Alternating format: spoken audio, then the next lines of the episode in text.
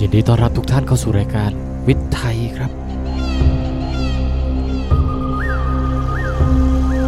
วันนี้นะครับ เราจะมาคุยกันเรื่อง ช้างครับ ช้างช้างช้างน้องเคยเห็นช้างหรือเปล่าช้างมันตัวโตไม่เบา ถูกค่ะ จมูกก็ยาว เรียกว่า งวง ครับ มีเขี้ยวใต้งวง เรียกว่า งาง า มีหูมีตา หาง หาง ยาว ยาวใช่แล้วค่ะ เย้ นี่คือช้าง กลับบ้านแล้ว จริงๆ นอกจากหางยาวแล้วอาจจะมีอย่างอื่นยาวด้วย แต่ก็ งาค่ะ งายาว ง นะ ว ครั ง บ ก็ยาว งวงก็ยาวครับ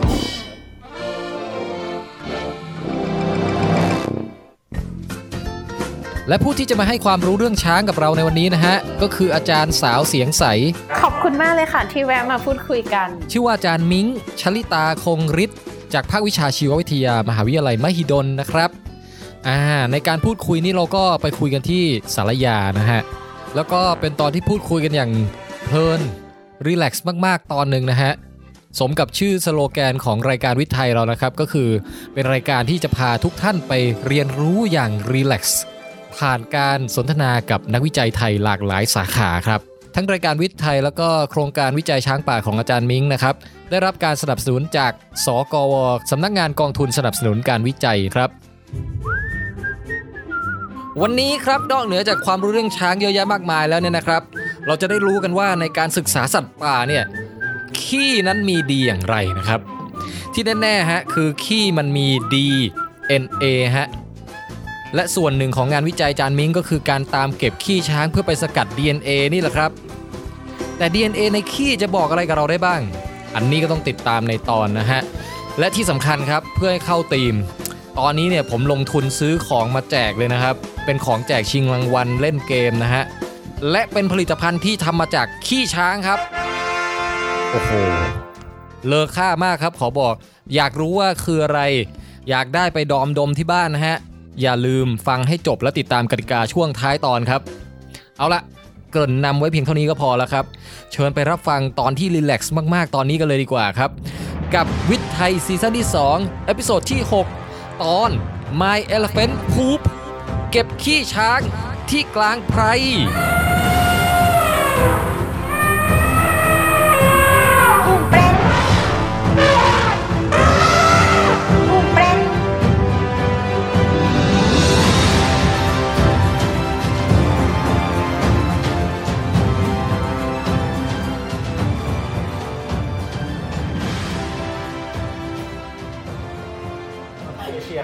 ถ้าช้างถ้าช้างเอเชียเนี่ยงายาวจะมีเฉพาะตัวผู้เท่านั้น อืม นะคะ ส่วนช้างเพศเมียเขาจะมีเป็นบางบางทีจะเคยเห็นเป็น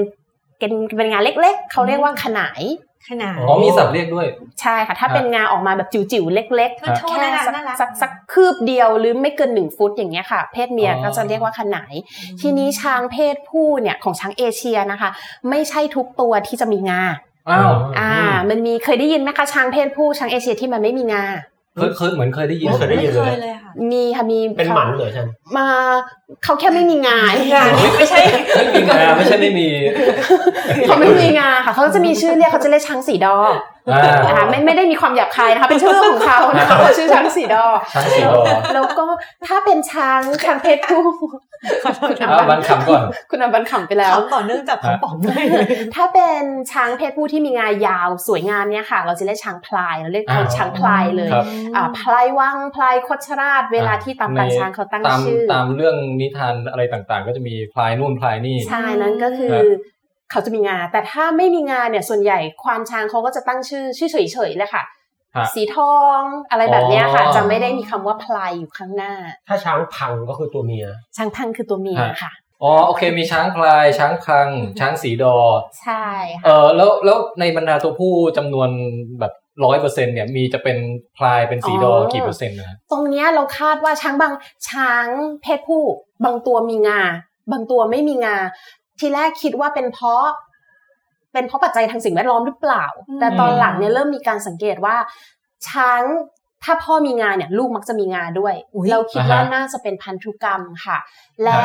จากจากที่เคยไปคุยกับปางช้างหลาย ๆ ปางนะคะ เขาจะ ช้างตัวผู้ลูกช้างละกันลูกช้างที่มีงา ฮะ มักจะมาจากพ่อช้างที่มีงาค่ะ อ๋อ แต่ถ้าลูกช้างไม่มีงาพ่อจะมีหรือไม่มีก็ได้ เดี๋ยวนะลูกช้าง ลูกช้างที่ ไม่มีง ลูกช้างที่มีก่อน เอามี ที่ ก่อน ถ้ามีปุ๊บพ่อต้องมีงา อ๋อแน่นอน สายตรงมา ใช่ค่ะ แต่ถ้าลูกไม่มีงา พ่ออาจจะมีหรืออาจจะไม่มีก็ได้ อุ้ยเหมันถั่วแมนเดลหรือเปล่า ใช่ค่ะ เออ แต่ว่าเขายังไม่ควานช้างยังไม่เคยเจอว่าช้างตัวพ่อที่ไม่มีงาแล้วจะมีลูกมีงาค่ะเนี่ยเขายังไม่เคยเจออแต่ว่าอันนี้มาจากการพูดคุยนะคะ จากการ ค่ะ พูดคุยการสังเกต เราก็เลยคิดว่าเอองาช้างน่าจะเป็นลักษณะทางพันธุกรรมที่ถ่ายทอดมา เฮ้ย ฮะ ขนาดมันเป็นคำถามที่ดูเบสิกมาก อืม ๆ ในแง่ลักษณะนี่ยังยังยังไม่ฟันธงเลยเหรอครับอาจารย์ ยังไม่ฟันธงคือคือเรายังไม่สามารถพิสูจน์ได้ทางวิทยาศาสตร์ถ้าพิสูจน์ไม่ได้ปุ๊บมันจะเป็นแค่แนวโน้มเฉย คือ ๆค่ะ คือผมเดาว่าอย่างหนึ่งที่ทำให้ยากคือเจเนอเรชันของช้างอ่ะมันอายุยืน นานมาก กว่าจะดูว่าใครเป็นลูกใครเกิดมามีงานไม่มีงานเนี่ยมันรอเป็นแบบไม่รู้กี่ปี อา อ่ะ ยุมันเท่าไหร่ครับอาจารย์ช้างตัวนี้ ช้างตัวหนึงอายุใกล้เคียงกับคนค่ะประมาณ โอ้ หกสิบเจ็ดสิบปีเลยค่ะ โอ้โห มัน นาน จะดู มาก ยากนะฮะ ใช่ แล้วก็ช้าง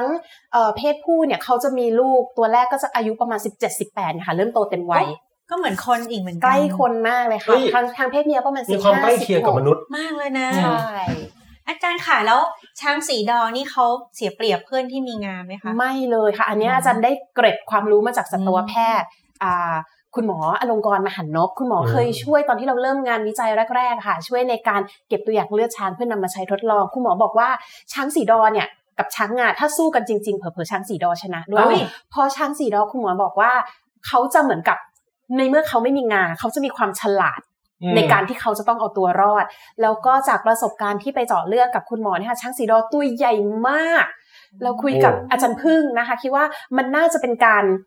ใช้ทรัพยากรในร่างกาย อย่างเช่นงาเนี่ยมันใหญ่แล้วก็จะต้องมีแคลเซียมมีการสะสมแคลเซียมใช้พลังงานในการมาสร้างงา ฮะฮะ แต่ช้างสีดอเนี่ยเขาใช้พลังงานทั้งหมดไปในการสร้างตัวเขา อ๋อ ตัวเขาจะใหญ่มาก คือเหมือนเป็นอัลเทอร์เนทีฟ ประมาณนั้นเลย แบบ ค่ะ ว่า เป็นการแบบแลกเปลี่ยนว่าแบ การ บ เป็นช้างผู้ชายเนี่ย คุณจะไปเอาดีด้านงานก็ได้ หรือคุณจะมาเอาดีด้าน สร้าง การ เนื้อสร้าง ตัวใหญ่ ตัว ตัวใหญ่ อืม อ๋อแต่ อ่า เวลาช้างมันไฟกันนี่คือมันมันปกติมันสู้กันยังไงคะมันเอางาชนกันหรือมันเอาตัวกระทืบ ถ้า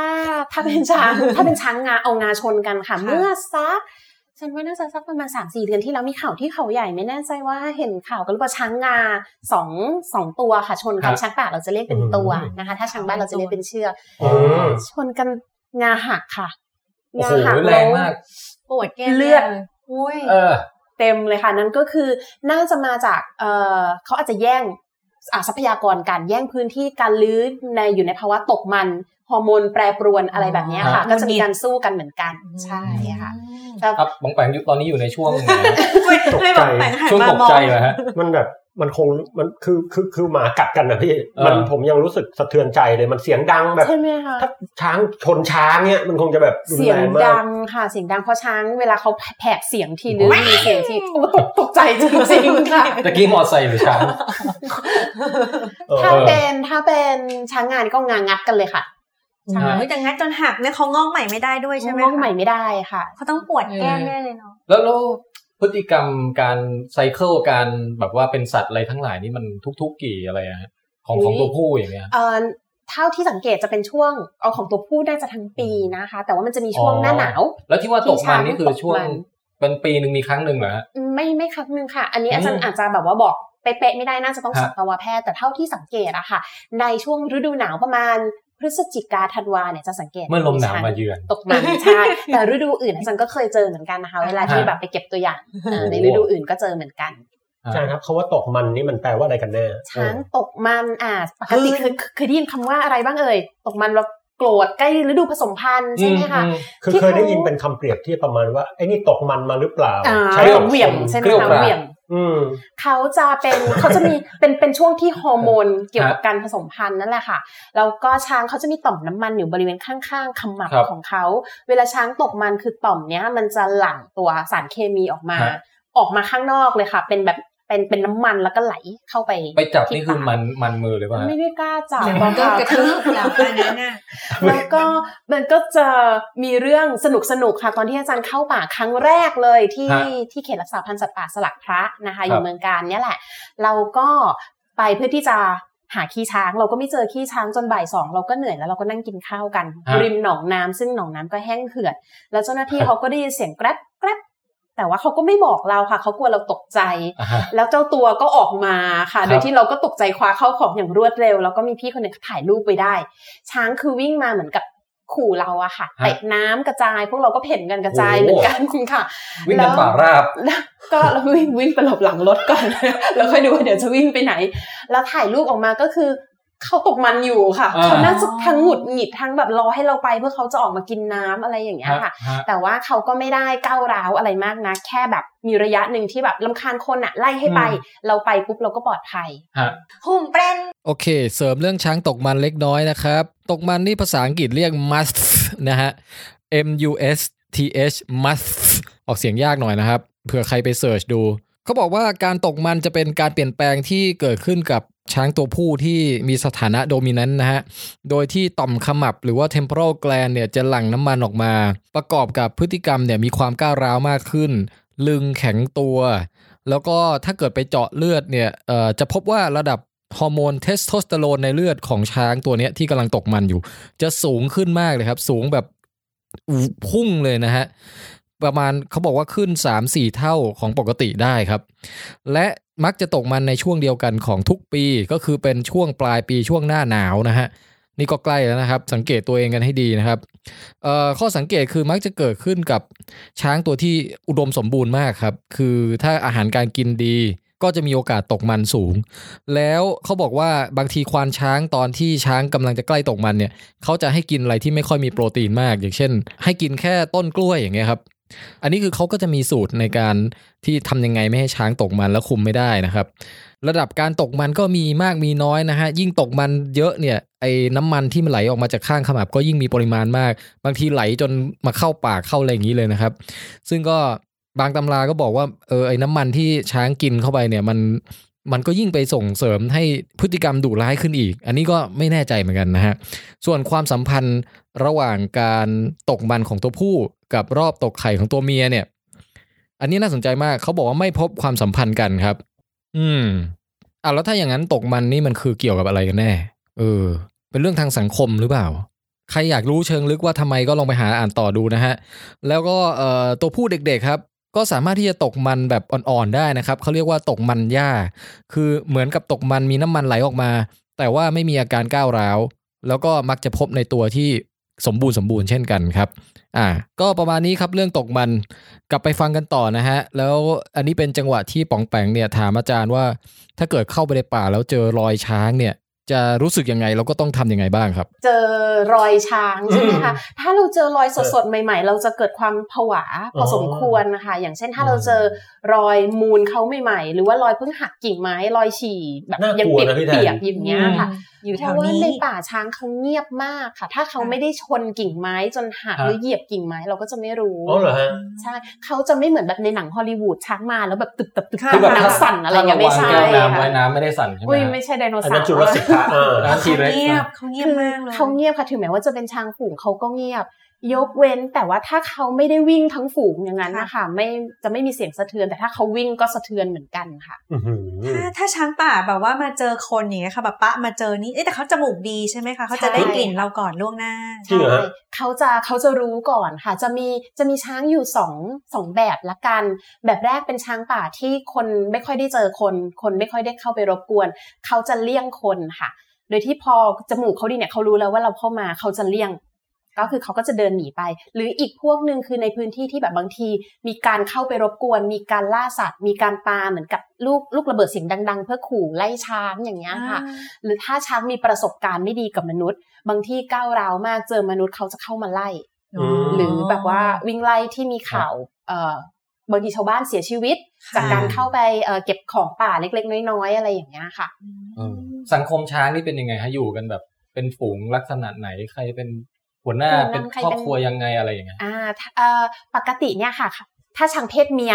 นะคะ ฮะ เขาก็จะอยู่กันเป็นฝูงเป็นฝูงที่ที่เราเรียกเป็นฝูงตัวเมียเวลาอ่าเดินทางไปไหนเขาจะเดินทางไปด้วยกัน ladies เลดี้ มีเพศผู้ด้วยค่ะ แต่ว่า โอ้ จะมีลูกช้างตัวผู้ที่ยัง ฮะ โตไม่เต็มวัย อ่ แต่ถ้าเราเจอช้างฝูงเนี่ยเดาไว้ได้ก่อนเลยว่าเป็นช้างฝูงเพศเมียที่เพศเมียทุกวัยจะอยู่ในฝูง แล้วก็ ครับ จะเป็นเพศผู้ที่ไม่เต็มวัย อ๋อ พอเพศผู้โตเต็มวัยปุ๊บเขาก็จะมีการขับไล่ ออก เหมือน ไป กับฟอสบังคับให้ออกไปไปอยู่เดี่ยว ฮะ ซะ มัน อืม เป็นกลไกทางธรรมชาติที่ป้องกันการผสมพันธุ์เลือด อ่า ชิดนะคะ เพศผู้ก็จะออกไปเดินเดี่ยวๆ ถ้าเราเข้าป่า ครับ ไปเจอแบบล่องรอยเป็นขี้เดี่ยวๆกองกองเดียวหรือว่าล่องรอยของช้างตัวเดียวเราก็จะเดาไว้ก่อนว่านั่นน่าจะเป็นช้าง อ๋อ เพศผู้ค่ะ แล้วเวลาเห็นช้างขี้นี่เรา ยังไม่ต้องขี้ตามช้ าง ถ้าเราเห็นช้างเครียดอาจารย์ก็จะแบบเตรียมอุปกรณ์เก็บตัวอย่างให้พร้อม อืม อ๋ออ่ อ่าเพราะเราเก็บครีค่ะ เอามาทำอะไรฮะอาจารย์ อ่าอันนี้ก็เป็นงานวิจัยของเราเนี่ยนะคะอาจารย์สนใจช้าง อืม ฮะ อ่าเพราะฉะนั้นการที่จะไปเอาเลือดช้างหรือจะไปแบบดึงขนช้างไม่เอาค่ะ เราเสี่ยงตายมาก เลย เราก็จะ ไม่ เอา ไม่ได้แบบ สิ่ รง อตอนมันหลับแล้วค่อยๆย่องเข้าไปอย่างเงี้ยฮะ อุ้ยอย่าเลยค่ะ จมูกมันดีนะ จมูกเขาดีนะ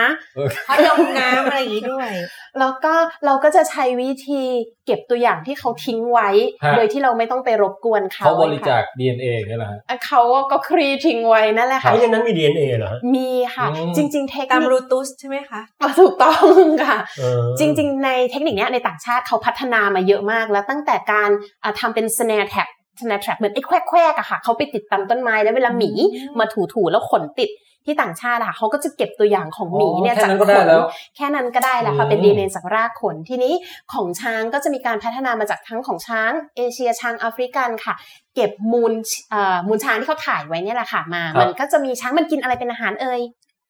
ผมว่าเท่าที่เห็นตามแถวนี้ก็กินอ้อยอะครับ เดี๋ยวเดี๋ยวมันก็กินพวกใบไม้ใบหญ้าอะไรอย่างเงี้ย ใช่ค่ะกินกินพืช กินเปลือกไม้ กินใบไม้ มันก็จะมีไฟเบอร์สูง เพราะฉะนั้นมันก็จะ เจ็ด ค สี รูดเซลล์ในลำไส้ออกมาด้วย ผมเคยได้ยินว่ามันกินดินด้วยนะอาจารย์ กินดิน ดิน ด้ว โป่ ย ง ใช่กินดินโป่งด้วยค่ะ ได้เกลือแร่ครับ เพราะว่าเวลาเรากินผักเด็ก ๆ ไม่ชอบกินผักเพราะผักมันขม ถูกไหมคะ อืม ช้างก็เหมือนกันค่ะเอ่อพืชเขาจะมีกลไกในการเหมือนกับป้องกันตัวเองว่าแบบเฮ้ยไม่ให้แมลงมากินไม่ให้สัตว์มากิน ฮะ เพราะฉะนั้นเขาจะมีการสร้างอ่าเขาเรียก secondary metabolite เป็นสารเคมีที่อยู่ในใบพืชอะค่ะเพื่อป้อง สา กัน ร แบ ข บ มขมๆอะไรอย่างเงี้ย ขมๆอย่างเงี้ยค่ะ ป้องกันไม่ให้สัตว์มากิน ทีนี้ เออ อืม สารพวกเนี้ยค่ะอยู่ตามใบอยู่ตามเปลือกไม้ มันจะทำให้แบบไม่สบายท้องไม่สบายกระเพาะอะ ครั ค่ะ บ ช้างก็จะไปกินดินโป่ง ซึ่งเวลาเขากินดินโป่งหนึ่งก็คือจะได้เกลือแร่ อืม จากดินได้แร่ธาตุจากดินนะคะ อ่ะ อันที่สองก็คือตัวดินนะคะที่เป็นเป็นดินเหนียวเป็นเคลเอ่อโมเลกุลเล็กๆพาร์ติเคิลเล็กๆอะค่ะ มันจะช่วยแอบสอบดูดสารพวก secondary metabolite ของพืชพวกเนี้ยแล้วก็ขับถ่ายออกมาค่ะ ช่วยในการกวาดล้างพยาธิในลำไส้ช่วยในการ โอ้ยงั้ ดู น ด ด้วย secondary ดิ metabolite น พว โป่ ก ง นี้ นี่ ด้วยสำคัญนะฮะเนี่ย แถวนี้มีไหม ใช่ ฮะ เดี๋ยวผมลองไปกิน บ้าง เดี๋ยวไปเขาใหญ่ดีกว่าค่ะ เยอะเลย พี่ โป่งใหญ่ พูดเป็นเล่น เชียว คนเขาก็กินกันนะ เคยได้ยินไหมคน เคยได้ กิน ยิน ดิน แล้วเราจะได้ประโยชน์เหมือนที่ช้างได้ไหม อะ ผมไม่รู้นะ แต่ว่าสมัยก่อนเนี่ยเขามีหาบดินมาขายแถวบ้านผม เอา นะ จริงเหรอคะ ฮะแล้วก็สำหรับคนแพ้ท้องบางคนเขาอยากกินดินโป่งก็มี โอ้ อ๋อเป็นการแพ้ท้องที่ เคยได้ยินเหมือนกันค่ะ มันจะเกิดจากเหมือนกับร่างกาย ต้องการเกลือแร่อะ เอ คือ อคนสมัยโบโทษนะฮะอาจารย์ขอเสริมนิดนึงเพราะว่าคนสมัยโบราณนะฮะเขาเขามีเหมือนทำนายว่าลูกที่มาเกิดอ่ะเป็นเป็นมามาจากภพภูมิไหน ถ้าอยากกินดินเนี่ยเหมือนกับพระพรหมมาจุติ โอ้โห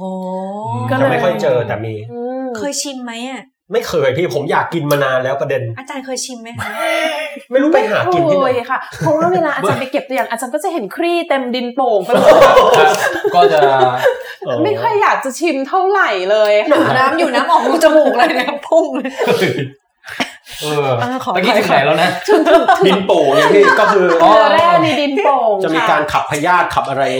จะเก็บดินโป่งนี่มีครี่อยู่ตามดินโป่งเลยนะ บอกแบบนี้ แค่นี้ก็คงไม่ต้องไม่อยากลอง แล้วอะนะฮะเออโอเคเอองั้นกลับมาเรื่อง DNA ในที่เจอในในอุจจิ ใช่ ค่ะ หรือใน ค่ะ ขี้นั่นเองนะฮะ ค่ะ เอ่อ ดีใจไม่ได้พูดคำนี้ อาจารย์บอกว่ามันเป็นเพราะว่าช้างเนี่ยมันมีการครูดผนังลำไส้ออกมาผสมอยู่ในขี้ของมันเนี่ยเอ่อส่วนหนึ่ง แล้วเราสกัด DNA ตรงเนี้ยออกมา ค่ะ ของช้างตัวนั้นออกมาได้ ของช้างตัวนั้นเอามาได้ อืม ใช่ค่ะ อืม แต่ก็จะต้องมีวิธีการเก็บนิดนึง คือจริง ๆ ข้อดีของการศึกษาช้างก็คือช้างเป็นสัตว์กินพืช ครับ เพราะฉะนั้น DNA เนี่ย ในที่อยู่ในมูลเขาก็จะมี DNA ของตัวเขากับ DNA ของอาหาร ซึ่งก็เป็นพืช อ่า ซึ่งจริงๆ ถ้าสมมติอาจารย์ศึกษาเป็นพวกสัตว์กินเนื้ออย่างพวกเสืออะไรอย่างเงี้ย ครั ค่ะ บ เวลาสกัด DNA ออกมาเนี่ยเราไม่รู้เลยว่าเป็น DNA ของเจ้าตัวหรือเป็น DNA ของเหยื่อ เออ ของเขาจะค่อนข้างยาก มันจะแยกยากใช่ไหมฮะ แยกยากค่ะเราต้องใช้เทคนิคทาง DNA อะที่ค่อนข้าง ครับ จำเพาะ แต่ทีนี้ตอนนั้นอาจจะคือจริง ๆ ส่วนตัวชอบช้างด้วย แล้วก็เริ่มจากช้างถือว่าโชคดีมากเลย เพราะว่า DNA ที่สกัดออกมาถ้าเป็น DNA ของสัตว์ ค่อนข้างมั่นใจว่าเป็น DNA ของช้าง อ๋อ แล้วเทคนิคที่เราใช้อ่ะค่ะ เราจะใช้ชิ้นส่วน DNA ซึ่งจำเพาะกับของช้างอยู่แล้วอะค่ะ ค่ เพราะฉะนั้นผลที่ได้ออกมาโอเค ผล DNA ชิ้นนี้มาจากช้างแน่นอน เอ้ยผมถามเป็นทีละสเต็ปเลยได้ไหมครับ ได้ สมมติเดินไปในป่าก่อนปุ๊บ แล้วก็ได้กลิ่นและเห็นภาพแล้วเนี่ยยังไงต่อฮะ ก็อ่าสังเกตก่อนว่าขี้ช้างสดไหม ครับ อ่าเพราะถ้าไม่สดไม่ทำค่ะ เพราะว่างบประมาณค่อนข้างสูง ที่ช้างสด อ๋อ สังเกตได้ได้จากกลิ่นค่ะ ฮะ ความ บรรยายบรรยายหน่อยฮะ หนึ่งคือกลิ่นจะเป็นกลิ่นเหมือนกลิ่นเหมือนพืชหมักอะค่ะ เพราะว่าเขากินพืชมันก็จะเป็นกลิ่นหมักหมักยูเรีย เพราะปกติเวลาช้างถ่ายมูลเขาก็จะฉี่ด้วย ก็จะเป็นกลิ่นยูเรียกลิ่นหมักหมักๆแล้วก็เขาจะมีความฉ่ำวาว ฉ่ำวาว อ่ ทำไมอาจารย์พูดเหมือนอร่อย เฮ้ยสับคำนี้ชอบว่ะชำวาว เพราะว่าเวลาจนคือคำถามเนี้ยเป็นคำถามที่เจ้าหน้าที่ หรือว่าคนทั่วไปจะชอบถามดูยังไงอ่ะมูลช้างสด ฮะ มันจะมีความฉ่ำวาวภายนอกค่ะ เนื่องจากมันยังมีความชื้นอยู่ อืม แล้วก็ อ่ายั ยังยังใหม่อยู่อะค่ะ แต่ว่าบางทีถ้าช้างเขาถ่ายในที่โล่งเนี่ย ครับ ผิวที่โดนแสงแดดผิวที่ช้างค่ะที่โดนแสงแดดมันก็จะแห้งแล้วก็จะพลิกดูข้างใต้ก่อนโอเค อ๋อ ฉ่ำวาวยังอยู่ แปลว่าอันเนี้ยค่อนข้างใหม่ ครับครับ ใช่ค่ะ เราก็จะเก็บบริเวณเมือกรอบนอกใส่หลอดของเรา โอ้โหเอามือจ้วงไปเลยไหมฮะหรื มื อ อ ว่า จ้วงแล้วใส่ถุงมือด้วย อ๋อโอเคโอเคไม่ไม่แบบเอาตะเกียบมาแค่ทีละนิดอะไรอย่า ใช่ ง ไหม เงี้ย อาจารย์ลองมาทุกวิถีทางแล้วค่ะทั้งตะเกียบกิ่งไม้ซ่อม ช้อนพลาสติกมือเนี่ยแหละค่ะเราสับดีสุดเล เหมื ย อนเปิดข้าวเหนียวเลย ฉัน พูดเห็นภาพเลย เพราะว่ามือเราบังคับได้แบบตามใจเรามากที่สุดอย่างเงี้ยนะ ใช่อะค่ะ อืม แล้วก็เวลาที่กากอาหารเขาครูดผนังกระเพาะอะค่ะ ครับ ตัวเซลล์เนี่ยมักจะอยู่บริเวณรอบนอกของกองมูล อ๋อ เขาเพราะฉะนั้น มีหลักการนี้ด้วย ใช่ค่ะ เราก็จะเอานิ้วของเรานี่แหละค่ะ ค่อยๆลอกเมือก ฮะ ชื้นๆ ข้างนอกออกมา ครับ แล้วก็ใส่หลอดของเรา ฮะ มีซา เรา วเอ ต้อ ฟ ง เฟ ต้อก ง ต์ ต้ ด้วย องเก็บแบบใหญ่มากไหมฮะ อ่า ข ฉัน นาด จะเก็บ sample ประมาณเอ่อสองในสามของหลอดอะค่ะ ซึ่งซึ่งหลอดเนี่ย หลอด เมื่อ เท่านี้ ก่อนอุ้ยหลอดเล็ก เดี๋ยว นิ เดี๋ยวดเดียว ค่ะ หลอดจริงๆ จะเป็นหลอดเล็กๆ ประมาณขนาด 15 ml หรือหลอด 50 ml ก็ได้ เมื่อก่อนตอนที่อาจารย์เข้าป่าเก็บเองเนี่ยจะใช้หลอด 15 ml เล็กนิดนึง หลอด 15 ml นี่เทียบกับนิ้วอะไรได้ หลอดนิ้วอาจจะประมาณอุ้ยสองนิ้วดีกว่า นิ้วชี้นิ้วกลาง แล้วก็ยาวนิดนึง ครับครับ นะคะคือปากหลอดจะค่อนข้างแคบแต่ว่าอาจารย์เก็บได้ แต่ตอนหลังๆเนี่ยผู้ช่วยวิจัยหลายคนบางทีเป็นผู้ชายมาช่วยเก็บแล้วไม่สามารถยัดลง นิ้วใหไปญ่ ในหลอดนิ้วที่ใหญ่ค่ะเพราะว่าเส้นผ่าศูนย์กลางหลอด 15แนวมันประมาณเซนกว่าๆเองค่ะ อ๋อ มันจะค่อนข้างแคบตอนหลังจันก็เลยใช้เป็นหลอด 50 ml อ๋อหลอดใหญ่หน่ อ๋ อ อย นี่ ใช่ ตาม ค่ะ ค่ะขนาดอ๋อนั้นฮะ เป็นกองอยู่ว่าหลังห้องอาจาร เออย์เออเออ ใช่ ไซส์นี้นี่แบบเทียบกับอะไรได้บ้างอ่ะบันกล้วยกล้วยไข่ได้ไหม โอ้โห แต่ว่า แต่มันใหญ่นะอืม ใช่ มันมัน ค่ะ เหมือนยาหม่องอะ อ่ะฮะอ่ะฮะ ยาหม่องแบบปากขวดเท่ายาหม่องเลย ใช่ใช่ ระมณนั้น ปากขวดเท่ายาหมองอันนี้จะเก็บตัวอย่างง่าย ที่เก็บมาเลยป่ะฮะ อันนี้ ยู่ คือ ใถุง ที่ นี่ย เก็บมาจริง ถ้า ๆ เลย ถ้าลอง ค่ะ เอามาดู ใช่ สักสักขวดหนึ่งได้ไหมฮะ ได้เลยค่ะ ครับ อ่าอ๋ออาจจะมี จะได้ ทั้งหลอด 15 อ่ะ มีทั้ง 15 ทั้ง 50 ml เลยอ่ะ ครับ อันนี้ค่ะ อ่ะบันน้ ำ กิน โอ้ขอโทษ ช็อก ค่ะ โกแลตเปล่าบัน ดีนะกินข้าว อ๋อ มาแล้ว ครับ ใช่ค่ะ อันนี้อันนี้จะเป็นหลอด เดี๋ยวขอขออนุญาต 15 แบ อัน บ นี้ ให้ เช่ ก น ล้องดู ค่ะ ใกล้ๆนะฮะนี่นะฮะ หุ่มเปรน อ่ะตรงนี้นะครับ ใครอยากดูวิดีโอและภาพประกอบนะฮะ เชิญได้ที่เว็บไซต์ withcastthailand.com แล้วก็ Facebook Page withcastthailand หรือจะไปที่ช่อง YouTube ก็ได้นะครับ ช่อง YouTube ชื่อ withcast ก็มีเหมือนกันครับ หุ่มเปรนเหมือนหลอด 50 ml ครั ค่ะ บ ก็จะ ดู ให ควา ญ่ มแบบ ใหญ่แล้ว texture ก็ นะฮะ เก็บง่าย อาจารย์ทำไมมันน้ำเยอะยังอะฮะ ครับ เพราะว่าอาจารย์ใส่อ่าสารคง อ๋อ สภาพเอาไว้ค่ะ เพราะปกติมันจะแห้งๆ มันจะ ากก แห ว่า ้งๆ ใช่ ตอนที่เราเก็บมา มันก็จะแห้งๆ แล้วเราก็จะมาเติมเป็นบัฟเฟอร์อะค่ะ เป็นตัวที่จะช่วยรักษาสภาพไว้ไม่ให้มันเน่าหรือว่า DNA โดนทำลายเหมือนกับว่า อ๋อ fix DNA เอา เห ไว้ มือนยา ค่ะ กันเหมือนเอ่อยากันเสียของดีเอ็นเอเลย ใช่ค่ะ เอาไว้กันเสีย แล้วแล้วไปออกไปเก็บตัวอย่างทริปหนึ่งเนี่ยเออกะว่าอยากได้แบบสักกี่ก้อนอะไร โอ้ เงี้ย โหยมากเท่าไหร่อาจารย์ก็จะแฮปปี้เท่านั้นค่ะ ใช่ คือเราอยาก แต่บงง อยากจะได้ของช้างแบบ ให้จำนวนมากตัวที่สุดเท่าที่เราจะเจอได้ใช่ไหม ใช่ค่ะก็คือเราจะสอบถามเจ้าหน้าที่ในพื้นที่ก่อนว่า ตรงไหนที่มีฝูงช้างออกอยู่เป็นประจ ฮะ ำเราก็มักเราก็จะตรงปรีไปตรงนั้นเลยค่ะ ตรงไหนที่ไม่มีเป็นแบบ เป็นหน้าผาเป็นยอดเขาถ้าไม่เคยมีรายงานช้างเราก็จะไม่ค่อยไปค่ะ เพราะว่าเอ่อของโปรเจกต์เนี้ยจะทำที่ห้วยขาแข้งการเดินทางข้างในค่อนข้างลำบากนิดนึง อืม ถ้าเป็นหน้าฝนนี่คือแทบจะเข้าไม่ได้เลยมันอันตรายค่ะเอ่ออันตรายก็คือเรื่องของการเกาะถนนดินไหลเป็นเลนอะไรแบบเนี้ยค่ะ อันนี้คือเดินเข้าไปใช่ไหมครับ ใช้รถแล้วก็เดินด้วยค่ะ อืม ส่วนใหญ่จะใช้รถเข้าไปถึงที่ที่แบบรถพอจะเข้าไปถึงได้ ครับ แล้วก็เจ้าหน้าที่มักจะมีข้อมูลจากการลาดตระเวนค่ะ ตัวนี้มีแหล่งน้ำตรงนี้มีโป่ง แล้วก็จะไปแวะตามแหล่งน้ำตามโป่งนะคะ ฮะอืม เอ่อในจุดหนึ่งเนี่ย เราก็จะไปปุ๊บถ้าเก็บตัวอย่างได้เราก็จะมาร์กไว้เอ้ยจุดนี้โอเคเคยได้แล้ว ครับ แล้วไปครั้งหน้าเราจะไปจุดที่เรายังไม่เคยได้ก่อน อ๋อ แต่ถ้าแต่ถ้าจุดไหนเนี่ยสมมุติว่าโป่งตรงนี้เราเคยได้ช้างเดี่ยวๆแล้ว แต่เจ้าหน้าที่บอกอาจารย์มันมีช้างฝูงนะ เราก็จะไปจนจนเราได้ช้างฝูง อ่ะ ในในช่วงเวลาที่ที่สามารถทำได้ค่ะ ตอนตอนที่เราเก็บเนี่ย เรารู้ไหมว่าเออเราเก็บของช้างตัวเดิม หรือว่ามันเป็นคนละตัวกันนะหรืออะไรอย่างเงี้ย เราไม่รู้เลยค่ะ อืม เราจะรู้แค่เป็นก้อน ฮะ มูลช้าง ฮะ เราจะไม่เราจะไม่รู้ตัวเลยค่ะ เพราะฉะนั้นเนี่ยเอ่อเวลาเก็บสมมุติว่าวันเนี้ยเราไปเก็บตรงเนี้ย ครับ ได้พรุ่งนี้ปุ๊บเราขับรถผ่านทางเนี้ย แล้วมันยังมีกองมูลคล้ายๆเมื่อวานเราจะเดาว่ามันน่ามันน่าจะเป็นฝูงเดียวกัน ฮะ เพราะเอ่อตามธรรมชาติของช้างถ้าเขามาหากินพื้นที่ตรงเนี้ยเขาจะป้วนเปี้ยนอยู่ประมาณสองสาวัน ฮะ ถ้าวันแรกเราได้มูลที่ค่อนข้างได้เยอะละได้มูลสดใหม่แล้ว อีกวันหนึ่งเราก็จะลงไปดูเราจะสังเกตค่ะว่าฝูงเดิมไหมโดยดูจาก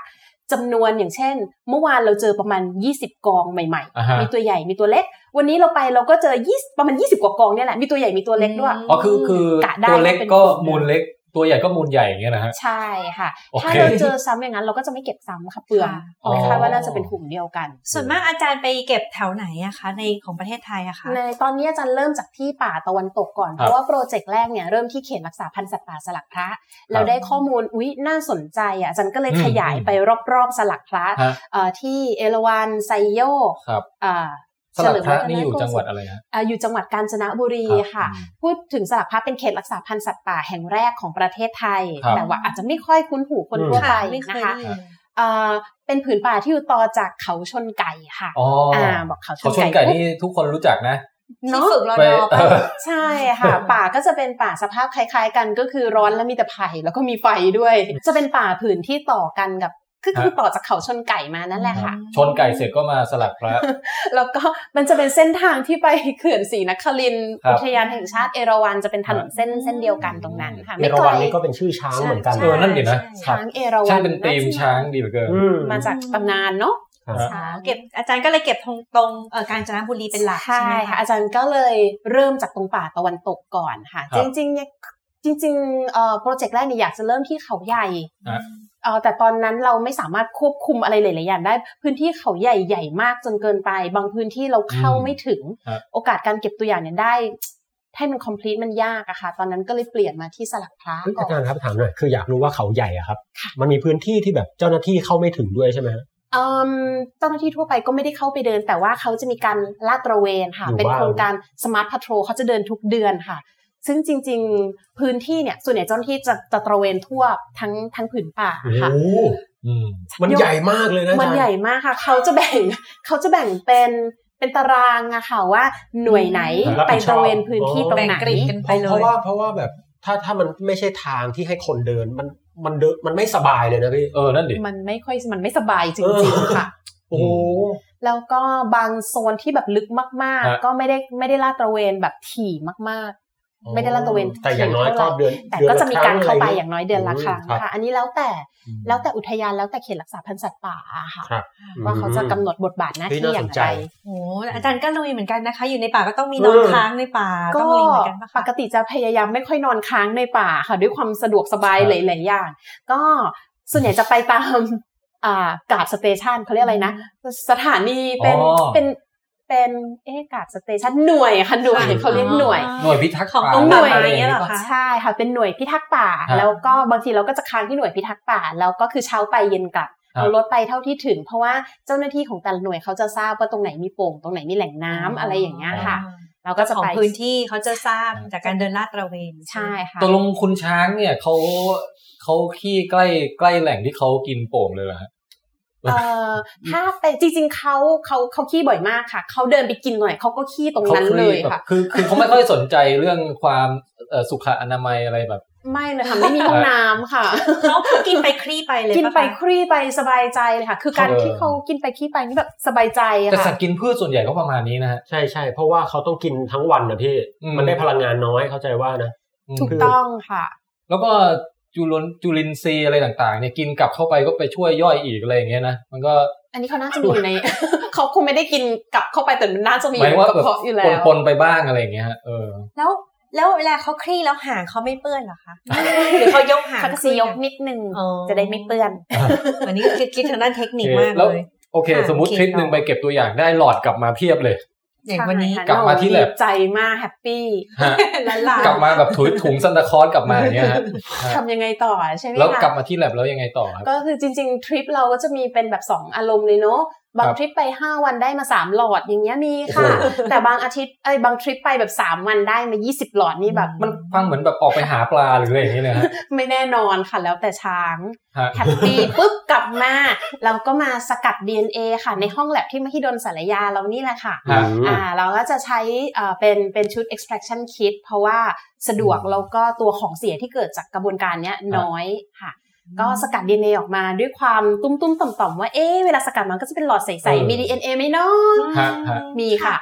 อาจารย์ค่ะ จงๆมีค่ะ ในฐานะที่แบบว่าไม่ค่อยรู้เรื่อง DNA เลยพวกนี้เลยค่ะ สมมติว่าอาจอย่างในหลอดช็อกโกแลตอย่างนี้ อ่า มา ช็อกโกแลตช็อกโกแลตแบบ แล้ว นี้ค่ะ แล้วคือพอไปสกัดนี่คือมันจะแยกคือดินเอมันน่าจะมีไม่เยอะมากใช่ไหม มี คะ ไม่เยอะเลย แล้วแบบ ค่ะ มันจะแยกมาจากอุนจิ แล้วแบบผักพืชอะไรของเสียต่างๆ แล้วเราจะรู้ได้ไงว่าดินเอมันแยกมาจากคลีได้ยังไง อ่า จริง ๆ ในเนี้ยมันจะมีทั้งพืชมีจุลินทรีย์ที่ก็มีราด้วยมีแมลง เออ มีมดนะคะ สิ่งมีชีวิตมากมาย ใช่ค่ะ สกัด DNA ออกมาเราได้ DNA ของทุกสิ่งมีชีวิตเลยค่ะ อยู่ ฮะ ในหลอดใส ๆ ของเราก็คือขั้นแรกเวลาเราสกัด DNA เราก็จะเอาพวกเศษเศษกากอาหารเนี่ยออกไปก่อนนะคะ แล้วก็ย่อยเซลล์ย่อยเซลล์ DNA ก็จะออกมาจากเซลล์ปุ๊บนะคะ ก็ตามขั้นตอนค่ะ เขาก็จะมีตัวเป็นแผ่นเมมเบรนเอาไว้แบบ DNA จะติดอยู่ตรงแผ่นเมมเบรน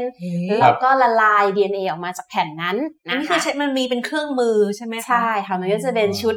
มีมีมีมีเป็นชุดเครื่องมือมาให้ แล้วสเต็ปที่หนึ่งหยอดอันนี้ลงไป สเต็ปที่สองอาสาร ใช่ ตัวที่สองอะไรอย่างเงี้ย เนี่ยเอาไปปั่นเอาไปทิ้ง เออ ไว้ เป็นอ่า หนึ่งชั่วโมงอะไรแบบเนี้ย เห ค่ะ มือนที่พี่หมีเคยไปปั่นดี เราสกัดดีเนปลาหมึกเนี่ยตอนนั้น แห น่ะ ก็คือขั้นตอนแบบนั้นเลยใช่ไหม ใช่ไป ไม่ยา เอา ก กัน ค่ะไม่ยาก ต้องเอาแบบกันไกรตัดเล็บไปคลิปเนื้อมันมานิดนึง อ่ะ แล้วก็นั่นน่ะสกัดจากจากชิ้นเล็ก ๆ อย่างนั้นน่ะอืม ใช่ค่ะ แต่ของพี่หมีมันไม่มีอย่างอื่นปนมาไงของอาจารย์มี มีทุกสิ่ง เพีย อย่าง เออเลยงง เล ว่าย ค่ะ ใช่ มันมี ใช่ ตะมันมีตะแกรงล่อนออกมาเหรอคะ มันไม่มีค่ะดีเอที่เราได้มาจะเป็นดีเอของทุกสิ่งมีชีวิตเลย จะปนแบบ นั่นน่ะ เป็น สิ ก้อนๆปนกันอยู่ ใช่ อ๋อ เข้าใจแล้ว ทีนี้เราก็สงสัยใช่ไหม ค่ะ ว่าอ้าวแต่ว่าอาจารย์ต้องการแบบดูดีเอของช้างนี่นา อืม มันจะมีสิ่งที่ที่เขาเรียกว่า DNA marker ค่ะ มันจะเป็นมันจะเป็นชิ้น DNA ที่บอกเลยว่าชิ้นเนี้ยเป็นของช้างเท่านั้น เราพัฒนาชิ้น DNA marker ตรงเนี้ยเข้ามา เหมือนเรา แล้วมาใช้กับงานวิจัยเรา เหมือนเรารู้รหัสมันเอ่อรหัสรหัสยาวแค่ไหนฮะที่ใช้เป็นมาร์เกอร์เนี่ย อิ่มมันจะมี 2 ส่วนมาร์เกอร์ส่วนแรกเนี่ยมา ฮะ จากไมโทคอนเดรีย DNA เป็น DNA ที่อยู่ในไซโทพลาซึมอันนี้จะยาวของอาจารย์ใช้ยาวป อั ระ น มาณ นี้วิชาการนิดนึประ ง มาณ นะ 600 เบสแพร์ เท่าไหร่นะครับ 600 เบสแพร์ค่ะ อ๋อ ซึ่งถือว่าไม่ได้ยาวมาก ฮะ งานทาง DNA บางทีเขาทำกันเป็นแบบหลาย ๆ พันเบสแพ อ่ะ ร์ อันนี้ต้องอธิบายผู้ฟังนิดนึงว่า หานิดนึง อ่า การ มัน วัด คืออะไร คือ ใช่ไหม คือ ะ DNA หลายคนจะเคยได้ยินว่ามันเป็นรหัส จ้ะ เอ่อถ้าเขียนเป็นตัวหนังสือออกมาก็มี A A C C T T G G อะไรพวกอย่างเงี้ยคำว่า 600 เบสแพ้ก็คือเขียนอย่างเงี้ย600 ตัว 600 ตัว เออ ใช่ เข้าใจแล้ว แล้วทีนี้ DNA เราเนี่ยมันเป็น DNA ของทุกสิ่งมีชีวิตเลยที่อ่ะของของสัตว์ละกัน DNA ของสัตว์เนี่ยเขาจะเป็นสายคู่กันอยู่ อืม สายล่างคู่กับสายบน โดยที่เวลาเขาจับกันเขาจะจับกันจำเพาะมาก ฮะ เวลาที่เราจะเลือก DNA ของช้างอะค่ะ เราก็เลือกมาเส้นหนึ่งว่าเส้นเนี้ยจำเพาะกับช้างละ อืม เราก็ใส่ลงไปในหลอดเพื่อให้เขาไปจับกับคู่ของเขาที่เป็นเฉพาะ DNA ของช้างเท่านั้น อ๋อ เพราะเส้นที่เราเลือกมาเนี่ย อืม มันจับมันจะมันจะจับคู่กับ DNA ของช้างเท่านั้น ค่ะ เพราะฉะนั้นในหลอดของเรามี DNA ของแบคทีเรียของพืชปุ๊บไอ้เส้นนี้จะไม่ไปจับด้วย อ๋อ มันก็เป็นตัวที่เหมือนกับไม่ต้องใช้ตะแกรงเพราะว่ามีตัวหน้า มีตั ที่ ว ไปคอยจับ ไปเลือก หาคู่ให้ ใช่ไปหาคู่ว่าชิ้นนี้ของช้างนะ ค่ะ เราจะเข้าไปจับปุ๊บแบบนี้ อืม สมมุติเหมือนเราเอาไฟล์หนังสือเล่มหนึ่งอะ เอ่อใส่เข้าไปในคอมอ่ะแล้วเราก็เสิร์ชดูว่ามันมีประโยคนี้หรือเปล่า อืม ถ้ามันมีมันก็ใช่เล่มนี้ อืม อะไรอย่างเงี้ยแล้วประโยคนั้นคือจะมาแบบเอาคำสั้นๆ เช่น ฉันรักเธออะไรอย่างงี้ไม่ได้เดี๋ยวมันไปซ้ำหลายเล่ม อ่า มันต้องเอาแบบยาวแบบทั้งหน้า ถึงได้ถามบอกว่ามีหกร้อยเบสแพร์ ใช่ ใช่ไหม หกร้อยตัวอักษร หกร้อย ถ้าเกิด ตัวตรงอักษร ก็คือช้างชัวร์ๆอย่างเงี้ย ใช่ ค่ะ เออ แล้ว เราก็จะรู้แล้ว อย่างของพวกดีเอพืชนี่คืออาจารย์ไม่ไม่ไม่ไม่ไม่เอาเลยใช่ไหมคะแบบว่า อ่า มัน ยังไม่ได้ศึกษาพวกพวกอ่า ว่า พืช มัน อา กิน หา อะไร ร เลย เอ่อจริง ๆ ของเทคนิคดีเค่อนข้างแพงค่ะ สมมติถ้าเราอยากรู้ว่าช้างกินอะไรเนี่ยค่ะมัน ค่ะ มีวิธีอื่น ดูจากดูจากปากใบ ดูจากลักษณะเส้นใยจะพอบอกได้ว่าเป็นพืชกลุ่มไหน อ๋อค่ะ ส่วนใหญ่อะนักวิชาการจะใช้วิธีนั้นมากกว่าค่ะ อ๋อ แต่ว่าเทคนิคดีเนี่ยค่อนข้างค่อนข้างราคาสูงก็จะใช้ในการศึกษาที่แบบมันใช้เทคนิคอื่นไม่ได้อะต้องใช้ DNA เลือกเครื่องมือให้ถูกต้องอะไรอย่างนี้ ใช่ ไหมคะ ค่ะ เออ แล้ว ได้ อาจารย์ศึกษา DNA ไปทำไมคะ อืม ที่บอกต้องการศึกษา อ๋อ DNA จากอุนจิ เหตุใดจึงต้องสกัด ใช่ไหม DNA เออ นะฮะ เดี๋ยวแป๊บนึงนะคือก่อนที่ถึงขั้นว่าเราบอกอะไรได้จาก DNA บ้างเนี่ยฮะเออมันจะมีขั้นตอนที่ว่าพอเราเจอชิ้นที่เป็น DNA ช้างแล้วอะเราสามารถขยายจำนวนเพิ่มจำนวนมันให้เยอะเท่าไหร่ก็ได้ ใช่ค่ะ คืออ่ะ ก็เปรี้ ที่ ยว บันถามว่ามันได้มันนิดเดียวไม่ใช่เหรอ อืม แค่นิดเดียวที่ได้มานั้นน่ะเราเอามาซีล็อกเพิ่มได้เป็นล้านล้านก๊อปปี้ ทำไมซีหลอกได้อ่ะ ใช่ ตามตามตามกระบวนการเหมือนเครื่องซีล็อกเลยค่ะ สมมุติว่ามีแบบว่าหน้าเนี้ยเรามี ค่ะ หนังสืออยู่ เราอยากจะทำเยอะๆ เราก็ไปเข้าเครื่องซีล็อกถูกไหมคะ อืม เทคนิคทาง DNA ก็มีเหมือนกันค่ะ เขาเรียกว่ากระบวนการเพิ่มชิ้นส่วน DNA ชิ้นที่เราต้องการจำจำจำคู่มันได้ไหมคะ ค่ะ สมมติว่าคู่เนี้ยเรามีอยู่ชิ้นหนึ่งเอาไปจับปุ๊บเราให้จับแบบเนี้ยซ้ำๆกันหลายๆรอบ ก็จะเหมือนเหมือนเป็นการก๊อปปี้เพิ่มจำนวนขึ้นมา อ๋อแต่มันไม่ได้สร้าง DNA ขึ้นมาใหม่ใช่ไหมคะ แค่ไปก๊อปไปจับคู่เพิ่ม มันก็ จ คือส ริ ร้าง ง ๆ ให มัน ม่นั่นแหละอ้าวคือการสร้างใหม่นะคะมันจะ แล้ว ซั วั บ ตถุ ซ้อ ดิ น บมันสร้าง DNA ได้ด้วยเหรอ เราต้องเติมวัตถุดิบให้มันไง อ๋อ เหมือนเลี้ยงเนื้อเยื่อเนื้อเพาะอะไรอย่างเงี้ยหรือเปคล่า ล้ายๆเออ คล้ายๆการแบบ หืม เลี้ยงเซลล์ อ่า เราจะเริ่มจากเซลล์ ถ้าเป็นการเลี้ยงเซลล์เราก็จะมี อืม เซลล์อยู่แค่ไม่กี่เซลล์ถูกนะคะ แล้วก็ใส่สารอาหารเข้าไป ใส่อืมสิ่งแวดล้อมที่เหมาะกับมัน มันก็จะเพิ่มจำนวนขึ้นเรื่อยๆนะคะกระบวนการเพิ่มชิ้นส่วน DNA นี้ก็เหมือนกันค่ะ เราจะมี DNA ต้นแบบ แล้วเราจะใส่สารเคมีกับวัตถุดิบเข้าไปว่าให้มันเพิ่มจำนวนตามชิ้นส่วนต้นฉบับของเราเนี่ยค่ะ อืม ชิ้นส่วนต้นฉบับเราหน้าตาเป็นอย่างนี้ เดี๋ยวพอไปจับนะ แล้วให้วัตถุดิบของมันอะไปเพิ่มจำนวนให้ได้ชิ้นส่วนหน้าตาแบบนี้ออกมา สุดยอด เพิ่งรู้เพิ่งรู้เลย ใช่ อืมอืม เหมือนเข้านิ่งเลย มัน อะ จะวิ นั่นแหละ วิชา แล้วมันก็จะมี การมาก ขั้นตอนที่ว่าเอ้ยเราทำไงจะมองเห็นมัน เราก็ต้องเอามันมาใส่ในวุ้น แล้วก็ให้มันวิ่ง เป็นเป็นเคยเห็นภาพที่แบบเป็นแถบแถบแถบแถบป่ะแถบแถบแบบ ที่เป็น ขาว สี ดำขาวๆป่ะ ดำขาวดำอะไรอย่างเงี้ยเอ ใช่ อ ค่ะเหมือนแถบเวลา DNA fingerprint นะคะคล้าย ๆ แบบนั้น ที่แบบว่ามีฆาตกร มีเหยื่อแล้วก็มี อ่ามี มี DNA เอออย่างนั้น ที่ได้อจากย่างนั้น ที่ น่ะ เกิดเหตุ ค่ะค่ะ ใช่ เหมือ ค่ะ นบาร์โค้ด เอ เออ อ เหมือนบาร์โค้ดค่ะ จริง ๆ ชิ้น DNA ที่เขาได้จากที่เกิดเหตุอ่ะมันน้อยมากๆเลยค่ะ เขาก็จะเอามาทำเพิ่มปริมาณ จากนั้นก็นำมามา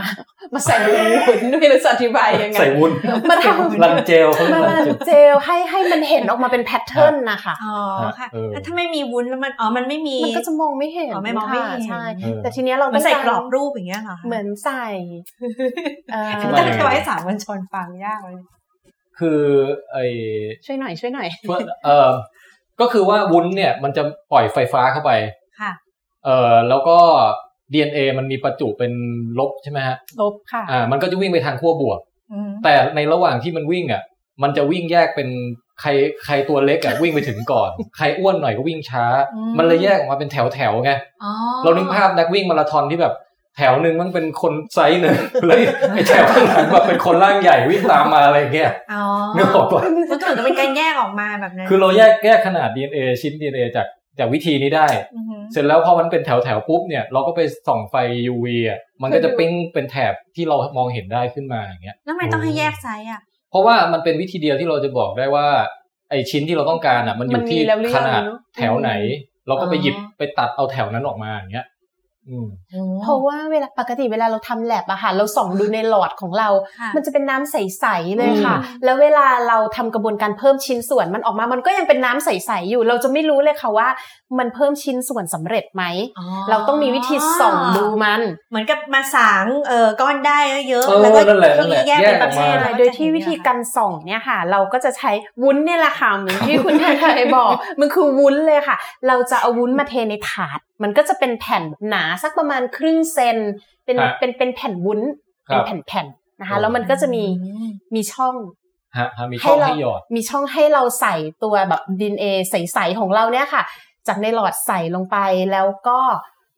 ถ้ามันมี DNA DNA มันจะเคลื่อนผ่านวุ้น อืม จากแนวประจุลบมายังประจุบวก แล้วก็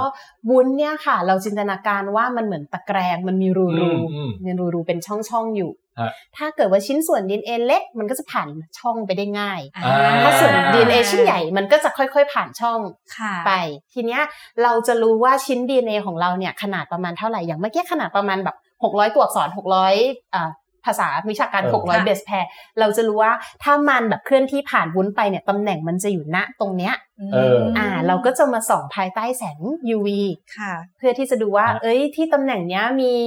มีสิ่งที่เราต้องการแล้วหรือยังมีชิ้นดีในของเราหรือยังถ้า เป็น มี แถบ ก็ แบบปิ้งขึ้นมาอย่างเงี้ยฮะ ใช่ แล้วก็ ถ้ายิ่งสว่างก็คือยิ่งเราแสดงว่าเรา copy ได้เยอะจำนวนอะไรเงี้ย ใช่แล้ว ก็จะรู้สึกยูเรกา เราก็จะชุดยูเรกาว่า โอเค มีชิ้นส่วนที่เราต้องการละ ค่ะ แล้วอาจารย์ทำทั้งหมด เยอะค่ะ เวลาเราทำเนี้ยค่ะหนึ่งชิ้นหนึ่งหลอดต่อหนึ่งตัว อ๋อ แล้วอาจารย์ใช้ทั้งหมดประมาณเก้าชิ้น ฮะ ก็คือต้องทำแบบเอ่อดีเอช้างเนี่ยค่ะหนึ่งหลอดต้องเอามาเพิ่มจำนวนทั้งหมดคือ จริง ๆ ที่อาจารย์ทำเก้าชิ้นคือเก้าตำแหน่งที่แตกต่างกันนะคะ ค่ะ ก็เนี่ยทำซ้ำๆแปะ ครับ หนึ่งหนึ่งหลอดทำเก้าทำเก้าตำแหน่ง อืม ที่มันต้องทำหลายๆตำแหน่ง เพราะสมมุติว่าช้างสองตัวเป็นพี่น้องกัน ค่ะ ตำแหน่ง อืม DNA ชิ้นแรกที่เราดึงมา อืม มันอาจจะได้มาจากแม่เหมือนกันก็ได้ ช้างพี่น้องมันอาจจะมีเอ่ออ อ พันธุกรรมที่เหมือนกัน เราก็จะถ้าเราดูแค่เนี้ยเราจะไม่รู้แล้วว่ากองช้างหนึ่งกับกองช้างกองขี้ช้างกองที่หนึ่งกับขี้ช้างกองที่สองเป็นเป็นตัวเดียวกันหรือเป็นคนละตัว อืมอืม เราเลยต้องใช้หลาย ๆตำแหน่งค่ะ เพราะว่ามันต้องมีที่ไม่เหมือนกันบ้างล่ะ อ๋อคือนี่คือไม่ใช่แยกแค่ว่าเป็นช้างหรือไม่เป็นช้างแล้ว อันนี้คือดูว่าเป็นช้างตัวไหน ใช่ค่ะ คือการแยกตัว เพราะว่าบางทีเราเก็บมาสิบกอง มันอาจจะมาจากช้างแค่ห้าตัวก็ได้ค่ะ ฮะฮะโอเคนี่ก็ โอ้ เข้า นี่ คำ นี่ ถาม นี่ ที่ว่า เบสิกเลยนะเนี่ย ตกลงเราเรียนรู้เลยได้จากการเนี่ยดู ทำ DNA, DNA ช้างบ้าง ใช่ไหมคะ มันจะมีหลายคำถามมากเลยที่ ครับ ที่ DNA สามารถตอบได้ หนึ่งก็คือเรานับตัวเขาได้จากการทำ DNA fingerprinting เหมือนเวลาที่เราระบุตัวคน ระบุตัวคนร้ายหรือระบุว่าใครเป็นพ่อเป็นแม่เป็นลูกกันอย่างเงี้ยค่ะ ค่ะ แต่ละตัวเขาจะมีแพทเทิร์นเฉพาะ เราก็จะบอกได้ว่าขี้กองที่หนึ่งกับขี้กองที่สองเป็นช้างตัวเดียวกันหรือเป็นคนละตัวกันหนึ่งเราบอกตัวได้ ครับ สองเราบอกเพศได้ค่ะ อืม อ่าเพราะช้างเป็นสัตว์เลี้ยงลูกด้วยน้ำนมเขาจะมีโครโมโซม XX เป็นผู้หญิง อ่า XY เป็นผู้ชาย ครั ใช่ บ เราก็จะ อ๋อ ระบุเพศได้ จริง ๆ แล้วเนี่ยเรื่องการนับตัวช้างเนี่ยเจ้าหน้าที่ป่าไม้เขาเขาไม่ค่อยกังวลเท่าไหร่ เพราะว่าถ้าเขาไปซุ่มโป่งอยู่บนห้างบนต้นไม้เขาก็นับได้ว่ามีกี่ตัว แต่เขาอยากรู้ด้วยค่ะว่ามันมีตัวผู้ตัวเมียกี่ตัว ซึ่งจากการสังเกตลักษณะภายนอก มันสังเกตยากอะค่ะ ถ้าตัวผู้มันไม่โชว์ออกมาเนี่ย เออ มันดูไม่ออกเลยค่ะว่าเป็นตัว เพ ผู้ ราะ หว่ารือเป็น ตั ตัว วเมีย ผู้ที่ที่ที่ไม่มีงาก็มี ใช่ เออ ค่ะแล้วยิ่งช้างเด็กๆเนี่ยหน้าตาแบ๊วๆเหมือนกันยิ่งดูไม่ออกเลยค่ะ ว่าลูกช้างน่ะ อ๋อ มันตัวผู้หรือตัว ช้าง เมี มี ย คำแบลด้วย มันน่ารักมากค่ะ คือเจ้าหน้าที่ เออ เขาก็จะอยากจะรู้ว่ามี เออ ตัวผู้เท่าไหร่ตัวเมียเท่าไหร่ จริง นี่คือ คุณ เพื่อศึ คุณกษาประชากรของช้างว่าเป็น ใช่ ประกอบไปด้วยเพศเมียเพศผู้ยังไงบ้าง โครงสร้าง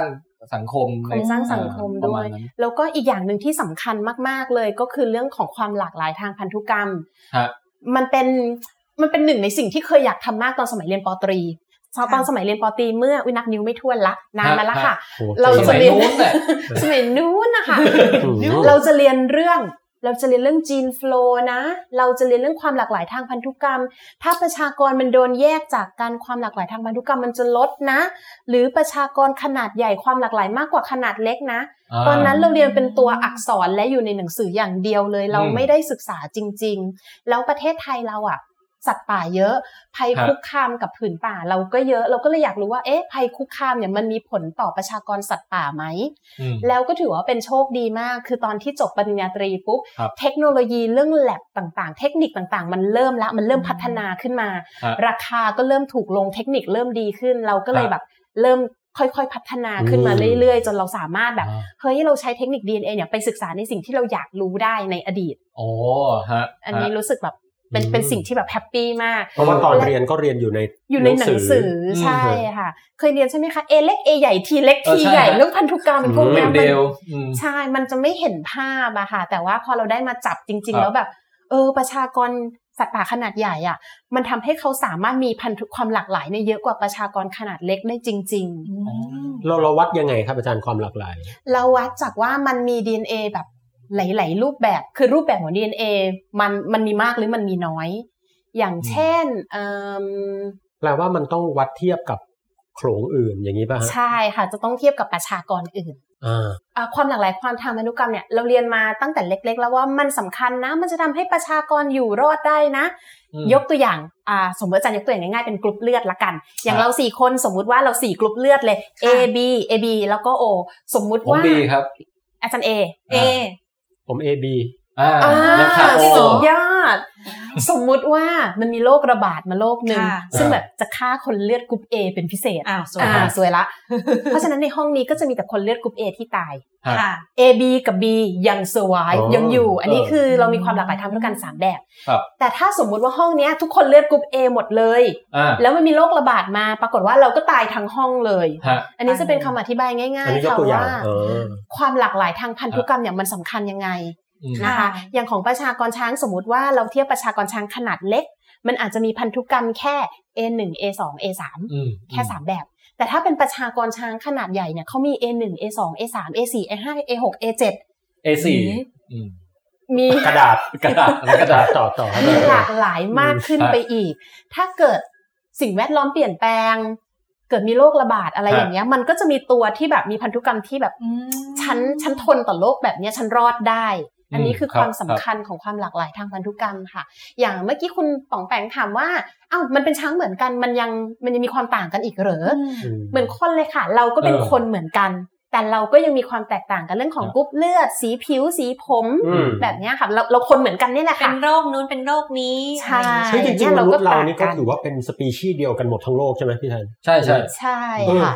เหลือแค่สปีชีส์เดียวเอง เนอะ มนุษย์ อืม แต่เราก็ต่างกัน แต่แต่ ใช่ ถ้าเกิดเปรียบเทียบกันอย่างเออช้างนี่มีช้างแอฟริกาอย่างนี้เปรียบเทียบได้กับคนยุโรปอย่างนี้ป่ะคะ มันมัน แล้วเรา อ๋อ ช้างเอเชียก็คือคนเอ ไม่ เชี ได้ ย เพ เนี่ย ราะว่า ไม่ ค ได้ น ลย เพราะว่าอันนั้นคนละสปีชีส์ อันนั้นเขาเรียกว่าสปีชีส์ อันนั้นเรียกว่าสปีชีส์เลย แต่ ค่ะ คนเนี่ยสปีชีส์เดียว ถ้า อืม ถ้าเทียบก็คือต้องเป็นเหมือนแบบโฮโมเซเปียนกับโฮโม Neanderthal สับ นี่อัน อย่างนั้นใช่ไหม อ่า เนียนเดอร์ทัล ใช่ ใช่ไหม ณปัจจุบันอะค่ะ คนเนี่ยเป็นจีนัสโฮโมเนี่ยมีเฉพาะคนเลยค่ะ ที่ยังแบบมีชีวิตอยู่ในปัจจุบันเป็น อืม โฮโมเซเปียนเท่านั้น ถ้าอย่างในอดีตเนี่ยอาจจะมีช่วงของโฮโมนีแอนเดอร์ทัลเลนซิสที่ อืม ที่ซ้อนกันอยู่กับ ค่ะ โฮโมเซเปียน อ๋อ ฮะ ก็คือสับช้างก็เป็นแล้วที่เรากำลังพูดถึงก็คือเป็นสปีชี เป็ ส์ น ในลักษณะนี้ใช่ไหมคะ ใช่เขาก็คือ ม แอฟริกันสปีชีส์หนึ่งแอฟริกันสปีชีส์สองแล้วก็เอเชียมี เอ๊ะ หนึ่งส แสด ปี งว่าทั้ ชี ง ส์ คู่ก็มีบรรพบุรุษร่วมที่เป็นช้างอะไรสักอย่างห ถู นึ่งเหกมื ต้ อ อน ง กัน ใช่ เอ๊ะแล้ว แล้วค่ะ เออจำนิ้งจำตัวเลขได้ไหมฮะว่าชาติแอฟริกันกับเอเชียแยกมาแยกออกจากกันมา โอ้ กี่ปีแล้ว ประ เล มาณ ยฮะ ห้าล้านปี ห้า ค่ะ ล้านปี ก็ประมาณใกล้ๆประมาณคล้ายๆ เหมือนคนกับชิมแปนซีประมาณนั้น ค น่ะ นกับชินประมาณโอ้ยจำ เจ็ด จำ อันนั้นไม่ได้ นั้ อะ นเจ็ดแปด น่าจะเกิน ล้าน ห้าเนาะ อืม อืมประมาณ อาจารย์ครับถามนิดนึงเอ่ออันนี้อาจจะไม่ค่อยเกี่ยวกับเรื่องเรื่องที่คุยเท่าไหร่ งาช้างแมมมอสเนี่ยครับอาจารย์เขามีขายไหมฮะ โอ้โอ้ เป็นคำถามที่ แรนดอมใช้ได้ ผมอยากได้อะ อันนี้ต้องไปถามสายพวกฟอสซิลอะไรอย่างงี้เปล่า ถ้าเรา อา นึก จารย์มีความ อีเบได้ไหมคะมันแต่เราก็ไม่รู้ว่าของจริงหรือของปลอมเนาะแสดงว่าไม่มีขายแล้วค่ะ เนาะ เพราะมันหายากอะแล้วคน เออ น่าจะเก็บอย่างดี ป๋องไปไปหาเองไปเก็บเองง่ายง่ายกว่า ถ้าคุณป่องได้มาเนี่ย จริงหรือไม่จริงก็ไม่รู้ เดี๋ยวนี้เวลาปลอมกันปลอมกันเนียนมาก ใช่ไหม เลย ฮะ ดู อาจารย์ แทบไม่ออกเลยค่ะ เมื่อก่อนงาช้างจริงกับงาช้างพลาสติกเนี่ยหืมจับ อ่า ดูก็รู้แล้วดูสองลายก็รู้ละ เอออันนี้ชัดเจน เดี๋ยวนี้เนียนมากเลยค่ะ งาช้างปลอมก็มีลายแพทเทิร์นเหมือนงาช้าง เออ จริงเลยค่ะ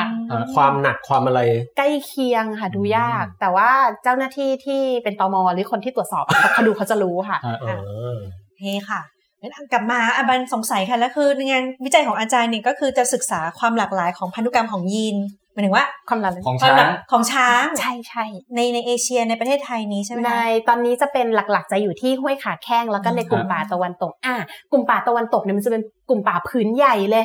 มีเขตรักษาพันธุ์สัตว์ป่า มีอุทยานแห่งชาติหลายที่นะคะเอ่อเอ่อประชากรของห้วยขาแข้งกับทุ่งใหญ่นะเลสวนถือว่าเป็นประชากรที่ใหญ่ ค่อนข้างใหญ่อย่างที่ห้วยขาแข้งเนี่ยอ่าประชากรเกินเกินสามหรือสี่ร้อยตัวแน่นอน อันนี้คือใหญ่แล้วเหรอคะ เรียกว่าใหญ่แล้ว อันเนี้ยถือว่าใหญ่แล้วค่ะ สี่ร้อยตัว อืมอืมครั ค่ะ บ เอ่อ รูปเป็นล้าน อาจารย์ต้อง เฮ้ย อุ๊ยไม่ขนาดนั้นนะคะส ามสี่ร้อยตัวนี้ถือว่าประชากรใหญ่ละ ฮะ อาจารย์ต้องการจะดูว่า เพราะว่าเมื่อก่อนเนี่ยเราจะศึกษาที่สลักพระมาก่อนประชากรประมาณ 200 ตัว หรือว่าอย่างที่เอราวันที่ไซโยกเนี่ยมีอยู่หลัก 10 ตัวเท่านั้นค่ะ อ๋อ เอราวันเนี่ยมีช้างอยู่ประมาณไม่ถึง 20 ตัว ฮะ เท่าที่เท่าที่ได้ข้อมูลมานะคะ ครับ เอ่อความหลากหลายพันธุกรรมทางพันธุกรรมเขาก็จะมีระดับหนึ่ง และทีเนี้ยอาจารย์ก็อยากรู้ว่า เอ๊ะ แล้วถ้าประชากรขนาดใหญ่อย่างที่ห้วยขาแข้งหรือทุ่งใหญ่นเรศวรล่ะ เขามีพันธุกรรมรูปแบบอะมากขึ้นกว่าที่เราเจอทางที่สลักพระหรือเอราวันไหม ปรากฏว่า ฮะ งานวิจัยตอนเนี้ยผลที่ออกมาคือ เอ้ย ที่ห้วยขาแข้งมีพันธุกรรมอย่างอื่นอะที่เราไม่เจอในช้างสลักพระไม่เจอนี่ในช้างเอราวัน นั่นแปลว่าเหมือนกับเขาเป็นแหล่งความสำคัญที่เก็บความพันธุกรรมที่หลากหลายเอาไว้ในประชากรของเขาอะค่ะ ที่ห้วยขาแข้ง หมายความว่ามีช้างจากที่อื่นมาผสมพันธุ์กันอยู่ที่ห้วยขาแข้งเยอะเงี้ยเหรอ อ๋อไม่ค่ะประชากรเขามีขนาดใหญ่ พอแบบพอใหญ่ปุ๊บเขาสามารถมีพันธุกรรมได้แบบหลายแบบ คือมีมีจำนวนทางสถิติให้แลกเปลี่ยนกันได้มากขึ้นความเป็นไปได้มากขึ้นไงคะยังไม่ค่อยเข้าใจว่า ความหลากหลายทางพันธุกรรมมัน ใช่ ยัเพงไงราะว่าจำ ใช่ไหม ถ้าจำนวนใหญ่แต่ว่าทำไมมันถึงมาสัมพันธ์กับแบบ correlate กับเรื่องของความหลากหลายอะค่ะ เอาจริงๆมันมันจะมีทฤษฎีอยู่ว่า อืม ถ้าประชากรมีขนาดใหญ่เนี่ยความหลากหลายทางพันธุกรรมมันก็มีแนวโน้มที่มันจะมากขึ้นตาม แต่ทีเนี้ยมันเหมือนมันเหมือนความเป็นไปได้อ้าวก็ประชากรคุณขนาดเล็กอะ่ะมันก็มีความหลากหลายได้น้อยสิ ถ้าประชากรคุณมีขนาดใหญ่โอกาสที่จะเจอความหลากหลาย มันก็มากขึ้น ม มันก็ดูแบบไม่เห็นมีอะไรน่าสนใจที่จะต้องศึกษาเลย แต่สิ่งที่อาจารย์พบก็คืออย่างที่ช้างสลักพระเนี่ย ประชากร 200 ประมาณ 200 ตัว อ่ะ อาจารย์เจอพันธุกรรม 3 แบบ ฮะ แต่ที่ขาแข้งอาจารย์สุ่มมาแค่ 100 ตัว ฮะ อาจารย์เจอพันธุกรรม 5 แบบ อ๋อ เราสุ่มมาน้อยกว่าช้างของสลักพระอีกนะ แต่เราเจอความหลากหลายมากกว่าอีก นั่น ฮะ แปลว่าประชากรขนาดใหญ่อะมันสำคัญนะที่เราจะต้องอนุรักษ์เขาไว้ เกิดใน เข้าใจละ อนาคต ประชากรอื่นๆ มันสูญพันธุ์ไปเนี่ยเรายังมีเฮ้ยตรงนี้ไงเรามันเป็นแหล่งประชากร ค่ะ ที่สำคัญ เราอาจจะใช้วิธีเคลื่อนย้ายหรือทำเป็นทางเชื่อมของผืนป่าให้ช้างเนี่ยเคลื่อนไปได้ เหมือนกับเขาจะเป็นแหล่งแหล่งอนุรักษ์พันธุกรรมที่แบบหลากหลายเอาไว้อะค่ะ แต่แต่ที่พี่บันถามเนี่ยผมเข้าใจนะเหมือนกับพี่บันถามว่าทำไมคนที่มีกลุ่มใหญ่กว่า ถึงมีความหลากหลายกว่า คือถามว่าทำไมอ่ะมันมันเป็นอีกคำถามหนึ่งที่ที่ที่ที่เหมือนกับต้องแยกไปตอบอีกอีกอันหนึ่งเลยนะ อืม คือตอนนี้เหมือนอาจารย์จะบอกว่า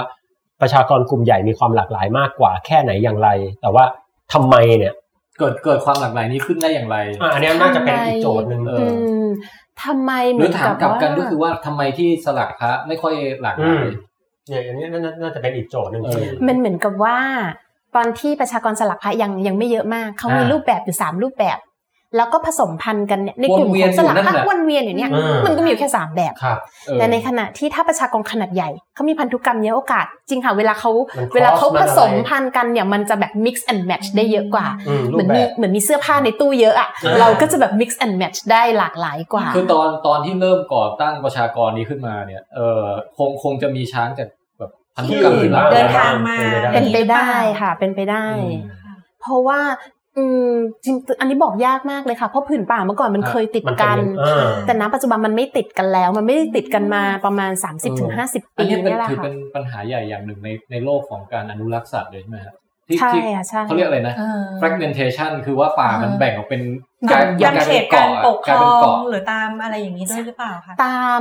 อย่างอย่างอย่างถ้าเป็นป่าของพม่ากับไทยอย่างเงี้ย มันก็จะไม่ค r อสกันได้ง่ายๆ หรือเปล่าคะเพราะมันจะมีเรื่องของชายแดน แล้วไม่ เขา แต่ แบ นั่ บ นคือคนไง แต่ว่าทั้งทั้งไม่แต่ว่าเขาไม่ได้มีสร้างรั้วสร้างอะไรเลยเหรอ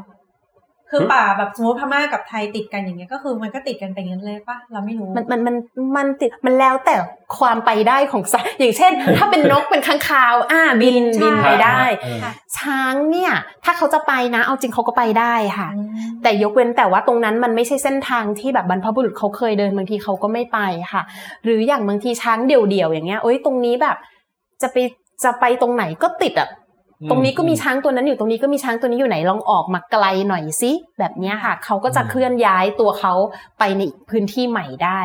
ถ้าพื้นที่ยังติดอยู่แล้วเขาสามารถไปได้ แต่ถ้ามีแบบว่าไฮเวย์กั้นอืมก็ไปไม่ได้อะค่ะ อ๋อ อาจารย์ครับอาจารย์เคยมีโครงการนี้ไหมครับ ที่คิดว่าเราจะนำช้างเนี่ยมาแลกเปลี่ยนโขลงกัน เพื่อจะได้สร้างความหลากหลายให้กับ นักเรียนแลกเปลี่ยนเหรอ ใช่ นักเรียน เช่น ใช่ เอาช้างจากเอ่อเขาใหญ่เอ่อที่ห้วยขาแข้งนะฮะ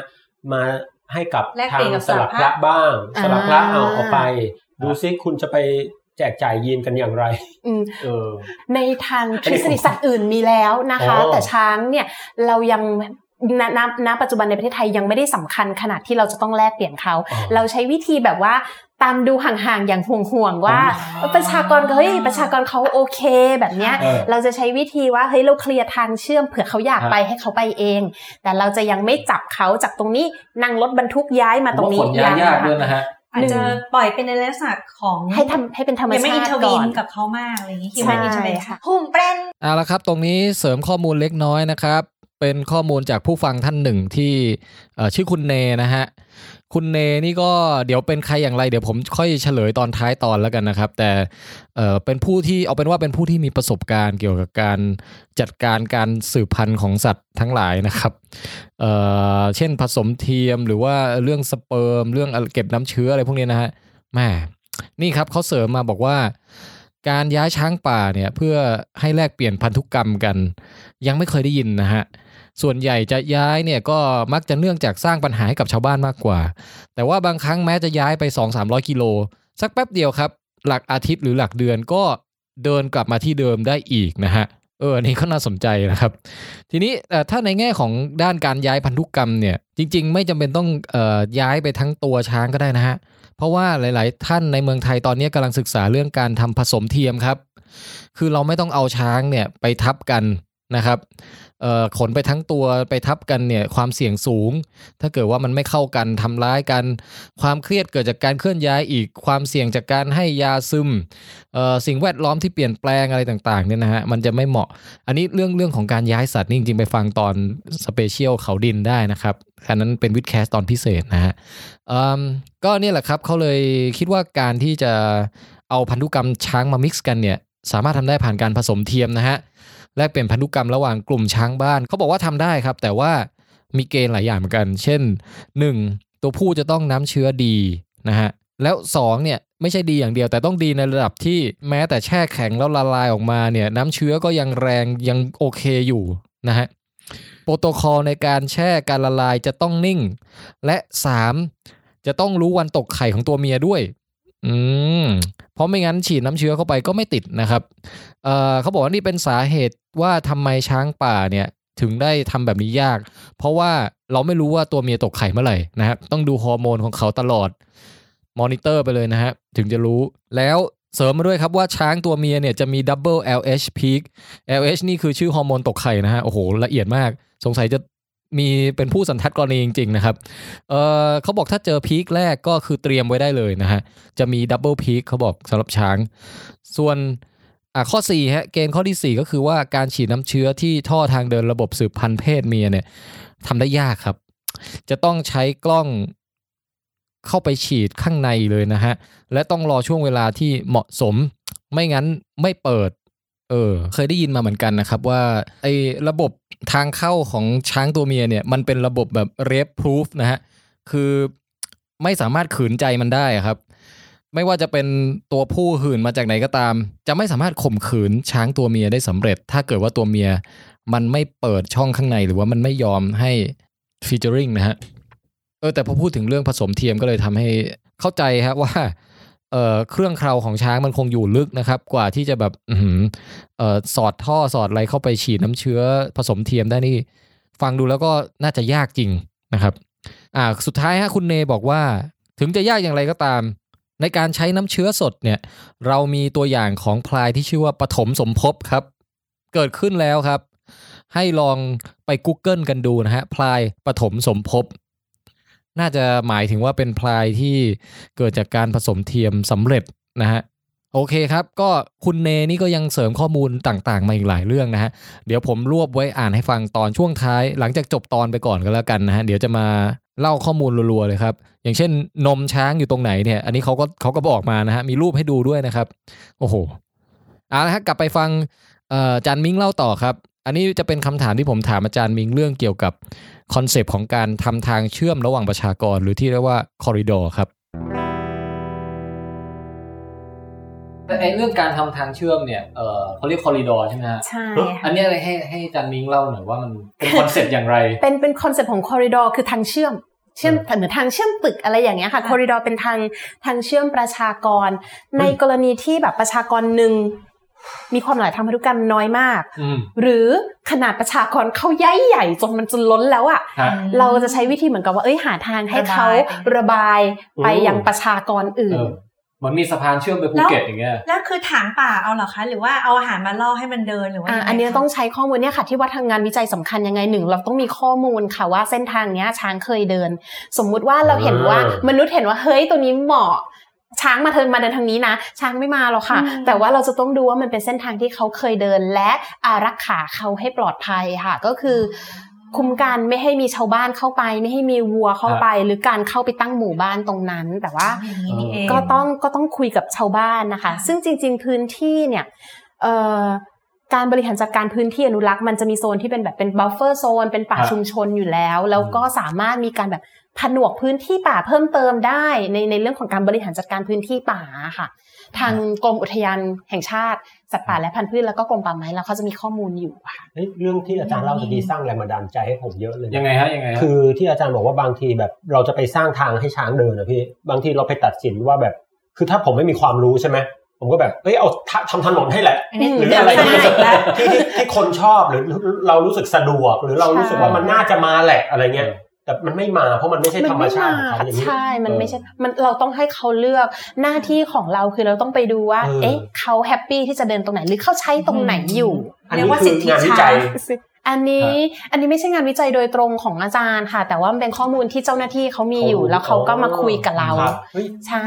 หน้าที่ของเราคือเรา provide ข้อมูลค่ะ อย่างเช่นเอ้ย เราเคยไปเก็บขี้ช้างตัวเนี้ยมันมีช้างจริง ๆ หัวหน้า ถ้าทำตรงเนี้ยช้างน่าจะเดิน แล้วก็ไม่ใช่มีทีมอาจารย์ทีมเดียวจะมีทีมอื่นด้วยค่ะ ที่บางทีเขาจะไปตั้งกล้องดักถ่าย แล้วเขาก็พบว่านี่ตรงนี้มีมีโขลงช้างจริง ๆ นะ ฮะ เพราะฉะนั้นตรงเนี้ยเหมาะแล้วที่จะอนุรักษ์ให้เป็นพื้นที่ปลอดภัยให้ช้างเขาได้ใช้ แสดงว่างานวิจัย เจ๋ง ของ มาก อาจารย์น่ะก็คือเป็นหน่วยทำ เป็น การศึกษา ส่วน เก็บข้อมูล ใช่ แต่ว่าสุดท้ายก็อาจจะคนเอ่อส่งมอบต่อให้คนที่จะเป็นหน่วยอนุรักษ์ หรือว่าไปคิดทำอะไรต่อไปได้ แต่เขาต้องมีชุดข้อมูลนี้ก่อน เขาใช่ค่ะเขาเอ่อในเมืองไทยอะค่ะงานวิจัยที่เป็นข้อมูลพื้นฐานสำคัญมากๆ เพราะมันจะทำให้การจัดการอะเกิดขึ้นได้ค่ะ แล้วก็เกิดขึ้นอย่างอย่างได้จริงคือมันเพราะถ้าถ้าไปมั่วไปอะไร อย่างที่ เออ ผมบอก สอด ทำถนน ลาดยางเงี้ยมันไม่ไป ใช่ อย่างอย่างงานที่สลักพระอันนั้นถือว่าเป็นเป็นเป็นเซอร์ไพรส์หนึ่งซึ่งตอนนั้นเราก็งงกับการทำผลของเรามาก คือที่สลักพระเนี่ยเราสังเกตช้างมี 3 โซนใหญ่ๆ โซนเหนือ โซนกลาง โซนใต้ เจ้าหน้าที่ก็รู้ว่าเขามี 3 โซนอย่างเงี้ยแหละ เออ แต่ตอนที่เรามาวิเคราะห์ข้อมูลแบบ เอ๊ะทำไมมันแปลกๆอ่ะ มันไม่เป็นไปตามทฤษฎีที่เราคาดหวังอ่ะ อืม ปรากฏว่าสุดท้ายมันคลี่คลายตรงที่ว่า ช้างโซนเหนือเขาเป็นอีกหนึ่งประชากรหนึ่งเลยค่ะ ที่เขาเข้ามาอยู่ตรงนั้น โดยที่เขาไม่เคลื่อนลงมาอยู่กับประชากรตรงด้านกลางกับตรงด้านใต้ โอ้ ประชากรตรงกลางกับตรงใต้เขาไปมาหาสู่กัน อ่ะ พันธุกรรมเขาแบบเป็นรูปแบบเดียวกัน เออ แต่ช้างทางตอนเห เนี่ยบ นื อก อ ได้นะเออ ใช่ค่ะเขาไม่ลงมาทั้งทั้งๆที่ถ้าดูแผนที่นะคะ มันใกล้มากเขาเดินแป๊บเดียวก็ถึงแต่เขาไม่มา เขาหยิ่งหรือว่าอะไร เขา มันน่าจะไม่ใช่ มันน่าจะไม่ใช่เส้นทาง ชวชว เดิน เหนือ ของ ไม่ เขา ไม่ยุ่งกับชาว ไม่ล ใต้ งใช่ไหม อะร คะไม่ใช่ค่ะ อาจารย์ มัน ค่ะ ค่ะ แล้วอย่างนี้ก็คือ ช้างนี่เขามีเรื่องของการแบบสร้างอาณาเขตของแต่ละฝูงไหมคะ อ่า หรือว่าเขาแบบหรือเขาไม่ไม่มีคอนเซปต์อันนี้ เขาจะไม่มีการอนาเขตว่าตรงนี้ขอบเขตชั้นไม่มีค่ะ แต่เขาจะเคลื่อนไปเรื่อยๆค่ะ ค่ะ Move แต่ว่า move ใชายเขาจะเคลื่อนที่ อ๋อ หากินของเขาไปเรื่อยๆ แต่ว่าแต่ละโขลงเนี่ยเขาก็จะมีมีผู้นำฝูง ซึ่งผู้นำฝูงจะเป็นช้างที่แก่ที่สุดแล้วก็ตัวใหญ่ที่สุด ต้องเป็นตัวผู้ไหมคะ อาจจะอันนี้จะเป็นตัวเมียค่ะ เพราะว่า เย้ ฝูงฝูงจะนำโดยฝูงจะนำโดยตัว เฮ้ย เมีย จริงเหรอ คือคือตัวผู้ ใช่ ที่จะมาแบบจะมาฟีเจอริงสาวหรืออะไรอย่างเงี้ยจะ จะแบบแวะเวียนมาแล้วก็จากไปอย่างนี้ป่ะฮะ อ่าในฤดูผสมพันธุ์ช้างเขาจะเข้ามาเนียนๆอยู่ใกล้ เออ ๆ อ อยู่ใกล้ๆ ฝูงตัว แต่ เมียค่ะ แต่ฝูงหลักเนี่ยที่อยู่ด้วยกันตลอดอะก็จะเป็นแก๊ง แก๊ง ป้า แซมแม่ แก๊งอะไร แก๊งคุณ ทั้หลาย แก๊งคุณแม่และ คุณแม่คุณ ผู้หญิง ป้าอะไรทั้หลา เฮ้ยเพิ่งรู้ วันเดอร์ m ูแมนเลยอ่ะ ใช่ค่ะ เป็นเกาะที่เป็นผู้หญิงล้วน ก็คืออย่าง และลูกๆใช่ไหม และ และลู ลู ก ก ๆ ๆค่ะ ก็คือโขลงช้างสมมุติฝูงช้างฝูงหนึ่งครอบครัวเนี้ยเขาจะมีเส้นทางเดินของเขาว่าเขาจะเดินเวียนแบบนี้อยู่ในพื้นที่บริเวณนี้ เขาจะกินอ่าพืชอาหาร เสร็จแล้วเขาก็จากไปเราให้พืชอาหารฟื้นตัวมาสักประมาณหรือเท่าที่สังเกตจะประมาณเดือนหนึ่งอะค่ะพออ อ พืชอาหารฟื้นตัวก็จะอาจจะมันอาจจะเดือนหนึ่งหรือมากกว่า เราให้ฟื้นตัวขึ้นมาเขาก็จะวนกลับมากินอีกหนึ่งรอบ ครับ ทีนี้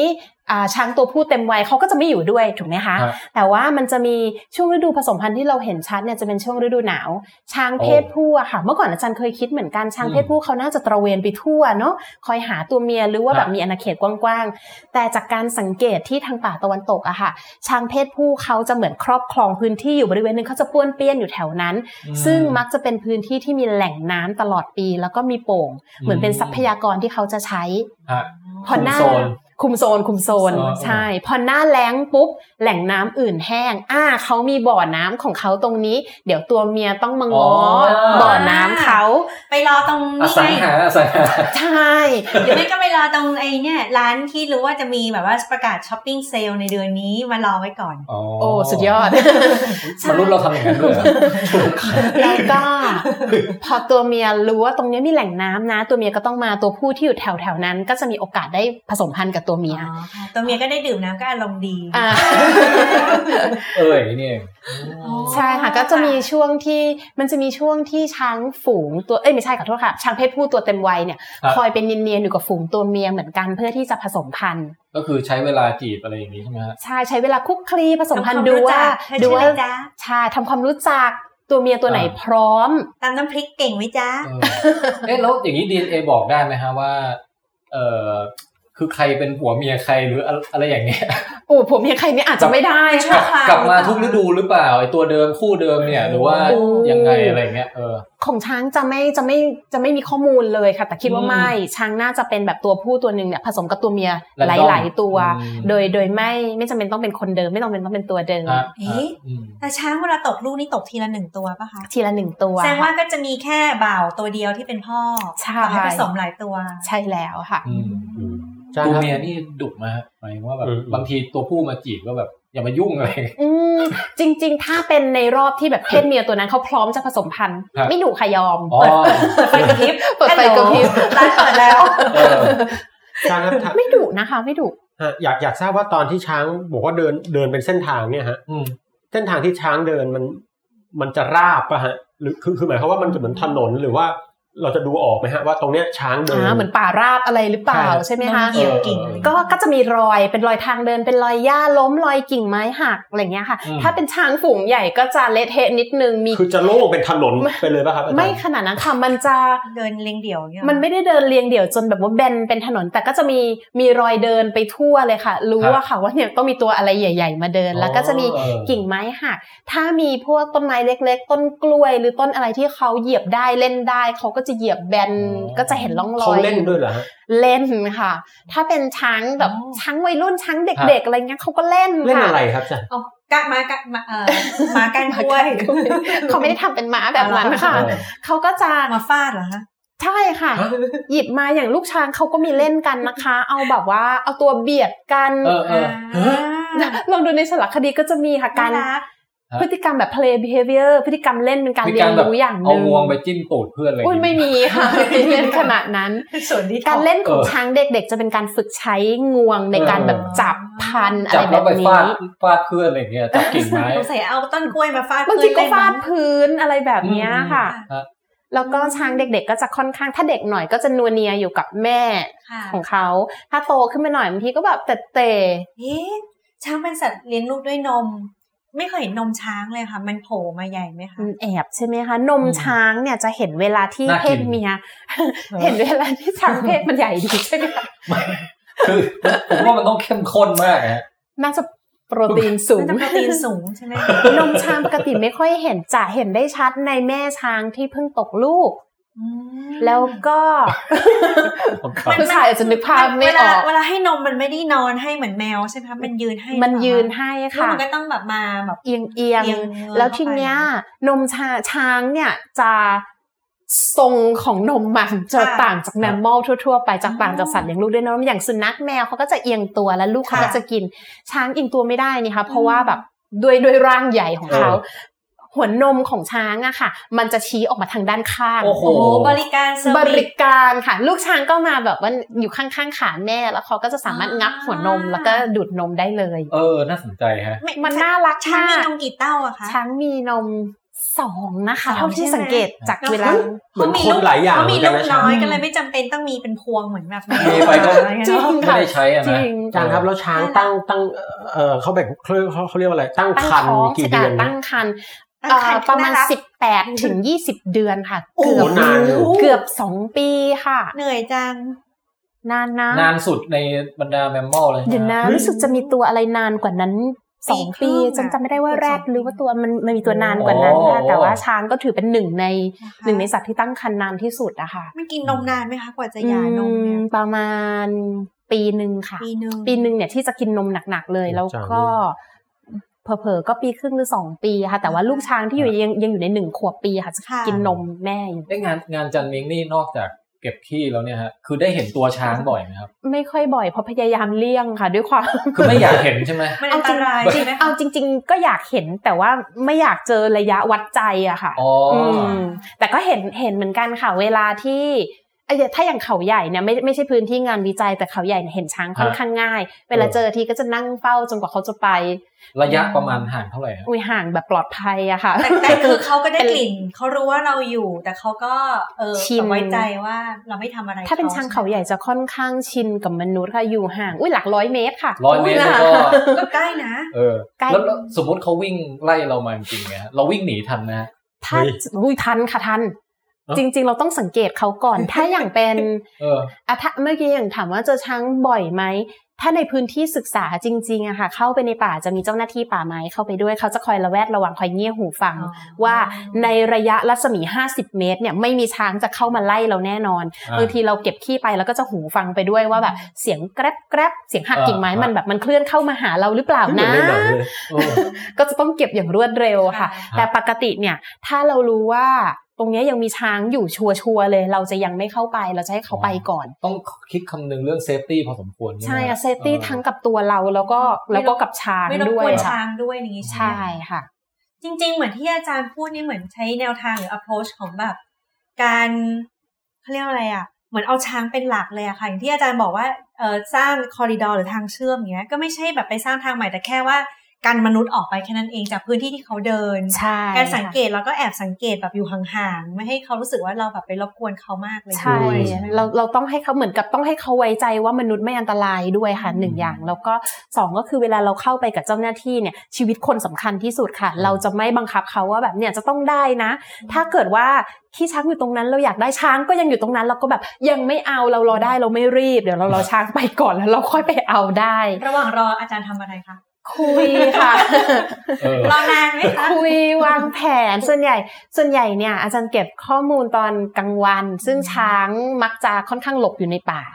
น้อยครั้งมากค่ะ ที่จะเจอตัวไม่ค่อยเจอตัวแต่เจอก็ก็มีเหมือนกันเจอโดยที่แบบ ไม่ได้กะจะเจออะค่ะ คือเขาเงียบอยู่ หรือบางทีเขาก็หลับอยู่อ ยื ย่านยืงเงี้ย นหลั ค่ะ บปะฮะยืนหลับปะ เอ่อตอนนั้นเขานอนเลยค่ะนอนแบบสบาย นอน ใจ ลงไปเลยอย่างนี้เหรอฮะ อ่าไม่เห็นตัวค่ะ อ๋อ แต่ว่าอยู่ดีๆ เนี่ยเขาก็แปรนขึ้นมาแล้วมี โอ้ เสียงพื้นสะเทือนตุ๊บตับอะค่ะโอ้โหคือเราเรานั่งเก็บตัวอย่างอยู่กับเจ้าหน้าที่ เราก็คุยกับเจ้าหน้าที่ ค่ะ แล้วช้างเขาน่าจะหลับอยู่ เราไม่รู้ว่าเขาหลับเขาเงียบ แล้วช้างน่าจะตกใจเสียงที่เราคุยกัน อ๋อ อ๋อคืออาจารย์ไม่รู้ว่าช้างนอนอยู่ใก ก็ ล้ จะไม่รู้ เมาจนช้างตื่น เมาจนช้างตื่ช้ก็เลยแปนรนขึ้นมา ใช่ช้างก็แปรนเราก็โชคดีว่าวิ่งกันไปคนละทางช้างลงไปทางกันช้างออกไปอีกทางหนึ่ง มันคงเป็นจังหวะที่แบบ กำลังนอน ตื่ กลาง เต้ วัน เหมือกัะ สบายๆอยู่ ใช่ เสียงอะไรเนี่ยอุ้ยมีคนมาแปรน ใช่เราเห็นที่สดเรามองแล้วว่าเราว่าเราไม่เห็นช้างนะ แต่ว่า อ่า ช้างในป่าเอาจริง ๆ คือเขาเนียนกับสิ่งแวดล้อมมากๆค่ะ เบลน ใช่ หรืออย่างบางทีถ้าได้เห็นช้างก็จะเป็นแบบจงใจอะแอบขึ้นไปแบบ ปีนต้นไม้รอเขามากินน้ำอะไรอย่างเงี้ยค่ะ แล้วก็รอถ่ายรูป อาจารย์ครับ ค่ะ ถามนิดนึงว่าทำไมอาจารย์เรียนจบมาด้านด้านชีววิทยาแล้วทำไมสนใจช้างฮะ อ่าอาจจะด้วยตอนเล็กๆเนี่ยผูกพันกับธรรมชาติมาบ้านมีสวน ฮะ อ่า แล้วก็ชอบอะไรที่แบบเป็นธรรมชาติ ตอนปริญญาตรีเนี่ยทำงานเกี่ยวกับ diversity ของต้นไม้ ความหลากหลายของต้นไม้ โอ้ เพราะว่าตอนนั้นจริงๆ ชอบสัตว์มากกว่าแต่เลือกทำต้นไม้เพราะว่าเรามีเวลาทำวิจัยประมาณ 3 เดือนในช่วงปิดเทอม ครับ ง่ายๆเลยค่ะ ต้นไม้ไม่หนีไปไหน เราก็ทำต้นไม้เนี่ย ต้นไม้ไม่ไม่ขวิดเราด้วยนะฮะ ใช่เราจบชัวร์เลยค่ะ แล้วก็ เราเรียนจบแน่นอน เออเนี่ยผมต้องเรียนรู้เรื่องพวกนี้ไว้ แล้วก็ระหว่างที่ทำวิจัยปอตรีเนี่ย เราก็จะรู้จักกับพี่ๆนักวิจัย เรารู้จักรุ่นพี่ปอโทเราอย่างเงี้ย ฮะ มีคนที่เขาทำเรื่องสัตว์ป่าหลายคนเอ้ยเราอยากทำสัตว์ป่าเดี๋ยวเราเรียนต่อนะ เราจะทำเรื่องสัตว์ป่า แล้วก็มา ฮะ เจอพี่พึ่งเนี่ยแหละค่ะ ครับ พี่พึ่งตอนนั้นพี่พึ่งกัดเริ่มทำวิจัยเรื่องช้างแต่เป็นช้างเลี้ยง เราก็แบบเอ้ยวางแผนกันเฮ้ยเดี๋ยวปอเอกเราทำช้างป่ากันแม้งานใหญ่ดีงานช้าง แล้วเราแบ่ง แล้วทำคนเดียวมันไม่ไม่จบแน่นอนค่ะเอ้ยแล้วเราแบ่งส่วนกันนะ แบบส่วนนี้เดี๋ยวเราช่วยกันแล้วเราโอเค คนคนนี้เอาผลส่วนนี้ไป คนนี้เอาผลส่วนนี้มา ฮะ คือ อา เรา จา ไม่ รย์แบบมีมีการวางแผนในการเรียนนะ ไม่ใช่แบบลุยดุยดุยเออ ใช่ค่ะเราคือคำถามวิจัยของอาจารย์พึ่งกับของอาจารย์เนี่ยจะไม่เหมือนกัน ค่ะ อ่าแต่ว่าเราสามารถเก็บข้อมูลด้วยกันได้ เราสามารถเข้าไปทำงานด้วยกันได้ เรฟเฟรนนิดนึงก็คือนี่คือที่เอ่อภาคชีวะมหาลัยมหิดล ใช่ ฮะ ค่ะ แล้วก็เอ่อเป็นเขาเรียกว่าแลบคอนคอนเซเว conservation เอ่ biology อ conservation ค่ะ biology ชีววิทยาการอนุรักษ์ซึ่งผมก็อยู่แลบนี้ด้วยนะฮะเอออา เป็นรุ่นน้องของจันจันมิงอีก เป็น ที รุ่น หง น้อง อยู่แลบ มาทีหลังละกันแถวแถวบ้านเล็ก คือ มา แบบ ที นี้ ห ห ลั มาย ง ถึงว่าเรียนวิชานี้เหรอ ใช่เออ เฮ้ยพี่ ก็ ไท ใน ย ห้องนี้ก็จะมีแบบคนทำเรื่องกระทิงเรื่องชะนีเรื่องอะไรอย่าง ใช่ เงี้ยเออผมก็เห็น โอ้โหเลือกสรรแต่ละตัว เรื่องช้างอะไรอย่างเงี้ย โอ้ อืม นี่คือคือ conservation ก็คือรักอนุรักษ์หลาย ๆ ชนิด อย่างอย่างอาจารย์มิ้งก็อนุรักษ์ช้าง ช้าง อืม คนนั้นก็มีมีกระทิงจริงใช่ไหมพี่ มีมี นี่มีกระทิงด้วย เมืองไท ค่ะ ยมีกระทิงกับเขาด้ว ยเหรอ เยอะเลยอืม แต่ว่าเป็นเขาเรียกว่าอะไรสัตว์สงวนแล้วใช่ไหม เฮ้ย คะ เป็นศาสตร์สัตว์เป็น อยู่ในอยู่ในภาวะ กลุ่มสัสัต ตว์ ว์ สงวนเอเดสัตนว์คุ้ เจ ม อร์ ครองเนาะ คุ้มครอง ฮะ เอ เป็น อนี่ สัต ผม ว์ ก็ เป็น ไม่รู้ สัตว์ป่า ผมก็สนคุ้มใจครอง กระทิงนะ ค่ะ เหมือนประชากรน้อยมากแล้ว แต่เนี่ยก็มี มี พี่ ความ เพิ่ง เสี่ยง มีจันมิง ใช่ เออ ก็จะมีกลุ่ม เป็นคู่หูกัน ใช่ค่ะ โอ้ ก็จะมีกลุ่ม ครับ อาจารย์มีมีมีกลุ่มอาจารย์ที่แบบดูแลนักศึกษาที่ทำเรื่องเอ่องานวิจัยเกี่ยวกับด้านการอนุรักษ์ก็จะมีกลุ่มอาจารย์สมโพธิซึ่ง ครับ อ่าพี่แทนไทยเป็นลูกศิษย์อาจารย์สมโพธิ ครับ ศรีโกสามารถนะ ครั คะ บ เพิ่ง แล้ว เจ ก็ อใช่ไหมเนี่ย เพิ่งเจอเมื่อวานครับ และอาจารย์จะเป็นลูกอาจารย์กับอาจารย์พึ่ง ก็จะอยู่กับอาจารย์วอร์เรนบร็อกแมนที่ทำเรื่องอ่าชะนีมือขาวที่อุทยานแห่งชาติเขาใหญ่ค่ะ เห็นมี แม่ รูปนี้ด้วยโปสเตอ ใช่ ร์ ค่ะ อืม เป็นเป็นชะนีตัวต่างๆ ที่เรารู้จักถ้าเดี๋ยวเข้าไปดูใกล้ๆจะเห็นว่าแต่ละตัวมีชื่อด้วยนะ อ๋อ มีกลุ่มมี เออ ชื่ เรื่องชะนีนี่เดี๋ยวต้องไว้อีกตอนหนึ่งนะ นะ พ อัน ราะ นี้ ว่า เป็น น่าจะยางานวิว จัยของอาจารย์วอลเลนค่ะ ครับ อาจารย์ครับแล้วทำไมอาจารย์ต้องสนสนใจช้างทำไมอาจารย์ไม่สนใจสัตว์ป่าชนิดอื่นนะช้างมีอะไรที่ เพราะว่าตอนนั้นอยากทำเรื่องของ DNA ไงคะแล้วก็รู้สึกว่าเอ้เราเริ่มจากช้าง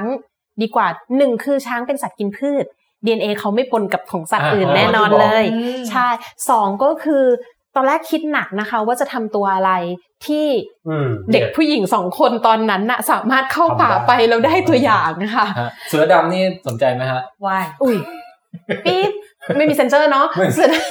เสือดำก็ จะมีทีมวิจัยของเขาอยู่แล้วค่ะ อ๋อ จะมีทีมวิจัยที่เป็นแบบว่า เฮ้ย สัตว์กินเนื้อขนาดใหญ่อยู่ ฮะ ค่ะ ใช่แล้วตอนนั้นเนี่ยคือเวลาเราเข้าป่าเนี่ย ร่องรอยที่เราเห็นง่ายสุดคือช้างนี่แหละ อืม อืมแล้วเราก็รู้สึกว่าคุยกับพี่พึ่งเฮ้ย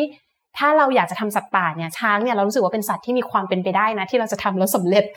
อ่า สามารถจบปริญญาเอกได้ คือนี่คือดูความเป็นไปได้ในการจบด้วยนะ ใช่ เป็น คื เป็น อ วางแผนอย่างดี มันเสี่ยงนะคะที่แบบเลือกทำตัวอะไรไปแล้วจะไม่จบเนี่ยค่ะ ตอนแรกเกือบจะเหมือนคุณใช่ไหม ทำหิ่งห้ ก็ อย ของผม นี่ไล่ลากยาวมาแบบ เป็นเกือบสิบ10 ปีอะฮะตอนนั้น จันจันมิ้งเรียนกี่ปีฮะเรียน ไม่อยากบอกเลยอุ้ยแต่บอกก็ได้ค่ะอาจารย์เรียนจบตรีแล้วต่อเอกเลย โอ้โห อ้ จริง ๆ มันเป็น 5-8 ปีอะฉันก็เต็มแม็กเลยค่ะเฮ้ยคุ้ม 8 ปีค่ะ แต่คือคือรวมโทรไปด้วยเลย ก็ถือว่าเร็วนะพี่ รวมเลยค่ะ เร็ว ใช่ใช่ ค่ะ โอ้ยบวกโทรเข้าไปอีก แต่จริง ๆ อาจารย์ที่พานก็จะแบบมองหน้า เอ๊ะเมื่อไหร่จะจบอะไรอย่างเงี้ยคือตอนนั้นอาจารย์มันมันเสียเวลาไปกับการ develop เทคนิคพอสมควรเลยค่ะ ฮะ เพราะว่าช่วงแรก ๆ เนี่ยมันทำแลบไม่ประสบความสำเร็จอะค่ะ อืม ด้วยเรื่องสารเคมีจากพืช ค่ะ สารเคมีจากพืชตัวนั้นนอกจากทำให้ช้างไม่สบายท้องแล้วอะมันยังยับยั้งปฏิกิริยาในหลอดทดลอง อ๋อ เราด้วย เพราะว่า ค่ะ อาหารที่ช้างกินเข้าไป มี ใช่ ผลต่อ ค่ะ การ ต่อ ตร กาว ร จวัดดีเอ็นเอ ใช่ต่อการต่อการเพิ่มชิ้น DNA อ๋อ ของเราตอนหลังเราก็เลยต้องแบบเฮ้ยต้องเอาอี สารสกัดจากพืชตัวเนี้ยออกไปก่อนออกไปในขั้นตอนแรก ๆ ก่อนค่ะกำจัดมันออกไปก่อน ไอตัวตัวมาร์เกอร์ที่เราเอามาใช้เอ่อ DNA มาร์เกอร์ครับ เราก็ต้องพัฒนาขึ้นมาเองป่ะฮะ อ่าทีแรกโอ้อันนี้ mix and match หลายซอสมากเลยค่ะ นะฮะอ๋อ เราเริ่มจากการใช้ของช้างแอฟริกันก่อน ที่เขา อ๋อ พัฒนาขึ้นมาแล้วดูซิใช้กับช้างเราได้ผลดีไหม ฮะ ได้ผลแต่ไม่ถูกใจ คือ เออ เราต้องการระบุตัวช้างเราต้องการเอ่อมาร์เกอร์ ถ้าไม่ถูกใจคืนเงินได้ไหมฮะ ไม่ได้ค่ะ เหรอครับ เรา เออ เราต้องการ เออ ดีเนที่มีความหลากหลาย เราเลยต้องเสียเงินเพิ่มอีกค่ะมาแทนที่จะแทนที่จะคืนเงิน ฮะ ก็สุดท้ายเราก็เลยพัฒนาชิ้น DNA ที่มันจำเพาะกับช้างเอเชียขึ้นมาค่ะ อ๋อค เมื่ รั อก่อน บ เราใช้ของช้างแอฟริกา ซึ่งอันนี้พอพอมีขึ้นมาแล้วก็โปรเจกต์ไหนก็เอาไปใช้ได้ ก็ ด้วยใช่ไหใช้ม ใช่ค่ะ แล้วก็โปรเจกต์อย่างตอนนี้ก็จะมีการทำไม่ใช่โปรเจกต์ของอาจารย์นะคะ เป็นทีมอื่นที่เขาสนใจทำที่ลาวที่ ครับ เอ่อประเทศอื่น ๆ อย่างเงี้ยค่ะ ก็สามารถเอา DNA อ่าตัวมาร์เกอร์ตรงเนี้ยค่ะ ไปใช้ได้ด้วย อาจารย์ครับแล้วแบบเอ่อในวงการช้างโลกเนี่ยฮะ ค่ะ นักนักวิทยาศาสตร์เขาสนใจช้างกันเยอะมากน้อยแค่ไหนอย่างไร หรือในเอเชียมีแลบวิจัยบ้างไหมฮะ เยอะมากเลยค่ะ อืม ส่วนใหญ่ เฮ้ จะ ย เป็นจะเป็นจะเป็นทีมทีมๆว่าทีมไหนสามารถส่วนใหญ่เราจะคุยกันเองในวงภายในแล้วใครมีคอนเน็กชันจากที่ไหนก็จะเข้าไปเริ่มจากที่นั้นก่อน เพราะว่าเรื่องแลบมันไม่มีปัญหาเรื่องที่มันมีปัญหาคือการเข้าพื้นที่การเข้าไปทำวิจัยในแต่ละประเทศนั้น ต้องมีต้องมีคอนเน็กชันดีพอสมควรค่ะ อย่างนี้แสดงว่าเอออย่างทางอาจารย์เวลาจะแบบไปลงไปในป่าก็ต้องติดต่อทางกรมป่าไม้เขาอนุญาตเราอย่างนี้ด้วย ใช่ ไหม ค่ะ ก็จะต้องหาต้องมีต้องต้องมีคนรู้จักบางบางทีอันหนึ่ง ถ้ามีคนรู้จักเราก็จะขอเข้าไปคุยหน่อยได้ไหมว่าเราสนใจเรื่องนี้ทางทางพื้นที่สนใจไหมหรือบางทีเนี่ยถ้าเราไม่มีคอนเน็ชันเราก็ไปในฐานะคล้ายๆนักท่องเที่ยวก็ได้ แล้วเราก็แบบขอคุยกับเจ้าหน้าที่ อืม อย่างเงี้ยค่ะ อย่างตอนที่ไป อย่างเอราวันก็ไปเป็นแบบนักท่องเที่ยวก่อน อืม แล้วก็คุยกับเจ้าหน้าที่ที่เขาแนะนำเรื่องการท่องเที่ยวเนี่ยแหละค่ะ ค่ะ เขาก็จะบอกเราเนี่ยมีสนใจเหรอ แล้วเราก็จะค่อยๆ แนะนำว่าเราเป็นอาจารย์นะเขาก็จะส่งต่อว่าอ่ะมีหน่วย ครั ไหน บ ที่ทำงานวิจัย แต่ที่สำคัญที่สุดเลยก็คือ เราจะต้องคุยกับคนในพื้นที่ก่อนค่ะว่าเขาสนใจไหมหรือเขามีคำถามอะไรที่เขาอยากจะรู้ไหม คนในพื้นที่นี่คือใครคะ อ๋อคนในพื้นที่หมายถึงเจ้าหน้าที่ที่เขาดูแลพื้นที่ตรงนั้นอยู่ค่ะเจ้าหน้าที่ที่เขาลาดตระเวนแล้วก็อย่าง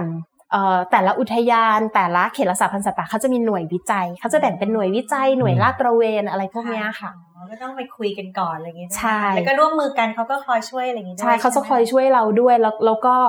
บางอย่างเขาอยากรู้อย่างเช่นอุ้ยอยากรู้จังมีช้างตัวผู้ตัวเมียกี่ตัวแบบว่าเราทำให้ได้ไหมเราก็บอกให้สบายมากอย่าเหงเงี้ มื ย อนกับ ค่ะ เขาก็บอกด้วยว่าเออถ้าเขาช่วยนี่ก็คือเราจะแลกเปลี่ยนกันอะไรยังไงได้บ้าง ใช่ค่ะ เอาจริง ๆ แล้วอ่ะเขาช่วยเราเยอะมากๆ ทั้ง อืม ของในแง่ของการพัฒนาคำถามวิจัย ในแง่ของเทคนิคการเข้าไปเก็บตัวอย่าง เขาก็จะแนะนำเราอย่าง พี่ๆเขาก็อยู่กับกับพวกนี้มาตลอดเลย ใช่ค่ะ อื พี่ๆเจ้าหน้าที่คนในพื้นที่เขามีความรู้ที่อยู่ในพื้นที่เขาก็จะถ่ายทอดให้เราเหมือนกันเราแลกเปลี่ยนความรู้กันนะคะ อาจารย์คะงั้นถ้าเกิดกลับมาที่เรื่องของเอ่อเอ่อผลการวิจัยของอาจารย์นะคะเห็นอาจารย์พูดถึงประเด็นหนึ่งว่าเอออยากจะศึกษาว่าปัจจัยคุกคามมีผลต่อประประชากรช้างไทยหรือไม่อย่างไร ค่ะ ตกลงว่าผลออกมานี่คือมีปัจจัยคุกคามอะไรไหมคะต่อประชากรช้างไทยอะคะ อ่าถ้ามองในเรื่องของพันธุกรรม อืม ยังค่ะเรื่องของเรื่องของความหลากหลายทางพันธุกรรมจะลดลงจนน่าเป็นห่วงนะณปัจจุบันยังค่ะ ช้างไทยเราอ่ะค่อนข้างมีความเอ่อมีความหลากหลายทางพันธุกรรมที่สมบูรณ์ แล้วก็หลากหลายในระยะ ครับ ยาวไม่ค่อยห่วงค่ะ แต่ปัญหาที่ห่วงนะตอนนี้จะเป็นเรื่องของเอ่อช้างที่มันออกมามีปัญหากับมนุษย์ เนี่ยครับเนี่ยครับ อ่า เออ ใช่ไหม เป็นข่าวบ่อยนะฮะ เพราะว่าช้างเนี่ยเขาเขาฉลาดเขา อืม เขาจดจำได้แล้วเขาเรียนรู้ได้ อืม จริง ๆอ่ะเขาจะชอบพื้นที่ที่ค่อนข้างมีการ มีการรบกวนนิดๆด้วย การรบกวนนิดๆนี่หมายถึงว่าพื้นที่ตรงนั้นมีการถางแล้วมีการงอกของยอดไม้ใหม่ อ๋อ คือมันมีอาหารไงใช่ไหม เอ คะ อ มีอาหารเขาก็จะออกมา ครับ แล้วช้างปรับตัวเก่งมากๆ ค่ะ เวลาเขาออกมาตามขอบป่า ซึ่งขอบป่าเนี่ย พื้นที่มันไม่ได้สมบูรณ์เหมือนในป่า แต่ขอบป่ามีอาหารโล่งเดินง่าย โอ้โห เลยออกมานิดนึงอ่ะเจอบ่อน้ำของ เออ ชาวบ้าน เลยออกมาอีกหน่อยเจอไร่อ้อย อ่าฮะ โอ้อร่อยเลยบุฟเฟ่ คราวนี้ไม่อยู่ป่าละ ครั ค่ะ บ เขารู้ละเฮ้ยสองมากินตรงนี้ดีกว่าโล่ง เออ เดินสบายหวานด้วย จริงช้างเนี่ยเป็นหนึ่งในสัตว์ที่ฉลาดที่สุดในโลกนะ เฮ้ยจริงเหรอพี่ มันอยู่แบบเลเวลเดียวกับอ่ะอย่างคนอย่างเอ่อคนเนี่ยเราเอาไว้อีกเลเวลหนึ่งแล้วกัน ลิง แต่มีแบบพวก โลมาเนอะ เอ่อโลมาชิมแปนซีช้างอะไรอย่างเงี้ย คือเป็นสัตว์สังคมแม้กระทั่งหมาก็ตามเนี่ยเออเป็นสัตว์สังคมที่มันรู้เรื่องเยอะมากอะมีความรู้สึกนึกคิด มีมีเซน พฤ ส์ ติกรรมซับ มีเซ ซ้อน น เซลฟ์ เรียนรู้เก่ง มีว่าดูกระจกแล้วรู้ว่าดู รู้ว่าเนี่ยตัวเอง ใช่ใช่ อะไรอย่างนี้ อืม เคยเขียนเนาะเคยอ่าน เออเคยเขียนไว้ในหนังสือโรคจิตนะครับ โรคจิตเราก็มีเล่มนั้นชื่อ ชื่อครับ อ๋อมันก็เลยชอบออกมาแบบทีละนิดเรื่อยๆ ก็ได้คืบแบบเอาศอกคือมันอร่อย แบบ มันก็ เดินออกมาหน่อย เข้ไป แล้วเจอของดีอ่ะ อืม ก็ก็ออกมา ค่ะ เรื่อยๆ คือจริง ค่ะ ๆ มันเป็นเรื่องของมันเป็นเรื่องของพฤติกรรมค่ะ สมมุติว่าช้างอยู่ในป่าโอเคเขารู้สึกปลอดภัยเขามีอาหาร แต่ถ้าเขาออกมาข้างนอกแล้วเขาไม่มีภัย ไม่มีภัยในที่นี้หมายถึงว่าไม่มีมนุษย์คอยมาไล่เขาออกมาที่ อืม สงบสงบโล่งลมเย็น มีน้ำมี ครับ ไร่อ้อยเขาก็ออกมาค่ะ ทีนี้พอออกมาปุ๊บ เนี่ย รู้แล้วว่าตรงนี้มีน้ำมีไร่อ้อยเขาก็จะออกมาเรื่อยๆ ถึงขั้นมีการแบบมายืนรอด้วยนะ รอข้าม โอ้ ถนนน่ะ แล้วฮะ ที่สลักพระเคยเจอค่ะ ค่ะ ที่สลักพระเนี่ย ฉเออลาดมากเอ่อชุมชนกับป่าจะค่อนข้างติดกันพอสมควร พอช้าง ครับ ออกมาได้เขาก็จะรู้แถมรู้ด้วยนะคะว่าข้ามถนนตรงนี้ไปอ่ะฝั่งนู้นอ่ะไรอ้อยเต็มเลย อ่า ค่ำๆเขาก็จะเริ่มออกมากินน้ำก่อน แล้วก็ ครับ แบบเจ้าหน้าที่เคยบอกเคยเห็นว่ามาแอบอยู่ตรงแบบต้นไม้ใหญ่ ๆ เอ๊ะโทษนะครับ แน่ละ ช้างกินน้ำนี่เอางวงดูดไหมฮะ ใช่ค่ะเอางวงดูดค่ะ อ๋อ แล้วก็ โอเค เอาเอางวงดูดน้ำขึ้นมาแล้วก็ใส่ปากค่ะ อ๋อคือไม่ใช่ดูดแล้วกลืนไปเลย อุ๊ย แต่ อุ๊ยไม่ ต้อง ใช่ ต้อง ค่ะ ดูดแล้วมาพ่นพ่นใส่ปากอีกที เราต้องเอามาใส่ปาก อ๋อ เนี่ยสำลัก ใช่ไหมคะ สำลัก เป็นรูจมูก มันเป็นจมูกเขาอะ มัน ค่ะ มันก็เหมือนคนเราถ้าเอาหลอดดูดน้ำ ใส่จ จิ้ม มูก จมู ก็ ก กินไม่ เนี่ยก็ไม่ ได้ ได้นะ โอเคโอเคเข้าใจแล้ว อ๋อ ฮะ ช้างก็เลยแบบแอบอยู่ข้างๆต้นไม้ แอบก่อนรอรอให้แบบปลอดภัยรถไม่มีวิ่งแล้วเขาก็จะข้ามถนนอย่างรวดเร็ว ค่ะ เจ้าหน้าที่บอกว่าขำมากเวลาเขาข้ามถนน เอ๊ะ เดินเร็วอะค่ะปุ๊บปุ๊บปุ๊บปุ๊บ สับขาแบบปุ๊บปุ๊บปุ๊บปุ๊บเนี่ย ใช่เราก็ไปแอบอยู่ในแบบไร่อ้อยท่วมหัว ซึ่ง ฮะ คนก็ไม่เห็น อืม โอ้ ก็กิน แล้วก็กินแล้วก็แล้วก็เกิด ค่ะ ความเสียหายขึ้น แล้วแล้วสิ่งที่คนไม่ชอบเนี่ยก็เพราะว่ามาทำลายผลผลิตหรือว่ายังหรือว่ามีเรื่องอื่นด้วยหรือยังไง มันทำลายผลผลิตของชาวบ้านอันนี้เป็นหลักเลยค่ะ เพ อื ราะ ม เวลาเขาปลูกพืชผลการเกษตรอะค่ะ บางทีเขาจะเก็บเกี่ยวหนึ่งฤดูเขาเก็บเกี่ยวได้แค่ครั้งเดียว ครับ ใช่ค่ะแล้วคือช้างมาเขาปลูกไว้ห้าไร่ช้างมากินไปแล้วสามไร่ โอ้โห โอ้เงินที่ลงทุน กิน ยัง แบบ ยัง ไม่ ซื้อเชื่อ สงสาร อยู่ เลยนะ เลย บุฟเฟ่ต์อะของอร่อยอะ โโหกินแบบกินกินแล้ว เออ ทำลายด้วยค่ะ อย่าง ฮะ ต้นมะพร้าวต้นกล้วยอย่างเงี้ยก็เป็นล้มของเขา ค่ะ หรือไม่ก็บางทีช้างตัวใหญ่อะค่ะ เดินเฉียดบ้านเฉียดแท้งน้ ำ เขาก็ทรัพย์สินเสียหายอะค่ะ โอ้โห อันนี้อันนี้เราเข้าใจชาวบ้านเลยค่ะ แต่ว่าด้วยความที่ช้างฉลาดถ้าเขาเคยออกมาแล้วน่ะ ยังไงเขาก็ออกมาอีกค่ะ ฮะ อาจารย์ถามนิดนึงครับ เนื้อช้างนี่กินได้ไหม เอ้า เนื้อช้างใช่ไหมคะ คือแนว เา อนุรักษ์ เอาจริง แน ๆ ว ก็กินได้นะคะ แต่ ผมว่ามันน่าอร่อยนะ มันเหนียวนะคะ เพราะว่าเส้นไฟเบอร์มันอาจารย์ไม่เคยกินนะคะ ที่บอก ไม่ ว่า น่า เหนียว อร่อยอะ เพราะว่า ดูแล้วไม่น่าอร่อยอ่ะ อ ดูจากดูจากเส้นใยเนื้อมันมันเหนียวมันใหญ่แล้วมันน่าจะไม่นุ่มอร่อยอะค่ะ ฮะเออแต่แต่คือโอเค แล้วแล้วชาวบ้านมีปัญหากับช้างเนี่ยเขาเขาทำยังไงกันบ้างครับมีแบบมายิงหรือว่ามา อืมส่วนใหญ่ ไล่ จะ หรือ ขู่ อะไร ค่ะ ทำรั้วไฟฟ้าช็อตอะไรอ ใช่ ย่างงี้ใช่ไหมคะ เอ่ออูมีหลายอย่างเลยอย่างแรก ๆ ก็จะเอาเป็นแบบลูกลูกประทัด ฮะ โยนใส่ให้ช้างตกใจอะไรอย่างเงี้ยค่ะ อ่า ใช้สปอตไลท์ตะโกนไล่อะไรแบบนี้ แล้วก็ถ้าเป็นพื้นที่ที่มีปัญหาเยอะก็อาจจะมีหน่วยงานราชการ หรือว่าทางจังหวัดเข้ามาช่วยในการสร้างรั้วไฟฟ้า อ๋อฮะ คือมันมีการแก้ปัญหาเยอะมากตั้งแต่รั้วไฟฟ้าใช้กระสอบน้ำมันดิบ ครับ กระสอบพริกป่นอ่ะรั้วไฟฟ้าเนี่ยพอช้างมาแตะแตะอุ้ยมีไฟดูดละไม่มา เออ ดีกว่า เอออืม เขาก็จะยั้งอยู่ได้ประมาณหลักหลักเดือนแค่นั้นละค่ะ อืม ไม่กี่อาทิตย์แล้วหลังจากนั้นเขาก็จะหาวิธีทลายรั้วไฟฟ้าเราให้ได้ ทำยังไงฮะ ชาร์จ เขาจะ พุ่งใส่เลยปะ มันเหมือนการเรียนรู้ปนปนๆสุ่มอะค่ะ อืม เอางวงแตะเอาหลังเท้าแตะแตะอุ้ยตัวนี้ไฟช็อตพอเตะ เออ โดนตรงเสาอะเสาไม่มีไฟด้วยนะ โอ้ ล้มเสา คือแสดงว่าอ้อยเนี่ยมันต้องอร่อยมากเลยนะ ใช่ ถึงยอมขนาด จะ เนี้ย ออกมาให้ได้เลยค่ะ อืม บางที่ก็เหยียบต้นไม้ให้มันไปพาดรั้ว โอ้โห ไฟฟ้าซะ ฉลาดเนาะ ฉลาด ฉลาดมากเลยอะ ใช่ค่ะ ส่วนพวกรั้วกระสอบกระสอบที่เป็นแบบว่าแช่น้ำมันก๊าซหรือว่าพริกป่น ก็เอาอยู่ช่วงแรก ๆ ช้างรู้สึกแปลกๆ ฉุนจมูกหลังๆพอกลิ่นจาง หรือช้างชินช้างก็เดินออกมาตามปกติค่ะ ฮะ คือปรับตัวได้หมด ไม่ ป ว่า รับ จะ ตัวได้หมดเลย อุ๊ย ต่อกรด้วยอะไร ดีนะที่เมืองไทยยังไม่มีช้างพันธุ์ที่แบบหูมันใหญ่ๆแล้วบินได้พี่ เออ ดัมโบ ถ้าอย่างนั้นนี่ไม่รู้กันไงเลยนะ ก็อาจจะบินมากินไรอ้อย อุ้ยไม่ใช่ แล้วอย่างนี้คือพูดได้ไหมคะว่าความสัมพันธ์ระหว่างชาวไร่กับช้างป่าเนี่ย มันมันก็มีความสั่นคลอนอันตรายอยู่ที่อาจจะทำให้เขาแบบ ล่าช้างหรือทำอะไรที่เป็นอันตรายต่อช้าง มี แล้วก็แบบ ค่ะ ทัศนคติต่อช้างป่าก็ไม่ดีไปอะไรเงี้ย สะอาถ้าในพื้นที่ที่ อืม ที่เพิ่งเริ่มมีปัญหาปัญหาก็จะยังไม่รุนแรงค่ะ ก็คือถ้าพื้นที่ที่เพิ่งเริ่มมีปัญหาเนี้ย ฮะ เจ้าหน้าที่มาไล่เอารถกระบะสปอร์ตไลท์มาไล่เนี่ยยังพอเอาอยู่ความเสียหายยังไม่ได้ยังไม่ได้ระดับที่ชาวบ้านเขาหมดเนื้อหมดตัวค่ะ อืม แต่ถ้าพื้นที่ที่ปัญหารุนแรงเนี่ยหน่วยงานราชการจะต้องเข้ามาช่วย อย่างพื้นที่ที่ประสบความสำเร็จคือที่กุยบุรี เป็นโครงการในพระราชดำริแล้วก็มีการ manage อันเนี้ยเป็นการ manage ที่แบบเป็นระบบมากทำเป็นพื้นที่ท่องเที่ยว มีการ ฮะ แปรรูปผลิตภัณฑ์แล้วจากทัศนคติของชาวบ้านที่กุยบุรีที่เคยเดือดร้อนเพราะช้างเนี่ยทัศนคติกับช้างเนี่ยลบมากๆเลย อืม ตอนหลังเนี่ยพอเอ่อการจัดการเริ่มอยู่ตัวมากขึ้น ชาวบ้านสามารถเปลี่ยนวิกฤต ฮะ ให้กลายมาเป็นเรื่องของโอกาสการท่องเที่ยว อืม ชาวบ้านมีรายได้เพิ่มมากขึ้น แล้วมันเติบโตขึ้นอย่างมั่นคงเนี่ย อุ้ย ทัศน ดูดิ คติของชาวบ้านเป็นบวกมากขึ้นค่ะ แต่อย่างทางที่ เดี๋ ส ยว ลับ แป๊บนึงครับท่ ค่ะ องท่องเที่ยวนี่คือมาดูช้างป่าเนี่ยเหรอครับ ใช่ค่ะมีไกด์ อ๋อ ให้ความรู้อ่าให้เป็นการท่องเที่ยวเชิงแบบให้ความรู้ด้วยอะค่ะ ฮะ ทางนิเวศ คนละอย่าง วิท กับที่เขาไปขี่ช้างไปอะไรกันพวกนั้น โอ้ย อ๋อคนละอย่าง มี ค่ะ ช้างป่า เอ ใช่ อ แน ถ้าว ขี่ช้าง conservation เนาะขี่ช้างจะเป็นแบบในเชิงธุรกิจการท่องเที่ยวของช้างช้างเลี้ยงช้างบ้าน ฮ ค่ะ อืม อันนี้เป็นช้างป่าก็คือคนมาดูคนมาดูเห็นก็แบบแฮปปี้และที่เขาได้เห็นแบบช้างป่าที่เป็นสัตว์ป่า อ่า จริง วิทย์ไว้กระตู้วูแบบ อืม ดี ใจ ๆ วิดไว้ได้เพราะอยู่ไกลระดับหนึ่งค่ะ ครับ อยู่ค่อนข้างไกล อืมแบบนี้ก็วินวินนะฮะ เออ คือช้างก็แฮปปี้ชาวบ้านแฮปปี้ทางรัฐก็แฮปปี้ด้วย ใช่ คือรายได้ที่เสียไปจากโดนกินอ้อยกินอะไรก็ได้มาจากการท่องเที่ยวแทน เออ ใช่ตอนหลังก็คือมีการแบบมีการ manage อะแทนที่จะแบบปลูกปลูกอ้อยปลูกข้าวโพดขาย ไม่เอาละมีการเหมือนกับปลูกเป็นพืชอาหารช้างนะ แต่ว่ามันต้องการ manage ไม่ง่ายค่ะ ใช้เวลาหลายปีเหมือนกันเหมือนกับต้องมีการจัดโซน ว่าเนี่ยเฉพาะโซนนี้นะที่เดี๋ยวจะมีการ manage เรื่องช้าง โซนอื่นก็คือจัดระเบียบไปให้ให้เรียบร้อย คืออยากกินปลูกให้กินเลย อ่าใช่ แล้วขอถ่ายรูปหน่อย แล้วออกมาออ กมาออกมา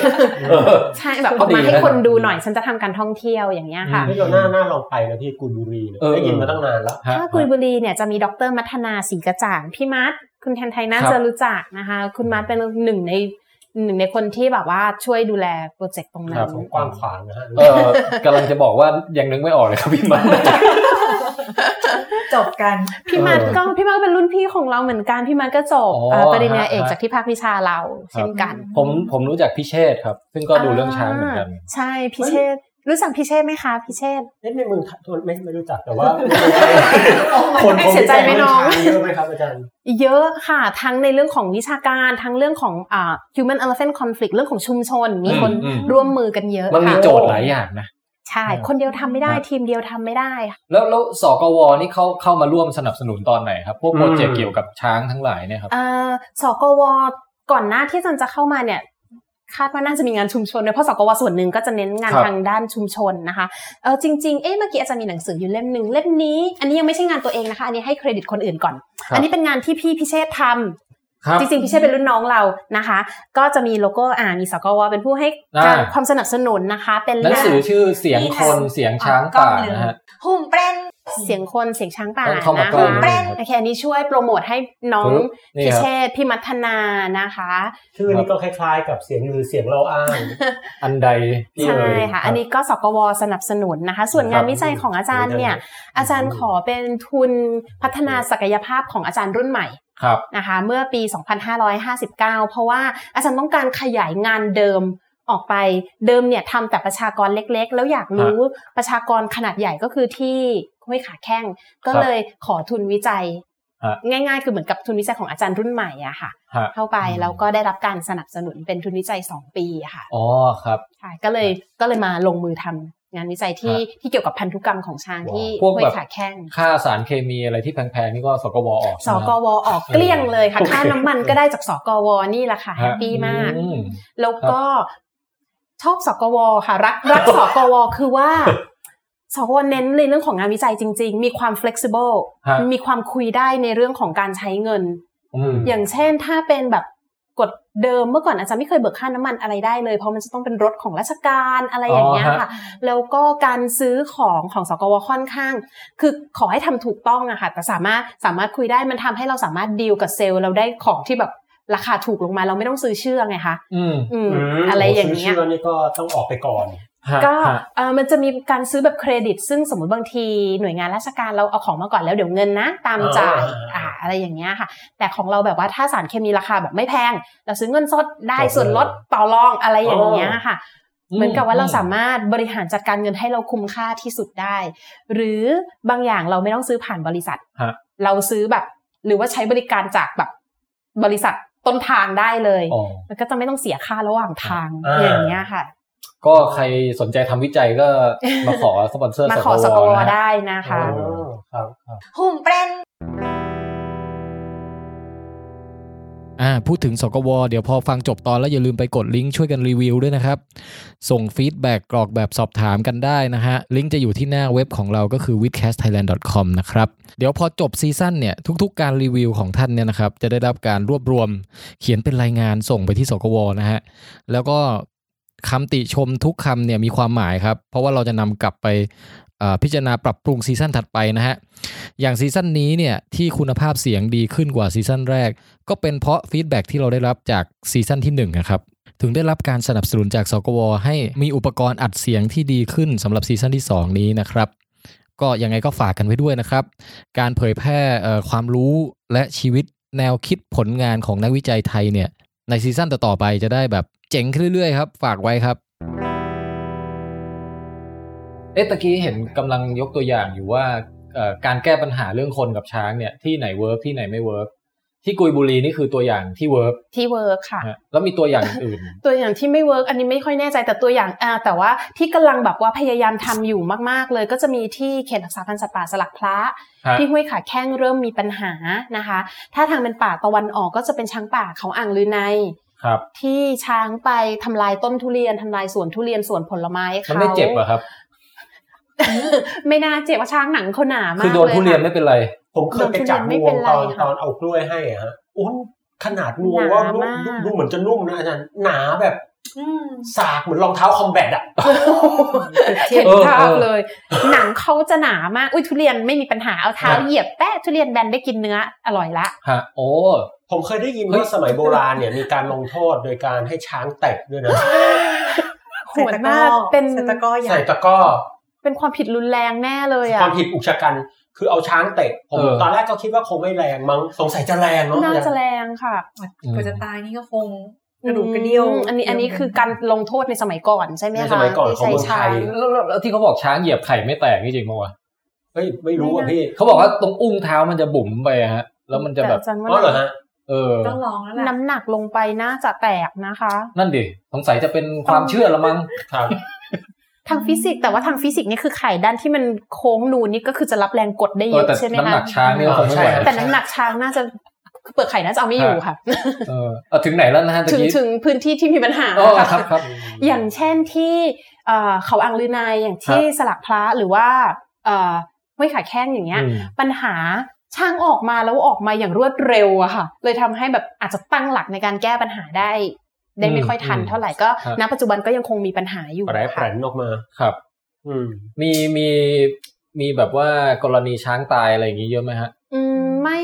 มีอยู่เรื่อยๆค่ะ แต่ว่า ฮะ ข้อดีของความเป็นเมืองพุทธก็คือ การที่จะแบบว่าฆ่าช้างโดยจงใจเพื่อที่จะลดจำนวนหรือเพื่อลดเอ่อความขัดแย้งที่ช้างออกมากินพืชไร่อยังน้อย ฮะ แล้วก็การล่าช้างแบบที่เป็นเกมแอนิมอลในเมืองไทยเราไม่มีด้วยความที่เป็นเมืองพุทธด้วยไงคะ ไปไปเอางาอะไรอย่างนี้เดี๋ยวนี้ไม่มีแล้วเหรอ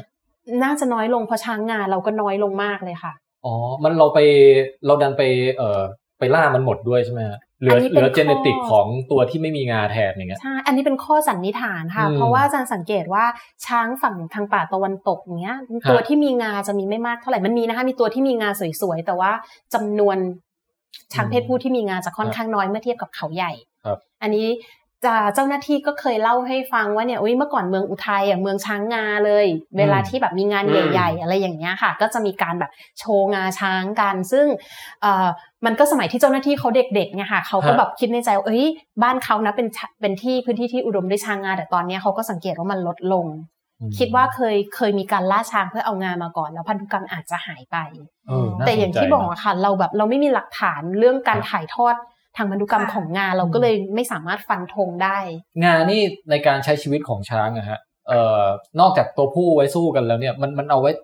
แซะอะไรกินอะไรอย่างนี้ได้ไหมฮะ ได้ค่ะ เออ เอาไว้ลอกเปลือกไม้ เอาไว้แทงดินโป่ง ดินโป่งแข็งๆอย่างเงี้ ยค่ะ อืม ถ้าช้างมีงา ก็คือมี เางา ฟังก์ชันนะ งาเสียบ ให้ซุย ให้ซุยให้ซุยใช่ค่ะ เออเออ ถ้าเป็น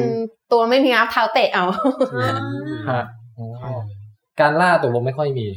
อืมไม่ค่อย ณปัจจุบันไม่ค่อยมีแต่ว่าก็จะมีบางทีมีความโกรธโกรธแค้นแล้วก็ สาเหตุการตายของช้าง ใช่ นี่มีมีกราฟอยู่ในหนังสือนะครับ มีรั้ว อืม ไฟฟ้านะคะ รถไฟฟ้าอันดับหนึ่ง บางทีอาจ จริ จะ งเหรอ เกิดจากความความรู้เท่าไม่ถึงการ โดยที่รั้วไฟฟ้าเนี่ยปกติจะเป็นกระแสไฟฟ้าอ่อนๆ แล้วมาเป็นวูบวูบ อือ ๆ ฮึ ให้ตกใจนะคะ ฮะ บางทีก็จะมีต่อไฟกระแสตรงกันก็มีบ้างค่ะ โอ้ ซึ่งไฟบ้านนะคะ โอ้โห ครับโหดนะเนี่ย ถึงตายจริงค่ะ เฮ้ยมันโหดจริง ใช่ค่ะ มาหมด อาจจะ แรง อาจจะเป็นความโกรธความรู้เท่าไม่ถึงการ หรือว่าเป็นอุบัติเหตุก็ได้ค่ะ ค่ะ มันจะมีช้างที่ถูกไฟสายไฟแรงสูงช็อตตาย เพราะว่า ฮะ เอ่อไผ่อะค่ะไผ่มันโตเร็วแล้วใบไผ่เวลาช้างหักแล้วยกขึ้นมันไประกับสายไฟแรงสูง อ๋อ ก็เลยทำให้เป็น ฮะ เป็นอุบัติเหตุเขาก็โดนไฟช็อตตาย อาจารย์ครับสุสานช้างมีจริงไหม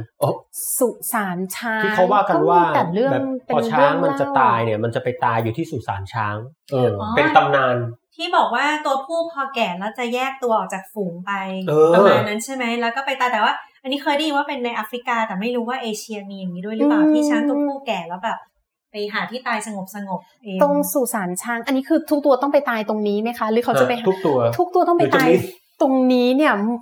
ไม่ไม่เคยเห็น อืม หลัก ครับ ฐานแท้จริงนะคะ อืม ชุด แรกอุ๊ย โอ้ย ขอบคุณมากนะปอง เอามาทำอะไรอ่ะ เราจะมาหยิบกล้องถ่ายรูปใน ตกใจหมด มือ เล ถือย อะ ตกใจด้วยมากเลย ขอบคุณมากนะปอง เออ จังหวะนี้ครับคืออบันลุกขึ้นฮะแล้วก็เผลอลากไอ้สายไมลอยเนี่ยกำลังจะตกจากโต๊ะนะฮะแล้วก็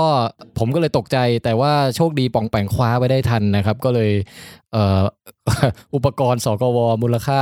สูงเนี่ยเลยไม่พังนะครับ ก็ต้องขอบคุณป่องแปงไว้นะที่นี้ด้วยนะฮะ ทีนี้จังหวะนั้นเนี่ยผมก็เลยถือโอกาสให้ทุกคนได้เบรกนะครับ เพราะว่าคุยกันมาเป็นชั่วโมงแล้ว เลยให้เบรกไปยืดเส้นยืดสายกันเล็กน้อยนะฮะแล้วหลังจากนั้นเราก็กลับมาคุยกันต่อครับ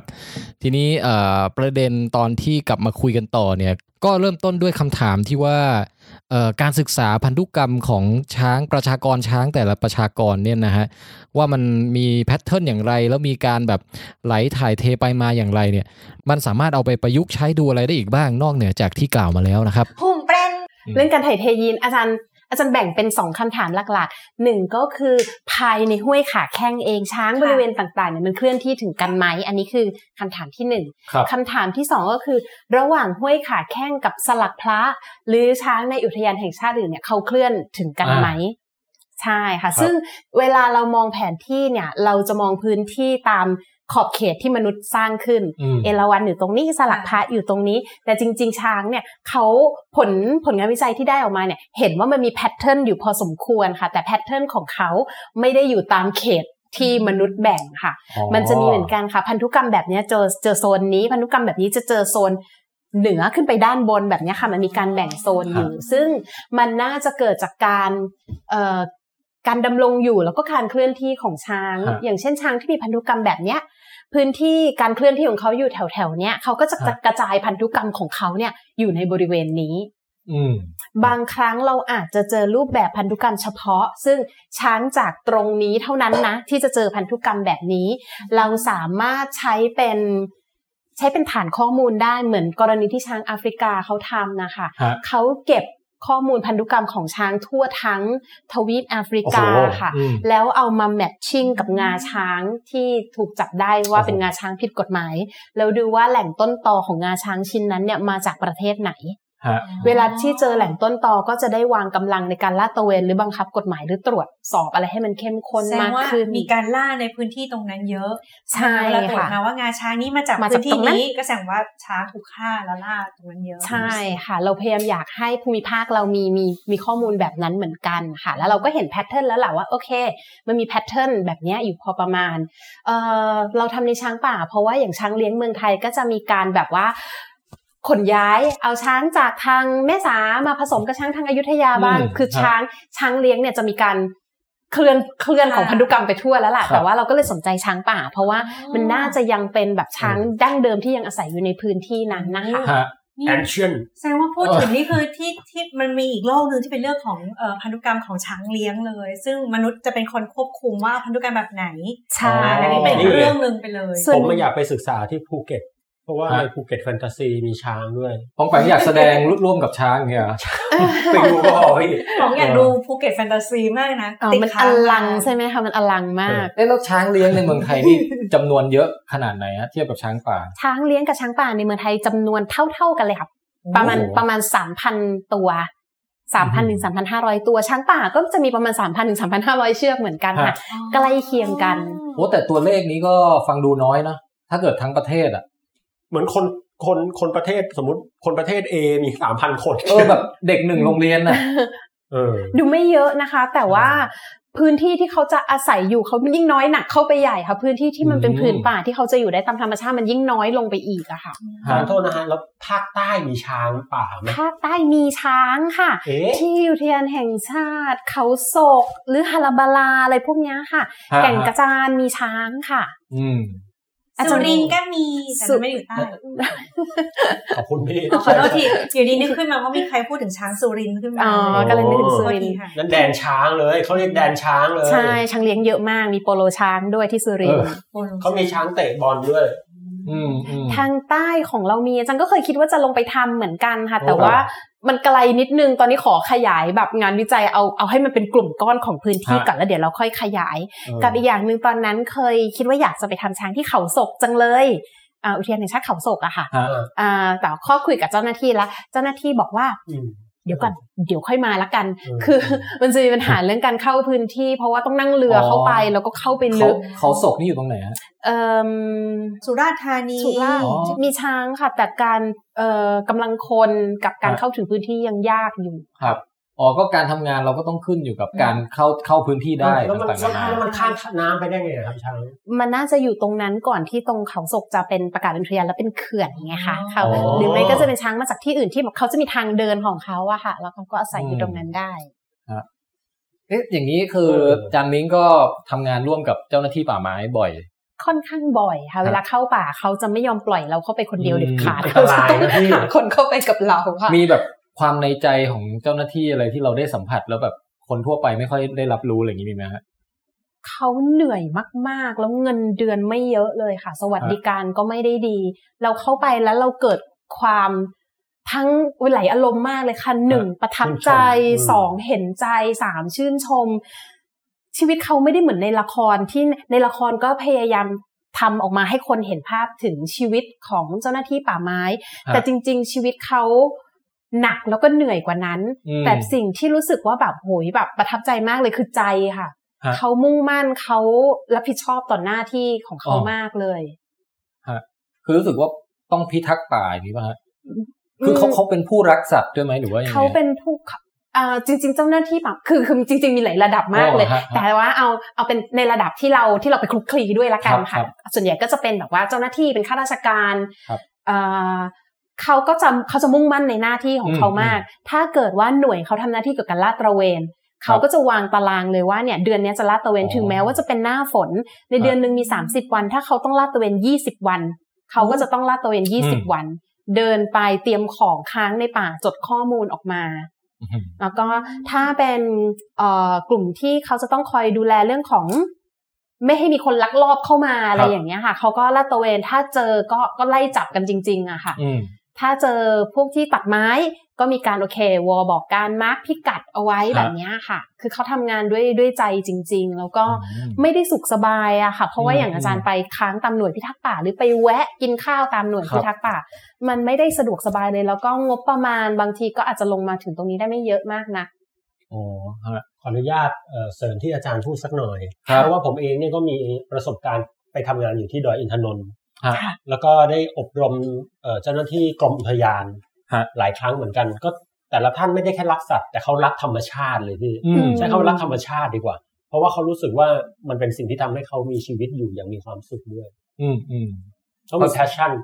เออใช่เขามีแพชชั่น อืม นี่พูดจริงเออ แล้วก็มีเซนส์ของความหน้าที่ความรับผิดชอบที่เราจะต้องปฏิบัติให้ เต็มที่อย่างเงี้ย ใช่แล้วเราเข้าไปปกติจันเข้าไปจะติดต่อกับทางฝ่ายวิชาการ ฮะ พอฝ่ายวิชาการรู้ว่าเราแบบเข้ามาทำวิจัยด้านเนี้ยเขาพร้อมจะซัพพอร์ตเราเสมออ อืม คือเขาจะไม่มีว่าเอ๊ะนี่พื้นที่เราไม่ให้คนนอกเข้ามาทำไม่มีเลย ฮะ เราสามารถแต่ว่าเราก็ต้องทำตามกฎกติกาของเขาในการแจ้งเข้าไปก่อน ครับ เราจะต้องคือแฟร์ๆอะค่ะบอกเขา อืม ตามตรงเลยเรามาทำอะไร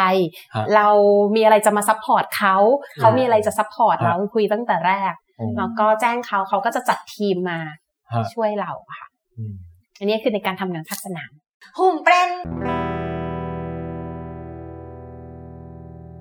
คำถามเก็บตกไปเรื่อยนะฮะ ค่ะได้เลย ขอ ค่ะ ก่อนได้ไหมพี่ อ่ะ เอาเลย ได้เลย เอา ค่ะ สักหนึ่ง ช้างน้ำคืออะไรครับ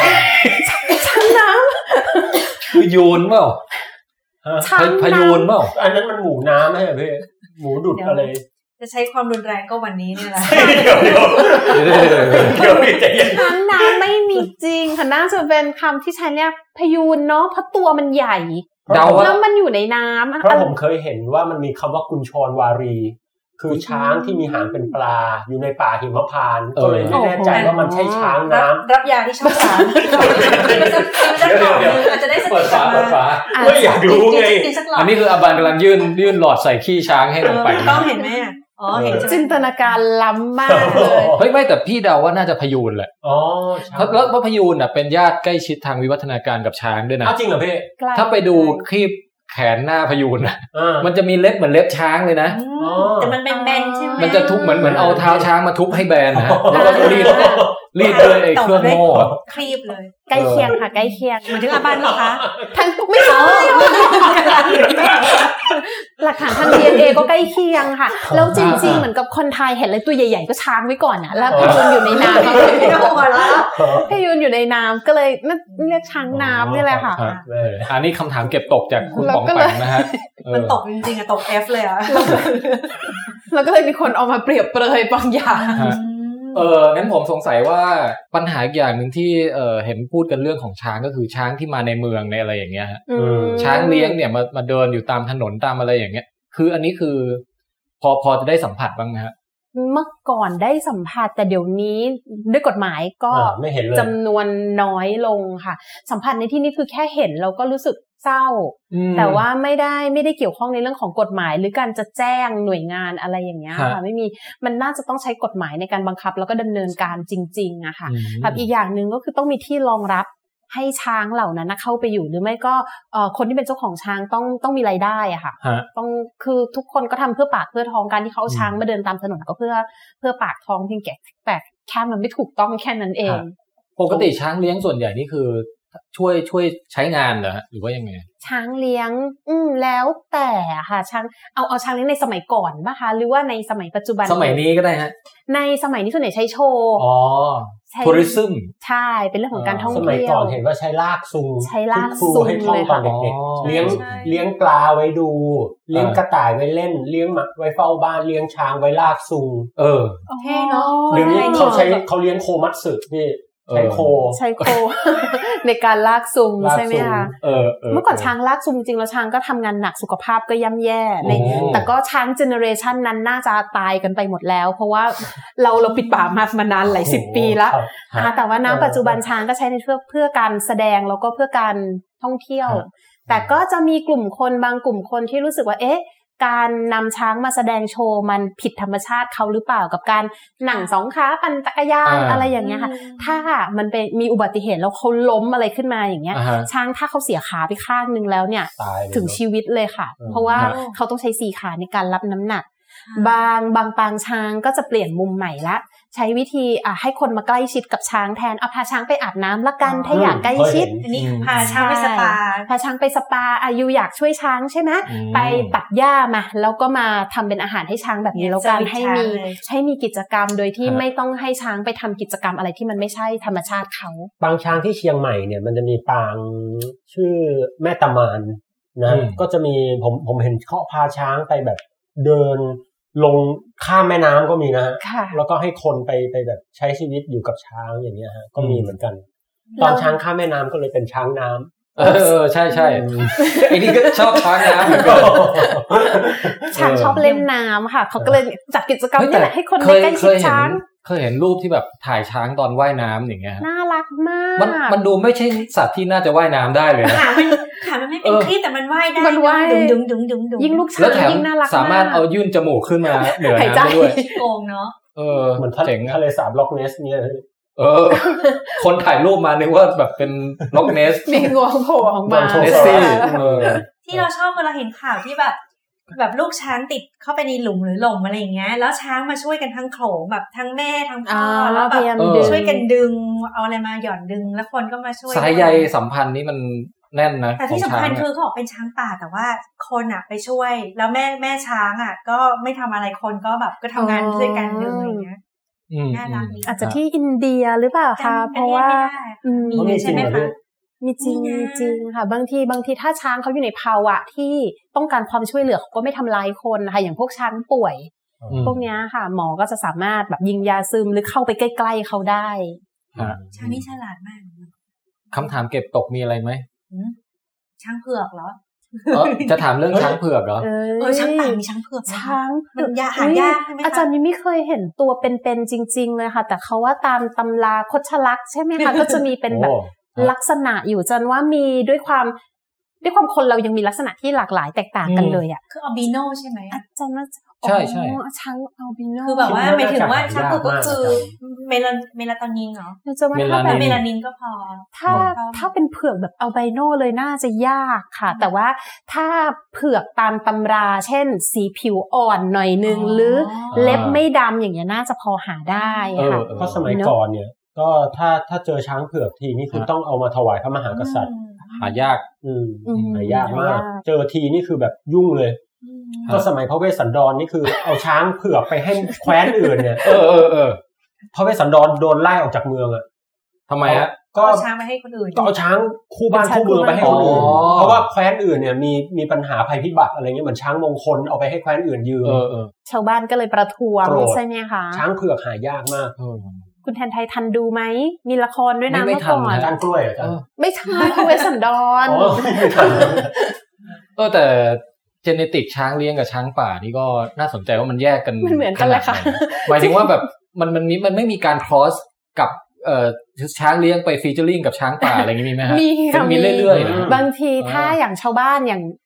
ทางเหนือกะเหลี่ยงกะเหลี่ยงเก่งเรื่องการเลี้ยงช้างมาก ครับ ๆ บางทีเขาก็จะเอาช้างเพศเมียไปผูกไว้แบบชายป่า ซึ่งใกล้ๆกับช้างป่าช้างเพศเมียที่แบบพร้อมผสมพันธุ์ อ๋ออ อะไรอย่างเงี้ยค่ะ แล้วพออ อ ช้างป่ามาผสมปุ๊บอาจช้างตัวเมียก็ตั้งท้อง อาจจะได้ลูกที่แข็งแรงเพราะว่าแบบสายพันธุ์ เขาเชื่อ ช้างป่าอะไรอย่าง ใช่ เงี้ย เขาเชื่อแบบนั้น ลูกรึ่ง ค่ะ ได้ลูกครึ่งมา แล้วก็จริง ๆ เนี่ย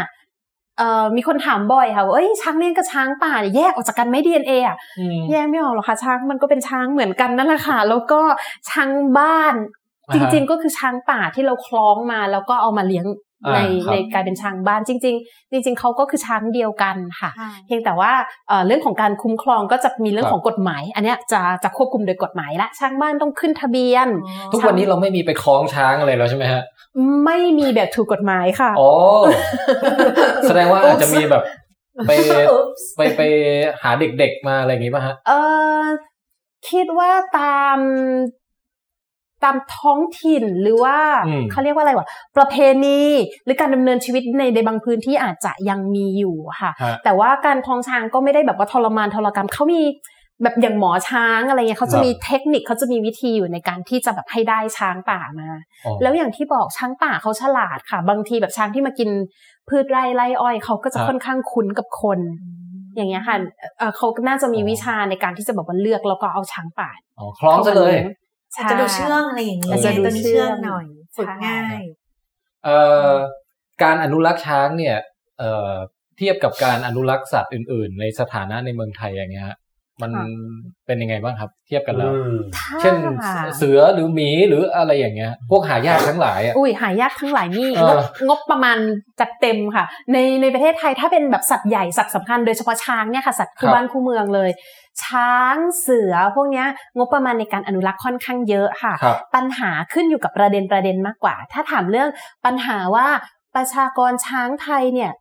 กำลังลดลงอย่างรุนแรงไหมไม่เลยค่ะ ประชากรช้าง อืม ป่าไทย อืม ค่อนข้างในหลายพื้นที่ค่อนข้างกำลังเพิ่มขึ้น โอ้ แต่ว่าปัญหาจะมีปัญหาเป็นบางประเด็น อย่า ครั ง บ เช่นเอ่อ พื้นที่ป่าเริ่มแคบไปละประชากรช้าง ครับ กำลังขยายตัว อืม หรือประเด็นของ human elephant conflict มันจะมีเป็นบางประเด็นบางประเด็นมากกว่า ครับ ค่ะ แต่ว่าในประเด็นเหล่านี้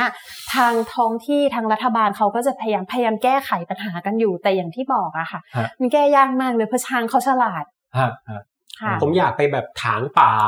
ในแบบให้กว้างเป็นไร่เลยนะพี่ แล้วก็แบบปลูกอ้อยให้มันกินเต็มที่เลย เออ ม เป็น คือ เบา อ หวานเหรอ อนุรักษ์แต่ช้างตัวอื่นแบบลำบาก ช้างกินสองวันก็หมดละค่ะช้างเขากินเยอะนะคะเขากินวันละ ใช่ ตั้งไหม หลายตัน ผมเป็นตันเลย กิน เหรอ เป็นตันค่ะ อืม นี่แล้วแล้วอย่างช้าง อุ้ นี่ ย คือเขามีบทบาทอะไรในระบบนิเวศไหมคะ โอ้ย ในการที่เขากิน เย เย อะ อะ มาก ๆกินนู่นกินนี่ เลย ส่งผลต่อต้นไม้นะผม ส่ง ว่า ผลต่อหลาย ๆ อย่าง อืม แต่มันเป็นระบบนิเวศค่ะ มันจะเชื่อมโยงถึงกัน ช้างเนี่ยเป็นสัตว์หนึ่งที่เขาได้รับขนานนามว่า umbrella species species อ๋อ ร่มเงา umbrella ที่แปลว่าร่มอะค่ะ Under my umbrella, la, la, eh, eh. หุ่มเป็น สปีชีส์ร่มเงาเนี่ยหมายถึงว่า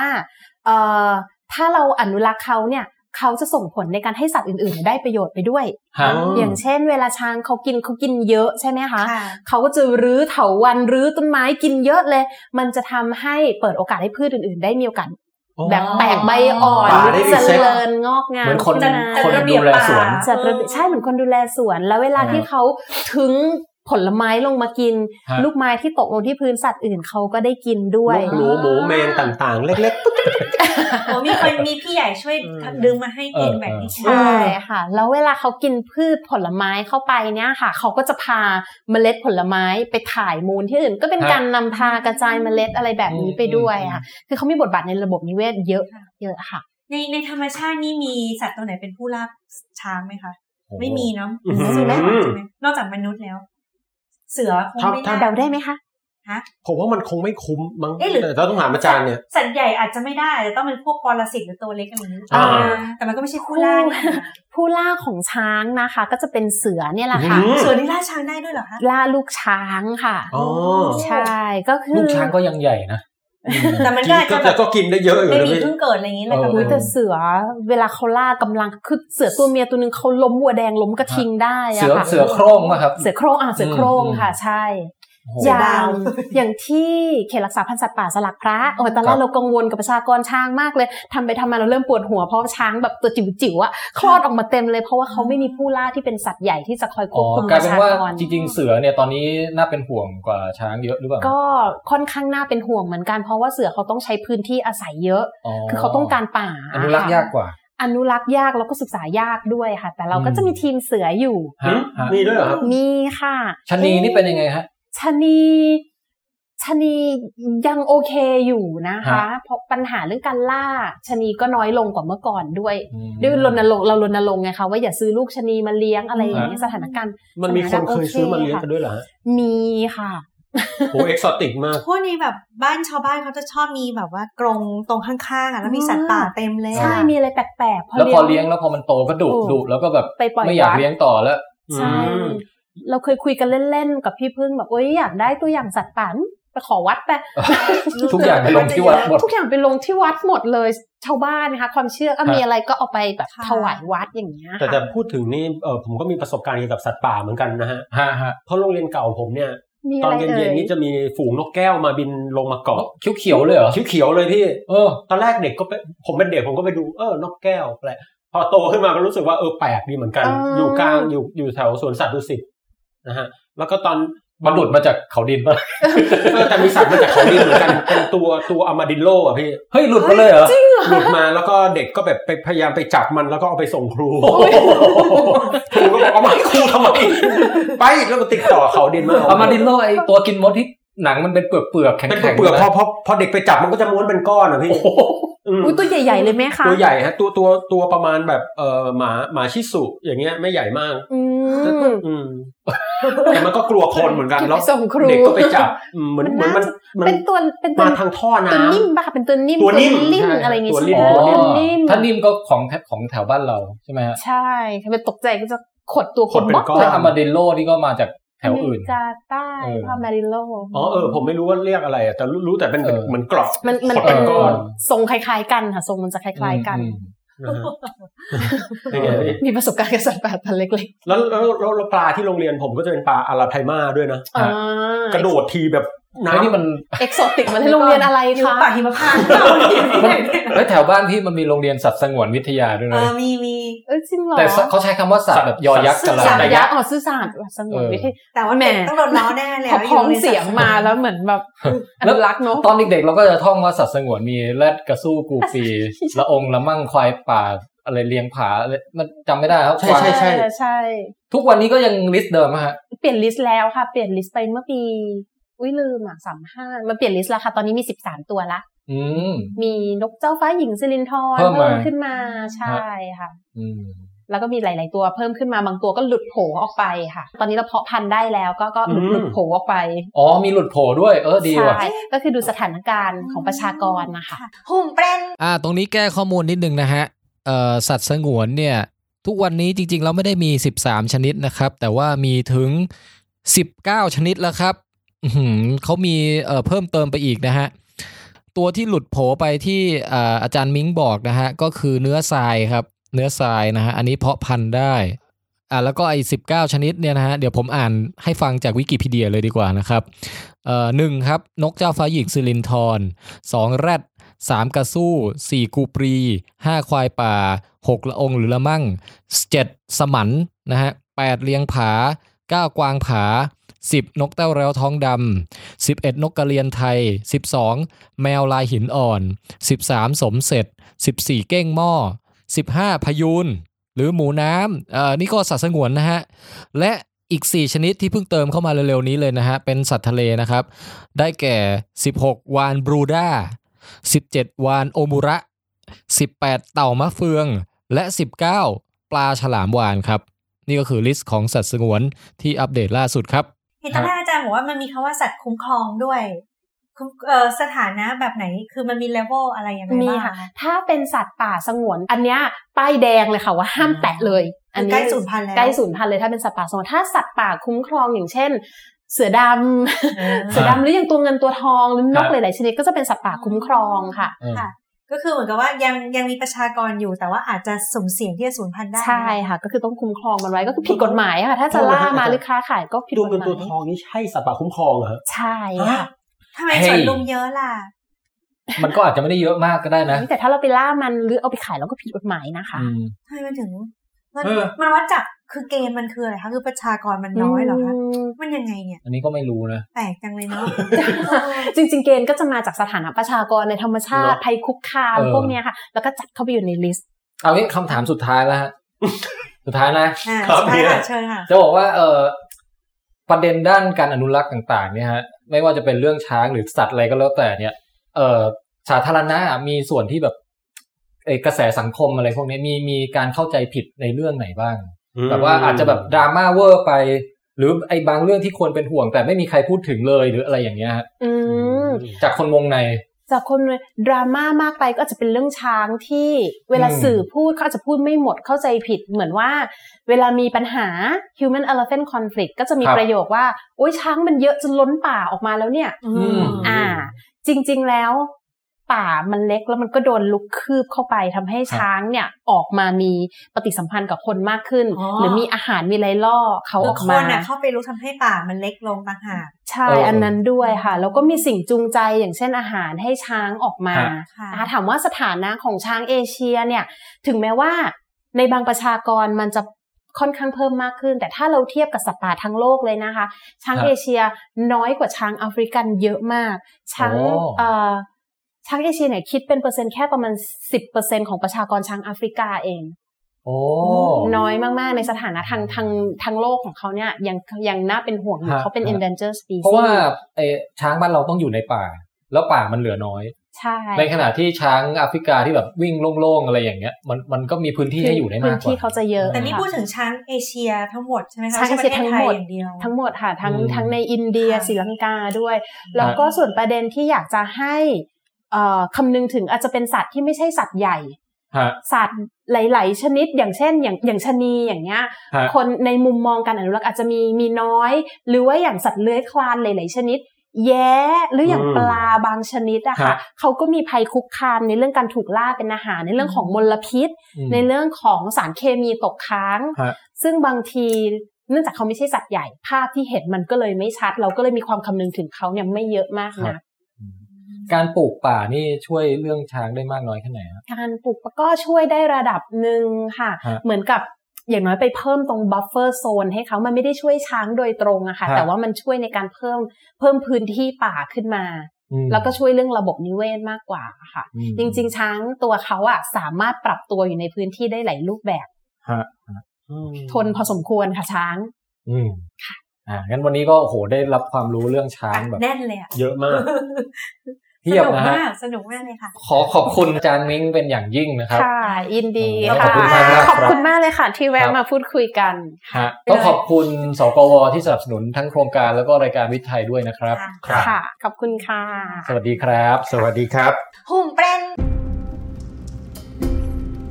ในที่สุดก็มาถึงช่วงที่ทุกคนรอคอยแล้วนะครับ ช่วงเล่นเกมแจกรางวัล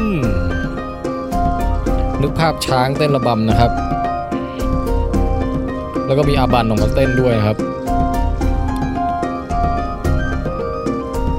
โอเคคำถามประจำตอนนี้ครับ มี 2 ข้อด้วยกันครับ ข้อที่ 1 ถามว่า ช้างทั้งหมดในโลกมีกี่ชนิด หมายถึงเป็นช้างปัจจุบันนะครับอ่าช้างในอดีตไม่เอานะฮะ เอาช้างที่มีอยู่ในโลกปัจจุบันเนี้ยมีทั้งหมดกี่ชนิดครับ และมีอะไรบ้าง ฟังเหมือนจะง่ายนะครับ แต่อาจจะไม่ง่ายก็ได้ เออ หาข้อมูลให้ดีๆนะฮะ ส่วนคำถามที่ 2 ครับปองแปงทายพวกเราตอนที่เอ่อคุยกับจานมิ้งอยู่ครับ ถือโอกาสเอามาเป็นคำถามเล่นเกมซะเลย ถามพี่แทนกับพี่อบัน ค่ะ เล่นๆว่างาช้างเนี่ยเขาเรียกเป็นอะไร เออเป็นด้ามฮะ ไม่ใช่ เป็นคู่ ไม่แล้วถ้าหนึ่งหนึ่งหนึ่งอันเนี่ย เรียกเป็นอะไรไม่ใช่อัน ลักษณะ อ่า นั้น ลักษณะนามเนอะอืม เดี๋ยวให้อาจารย์ หนึ่งดอเอ้ยไม่ได้สิงดอแปลว่าไรงานนี่ไม่ได้ไม่เกี่ยวกัน ใช่ นี่ มันต้องมันต้องยากเกินกว่าที่จะเดาแน่เลย โอ้ ว่ะ ยน่าหวาน ค่อนข้างเฉพาะค่ะ ราคา ฮะ เขาเรียกเป็น อ่างาช้างเรียกเป็นอะไรนะฮะ ส่งคำตอบกันเข้ามาได้ครับ ในลิงก์ที่ลิงก์เดียวกับที่จะไปเขียนรีวิว และทำแบบสอบถามประจำตอนนี้เลยนะฮะ เดี๋ยวจะมีเว้นช่องตอบคำถามประจำตอนไว้ให้นะครับ ข้อแม้คือต้องตอบให้ถูกทั้งข้อ 1 และข้อ 2 นะฮะ ถึงจะมีสิทธิ์เข้าร่วมจับรางวัลใหญ่ ซึ่งมีอยู่แค่ 2 ชิ้นเท่านั้นนะครับ จะแจกแค่ 2 คนเท่านั้นอ่ายังไม่ได้บอกใช่ไหมครับว่ารางวัลคืออะไร รางวัลนั้นก็คือสิ่งที่ทำมาจากขี้ช้างฮะ บอกให้ก่อนว่าไม่ใช่ลูกอมนะครับ แล้วก็ไม่ใช่หลอดเก็บตัวอย่างของอาจารย์มิ้งด้วยนะฮะ ตอนแรกผมจะเอาอันนั้นมาแจกแต่ว่าอาจารย์บอกขอไว้ทำวิจัยเถอะนะครับ สิ่งที่จะเป็นของรางวัลแจกในตอนนี้ก็คือ ใช่แล้วครับ หลายคนอาจจะเคยได้ยินนะฮะ กระดาษขี้ช้างครับอือหือล่าสุดนี้นะฮะผมเพิ่งไปเชียงใหม่กับอบันมาครับ แล้วก็ไปเดินในตลาดนัดเนี่ยแล้วเห็นเขาขายอยู่ฮะ เป็นปึกกระดาษอย่างดีนะฮะ ที่สามารถเอาไปใช้เอ่อเขียนโน้ตก็ได้ หรือจะแบบเขียนการ์ดอะไรแปะให้ใคร หรือจะเอาไปทำอะไรก็แล้วแต่ เอาเป็นว่าสวยงามนะฮะ และที่สำคัญคือมันทำมาจากใยเส้นใยที่ได้มาจากขี้ช้างครับ ไม่ต้องห่วงว่าเอ่อกลิ่นจะรันจวนนะฮะเพราะผมกับอาบันเนี่ยให้ดมพิสูจน์แล้ว มันไม่ได้เหลือกลิ่นอะไรอยู่แล้วนะครับเขามีการผ่านขั้นตอนอะไรต่างๆ นานาที่สะอาดเรียบร้อยแล้วนะฮะแล้วก็จริงๆใครอยู่เชียงใหม่ก็ไปดูได้นะครับมันเอ่อรู้สึกว่าแหล่งผลิตเขาอยู่แถวม่อนแจ่มนะครับอ่าอันนี้ก็ขายแบบโอ้ยเป็นสินค้าขายขายระดับโลกเลยนะฮะเผื่อๆอาจจะขายชาวต่างชาติมากกว่าขายคนไทยด้วยซ้ำนะฮะเอาละ ใครสนใจอยากดูว่ามันหน้าตาไงก็ลองไปเสิร์ชดูครับ Elephant Poo Poo Paper นะฮะ P O O P O O Paper ถ้าไปซื้อเองนี่ก็ราคาเอาเรื่องอยู่นะฮะ แต่ถ้าอยากได้ฟรีครับ มาเล่นเกมกับรายการวิทย์ไทยของเรานะครับอ่าพร้อมไปกับรีวิวรายการตอนช้างที่เพิ่งฟังจบไปด้วยนะฮะ ไปคลิกกันได้ครับ ที่ลิงก์ที่อยู่ในเว็บไซต์ w i t h c a s t t h a i l a n d c o m หรือว่าโพสต์ประจำตอนนี้ที่อยู่ในเพจของเรานะฮะ facebook.com/withcastthailand แล้วก็พูดคุยกันทาง Twitter ก็ได้นะครับ @twitcast 3 hashtag trf วิทไทยครับ มีอะไรอีกอ๋อจริง ๆ ตอนนี้ก็เนื้อหาถือว่าหมดครบถ้วนจบสมบูรณ์แล้วครับ ที่เหลือนี่ถือว่าเป็นของแถมแล้วกันนะฮะ ก็คือจำได้ไหมฮะ ตอนต้นเนี่ยที่ผมบอกว่าเอ่อเรามีข้อมูลเสริมจากผู้เชี่ยวชาญท่านหนึ่งนะครับ ที่ชื่อว่าคุณเนอ่าคุณเนเนี่ยก็คือแฟนรายการวิดแคสนะฮะ ซึ่งเอ่อเหนียวแน่นมากนะครับ ผม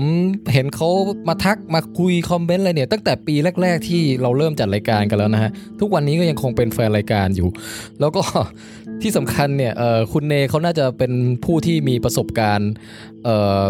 ผสมพันธุ์ให้กับสัตว์มาหลายชนิดมากแล้วนะฮะ อันนี้ผมคาดเดานะครับ ผมยังไม่เคยสัมภาษณ์เขาอย่างลึกๆเหมือนกัน เดี๋ยวอาจจะต้องเชิญมาออกรายการสักวันนะฮะ คือผมไม่แน่ใจว่าเขาเรียนมาทางด้านไหนนะครับ แต่ว่าเขาเป็นผู้ที่เชี่ยวชาญด้านชีววิทยาการสืบพันธุ์ของสัตว์นะฮะเอ่อน่าจะเคยเห็นลึงมามากมายของสัตว์หลากหลายชนิด แล้วก็น่าจะเคยรีดน้ำเชื้อ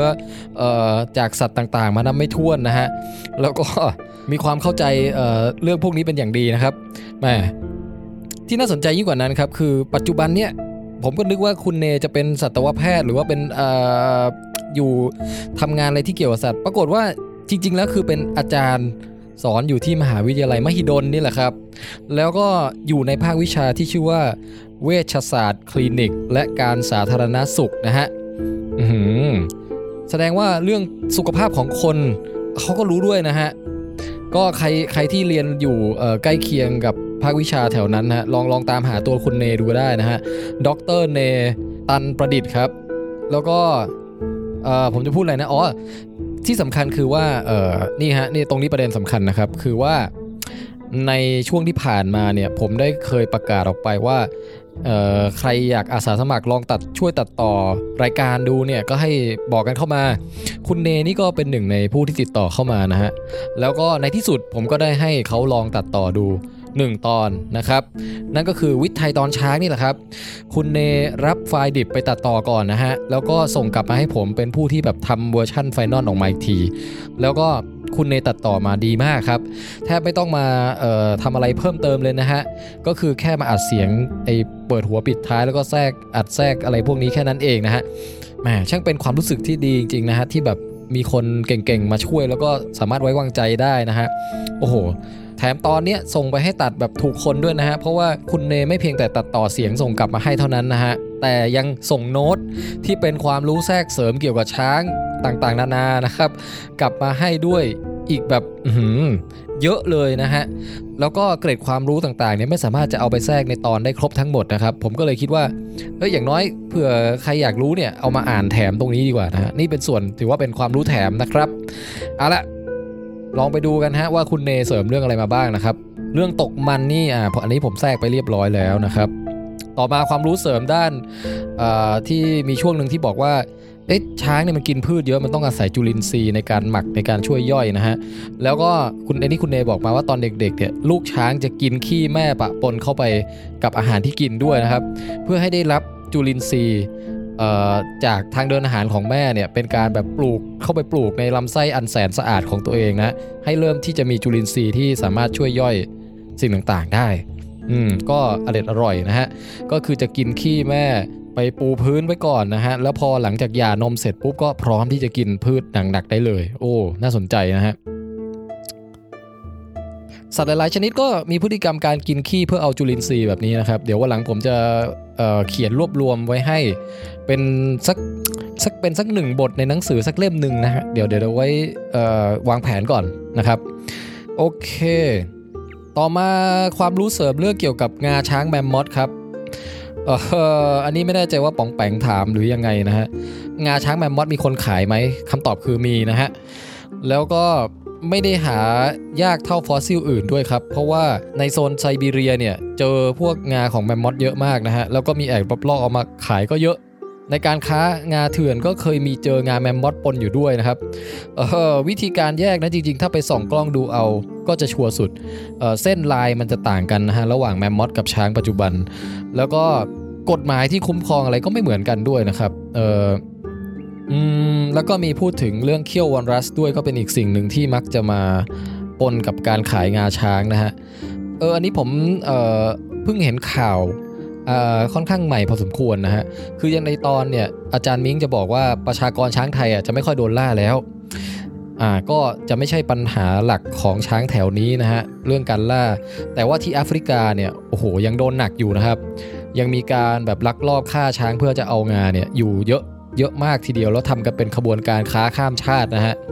ซึ่งก็ตรงนี้ก็ยังเป็นปัญหาใหญ่ที่เขายังพยายามติดตามมันอยู่ แล้วก็อย่างที่จานมิงบอกก็คือการศึกษา DNA เนี่ยมาช่วยช่วยเอาผิดตรงนี้ได้เยอะ เพราะว่าสืบจากของกลางแล้วมันจะรู้ว่าเอ้ยนี่ไปล่ามาจากเอ่อประชากรช้างที่ไหนอะไรเงี้ยนะฮะโดยดูจาก DNA ได้อ่ะต่อมาฮะเรื่องนมช้าง นมช้างนี่คุณเนเสริมไว้ว่า ลักษณะต่างกับนมของสัตว์อื่นเหมือนกันนะฮะเพราะว่านมช้างมันจะไม่เหมือนนมวัว นมวัวเนี่ยมันจะห้อยเต้าอยู่ตรงแบบตรงตรงใกล้ๆตูดวัวใช่ไหมฮะแล้วลูกก็ไปมุดไปใต้พุงแม่แล้วไปดูดจากนั้น แต่เขาบอกว่าช้างเนี่ยเป็นสัตว์ไม่กี่ชนิดที่นมมันอยู่ตรงหน้าอกนะฮะอยู่ตรงอยู่คล้าย ๆ คนนี่แหละนะฮะคือถ้าดูตามรูปเนี่ยก็คืออยู่ตรงตำแหน่งนมคนเลยนะฮะอาจจะค่อนไปทางเอ่อใต้จักรแล้หน่อย แล้วก็หัวนมชี้ออกมาข้างๆนะครับเอ่อเพื่อที่ว่าลูกเนี่ยจะได้ดูดได้ง่ายๆนะฮะคือนึกนึกภาพการมีงวงเนี่ยมันค่อนข้างขวางเป็นอุปสรรคการดูดนมพอสมควรนะครับ เพราะฉะนั้นเอ่อหัวนมหัวนมอะไรเนี่ยก็ต้องธรรมชาติก็ออกแบบให้มันชี้ให้ดูดง่ายหน่อย จากทางฝั่งด้านข้างลำตัวนะฮะเออแล้วก็ผมไปอ่านมาอีกที่หนึงด้วยฮะเขาบอกว่านมช้างเนี่ยเออค่อนข้างแบบกลมกลึง แล้วก็มีไขมันอึมเอ อ ใกล้เคียงกับนมคนเหมือนกันนะฮะ ยังไงต้องลองไปดูหาโอกาสไปดูของจริงดูสักวันหนึ่ง เพราะว่าไอ้นมสัตว์หลาย ๆ ชนิดที่เป็นเอ่อแมมมอลเนี่ยหานมที่มีประกอบด้วยไขมันเยอะๆแบบนมคนเนี่ยค่อนข้างยากนะฮะ อย่างนมลิงเราไปดูเนี่ย มันจะเป็นนมเหี่ยวๆอ่ะถุงกาแฟนะฮะ มีแต่ต่อมผลิตน้ำนมแต่ไม่ได้เก็บไขมัน ในขณะที่นมที่แบบเป่งๆอย่างนมวัวนมแพะเนี่ยมันก็เป่งเพราะว่ามันเป็นเอ่อเป็นเป็นมีน้ำนมที่อัดแน่นอยู่ข้างในอ่ะแต่มันก็ไม่ใช่เป็นนมที่แบบนิ่มด้วยไขมันแบบนมนมคนนะนะฮะแต่นมช้างเนี่ยเขาบอกว่าเป็นแบบนมคนเออนี่ผมก็ไม่แน่ใจเหมือนกันว่า ของจริงมันเป็นยังไงนะฮะอันนี้อ่านมาเฉยๆแต่ว่าสักวันหนึ่งต้องไปดูนะฮะเอาละต่อมาฮะเสริมข้อมูลเรื่องการตั้งท้องนานของช้างครับ ปรากฏว่าไม่ได้เป็นอันดับสองนะฮะ เออจริงๆแล้วคือเป็นอันดับหนึ่งเลยครับ ช้างนี่ตั้งท้องนานเป็นอันดับหนึ่งนะครับ ส่วนท็อปทรีของเอ่อแมมมอลเนี่ยก็ไล่เรียงมาก็คือช้างก่อนแล้วก็วานแล้วก็เป็นโลมานะฮะอืมต่อมาเสริมเรื่องฟันช้างครับ เห็นไหมฮะคุณเนเขาแบบเสริมได้ได้เรื่อยๆนะฮะเอ่อฟันช้างเขาบอกว่าใช้วัดอายุได้นะครับ เพราะว่าฟันเขาจะไม่ได้ขึ้นแบบพร้อมกันแบบสัตว์อื่น ไม่ได้ขึ้นแบบจากล่างขึ้นบนด้วย แต่เป็นขึ้นจากหลังมาหน้าฮะคือค่อยๆถอยชุดใหม่ ออกมาจากทางด้านข้างในกรามอะฮะแล้วไอ้ฟันที่ออกมาแล้วเนี่ยข้างไอ้ซี่ซี่แรกๆอะมันก็จะสึกไปเรื่อยๆนะฮะแล้วก็ไอ้ซี่ข้างหลังมันก็จะกระเถิบออกยื่นออกมาเรื่อยๆอย่างนี้ เข้าใจว่าอย่างนั้นนะฮะแล้วเขาบอกว่าสามารถนับสันบนฟันได้ว่าเป็นฟันชุดไหนกันแน่ อืม พูดแล้วงงไปดูวิดีโอดีกว่า อ้าว คุณเน ไม่ยอมอธิบายให้ครบนะฮะ แต่ส่งลิงก์วิดีโอมา เดี๋ยวผมเอาไปแปะไว้ให้ฮะในในหน้าเว็บของตอนนี้นะครับ โอเค ต่อมาฮะแถมเรื่องการคล้องช้างครับ เขาบอกว่าการคล้องช้างเนี่ยเอ่อกำลังจริง ๆ แล้วพยายามจะนำกลับมาใหม่นะฮะ แต่อาจจะไม่ได้ใช้กับช้างป่าแล้ว แต่ว่าอาจจะใช้กับช้างบ้านที่ตะเลิดไปแทนนะฮะ ก็เป็นถือว่าเป็นภูมิปัญญาเก่า ครับเรื่องการคล้องช้างสมัยนี้เอ่อใช้แต่ยาในการควบคุม แต่ว่าเมื่อก่อนเนี่ยภูมิปัญญาอาจจะไม่มียาอะไรให้ใช้นะฮะก็ต้องทำยังไงถึงจะคล้องช้างให้สำเร็จได้ เป็นภูมิปัญญาที่สูญหายไปแล้วในการบังคับช้าง เขาบอกว่าสมัยก่อนเนี่ยแม้แต่เป็นร้อยร้อยๆตัวก็ยังยังสามารถบังคับได้นะครับอืมน่าสนใจ ต่อมาเสริมเรื่องช้างว่ายน้ำฮะอยากแนะนำพี่ๆไปดูช้างที่เขาเขียวนะครับ เพราะว่าเราเห็นเอ่อใต้น้ำได้เลย เอ๊ะ อ๋อ คือดูเป็นเป็นให้ดูแบบการเคลื่อนไหวของช้างที่อยู่ใต้น้ำเลย เขาบอกว่าผมไปดูมาแล้วดูดูสนุกมากฮะ ไม่ได้เป็นการโชว์ที่บังคับช้างด้วย เออ คือโชว์สมัยนี้ดีตรงที่ว่าเป็นการแสดงพฤติกรรมของสัตว์ตามธรรมชาติของมันเองนะฮะ อืม น่าสนใจฮะเขาเขียวนะครับ วันหลังจัดวิดทริป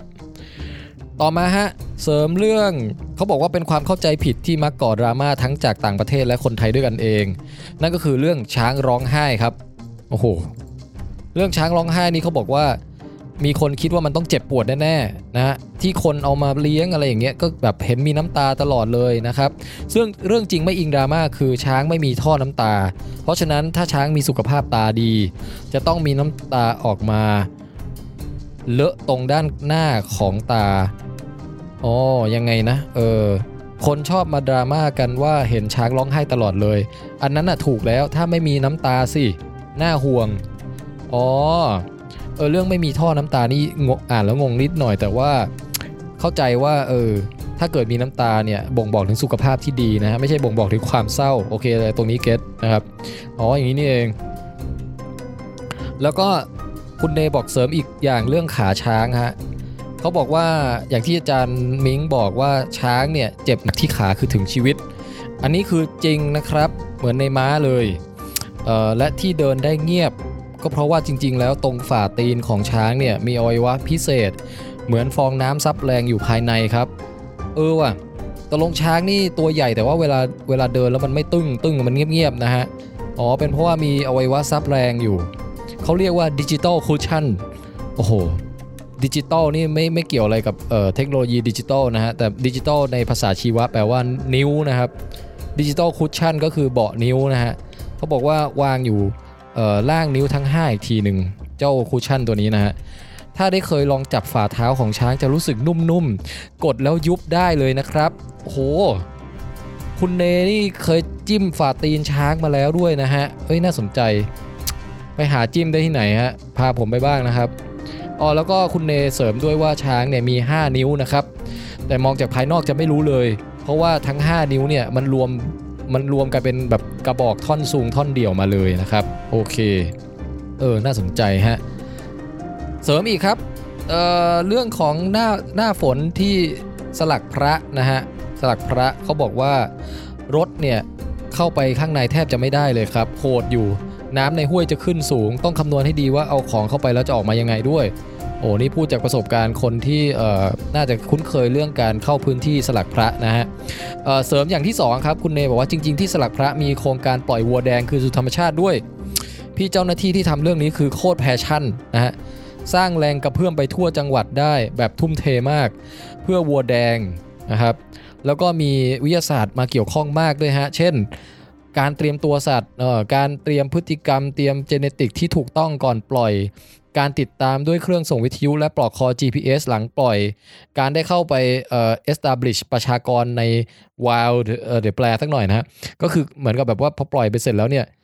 ติดตามดูด้วยว่าเฮ้ยมันมันมันเข้าไปเป็นประชากรที่อยู่รอดในป่าได้จริง ๆ หรือเปล่าอะไรเงี้ยนะฮะโอ้อันนี้น่าสนใจอยู่ครับ เรื่องโครงการอนุรักษ์วัวแดงนะฮะ วัวแดงนี่เอ่อถ้าเรากินนมมันนมมันจะลดสตรอเบอรี่ไหมฮะ อันนี้ฝากเป็นคำถามให้ไปคุ้นคิดกันนะครับ เสริมอย่างที่3ฮะคุณเนบอกอื้อหือใกล้จบแล้วนะครับแหมแถมเยอะเลย เสริมอย่างที่ 3 ครับเอาอันนี้เป็นคำถามถึงผมฮะเขาถามว่าพี่แทนมีคอนแทคอาจารย์มิงไหมครับ หรือจะให้ Google หาเองก็ได้มีครับเดี๋ยวเดี๋ยวส่งให้นะฮะเออคือพอคุณเนเขาตัดต่อแล้วเขาฟังไปด้วยเนี่ยเขาก็คิดโจทย์ได้ว่า ในเมื่ออาจารย์เขาเอาไปเอาขี้อยู่แล้วเนี่ยทำไมเราไม่เอามาเผื่ออีกนิดนึง เพื่อที่จะเอามาตรวจดูปรสิตชนิดต่างๆ ในขี้ช้างป่า อืม ก็คือนอกจากดู DNA แล้วดูปรสิตด้วยนะฮะ สามารถเช็คสุขภาพช้างได้ เขาบอกว่าเคยลองหาข้อมูลดูแล้วไม่มีใครทำด้วยนะครับ ในโซนเอเชีย เออ น่าจะเป็นงานวิจัยหัวข้องานวิจัยต่อต่อไปได้นะครับ เดี๋ยวจะบอกอาจารย์มิงนะฮะ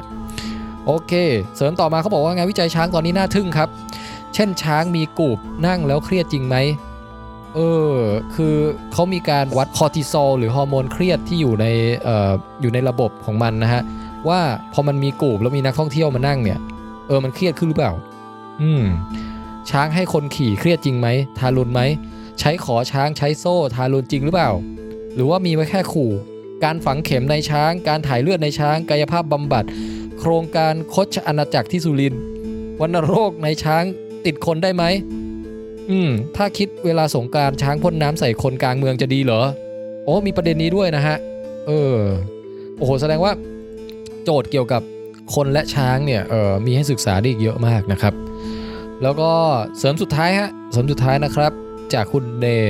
เขาบอกว่าเคยได้ยินเรื่องรั้วรังพึ่งกันช้างไหมครับ เอ๊ะ อืม คือเอารังพึ่งไปแปะรั้วเหรอฮะ แล้วเขาบอกว่าจะสามารถกันช้างได้ โอ้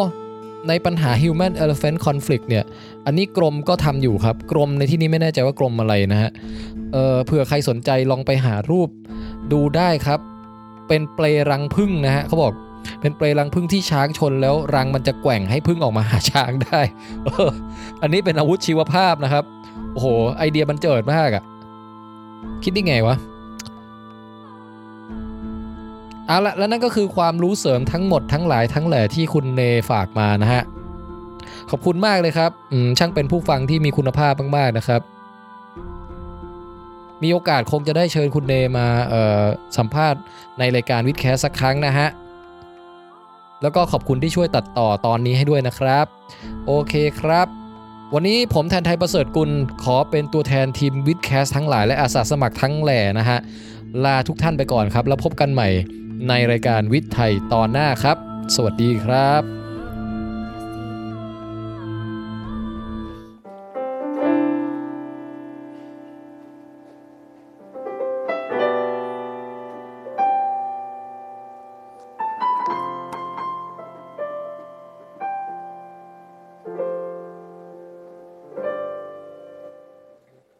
วิทย์ไทยเธอรู้ไหมว่าจริงๆ มีความหมายกับทุกสิ่งและเธอไม่รู้ใช่ไหม ฉันจะเล่าให้ฟัง วิทย์ไทยเป็นอะไรที่ยากเข้าใจ แต่ฉันจะบอกให้เธอรู้ ว่าจริงๆ นั้นมีความหมาย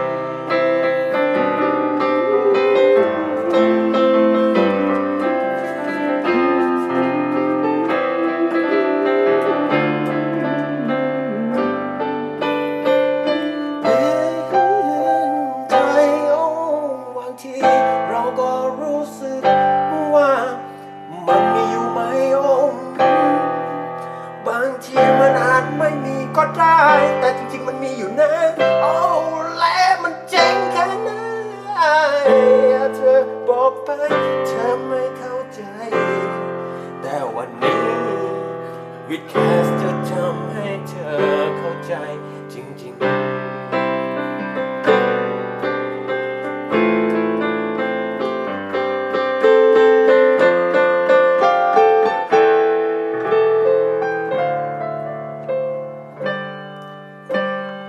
with time. Listen to with time, baby.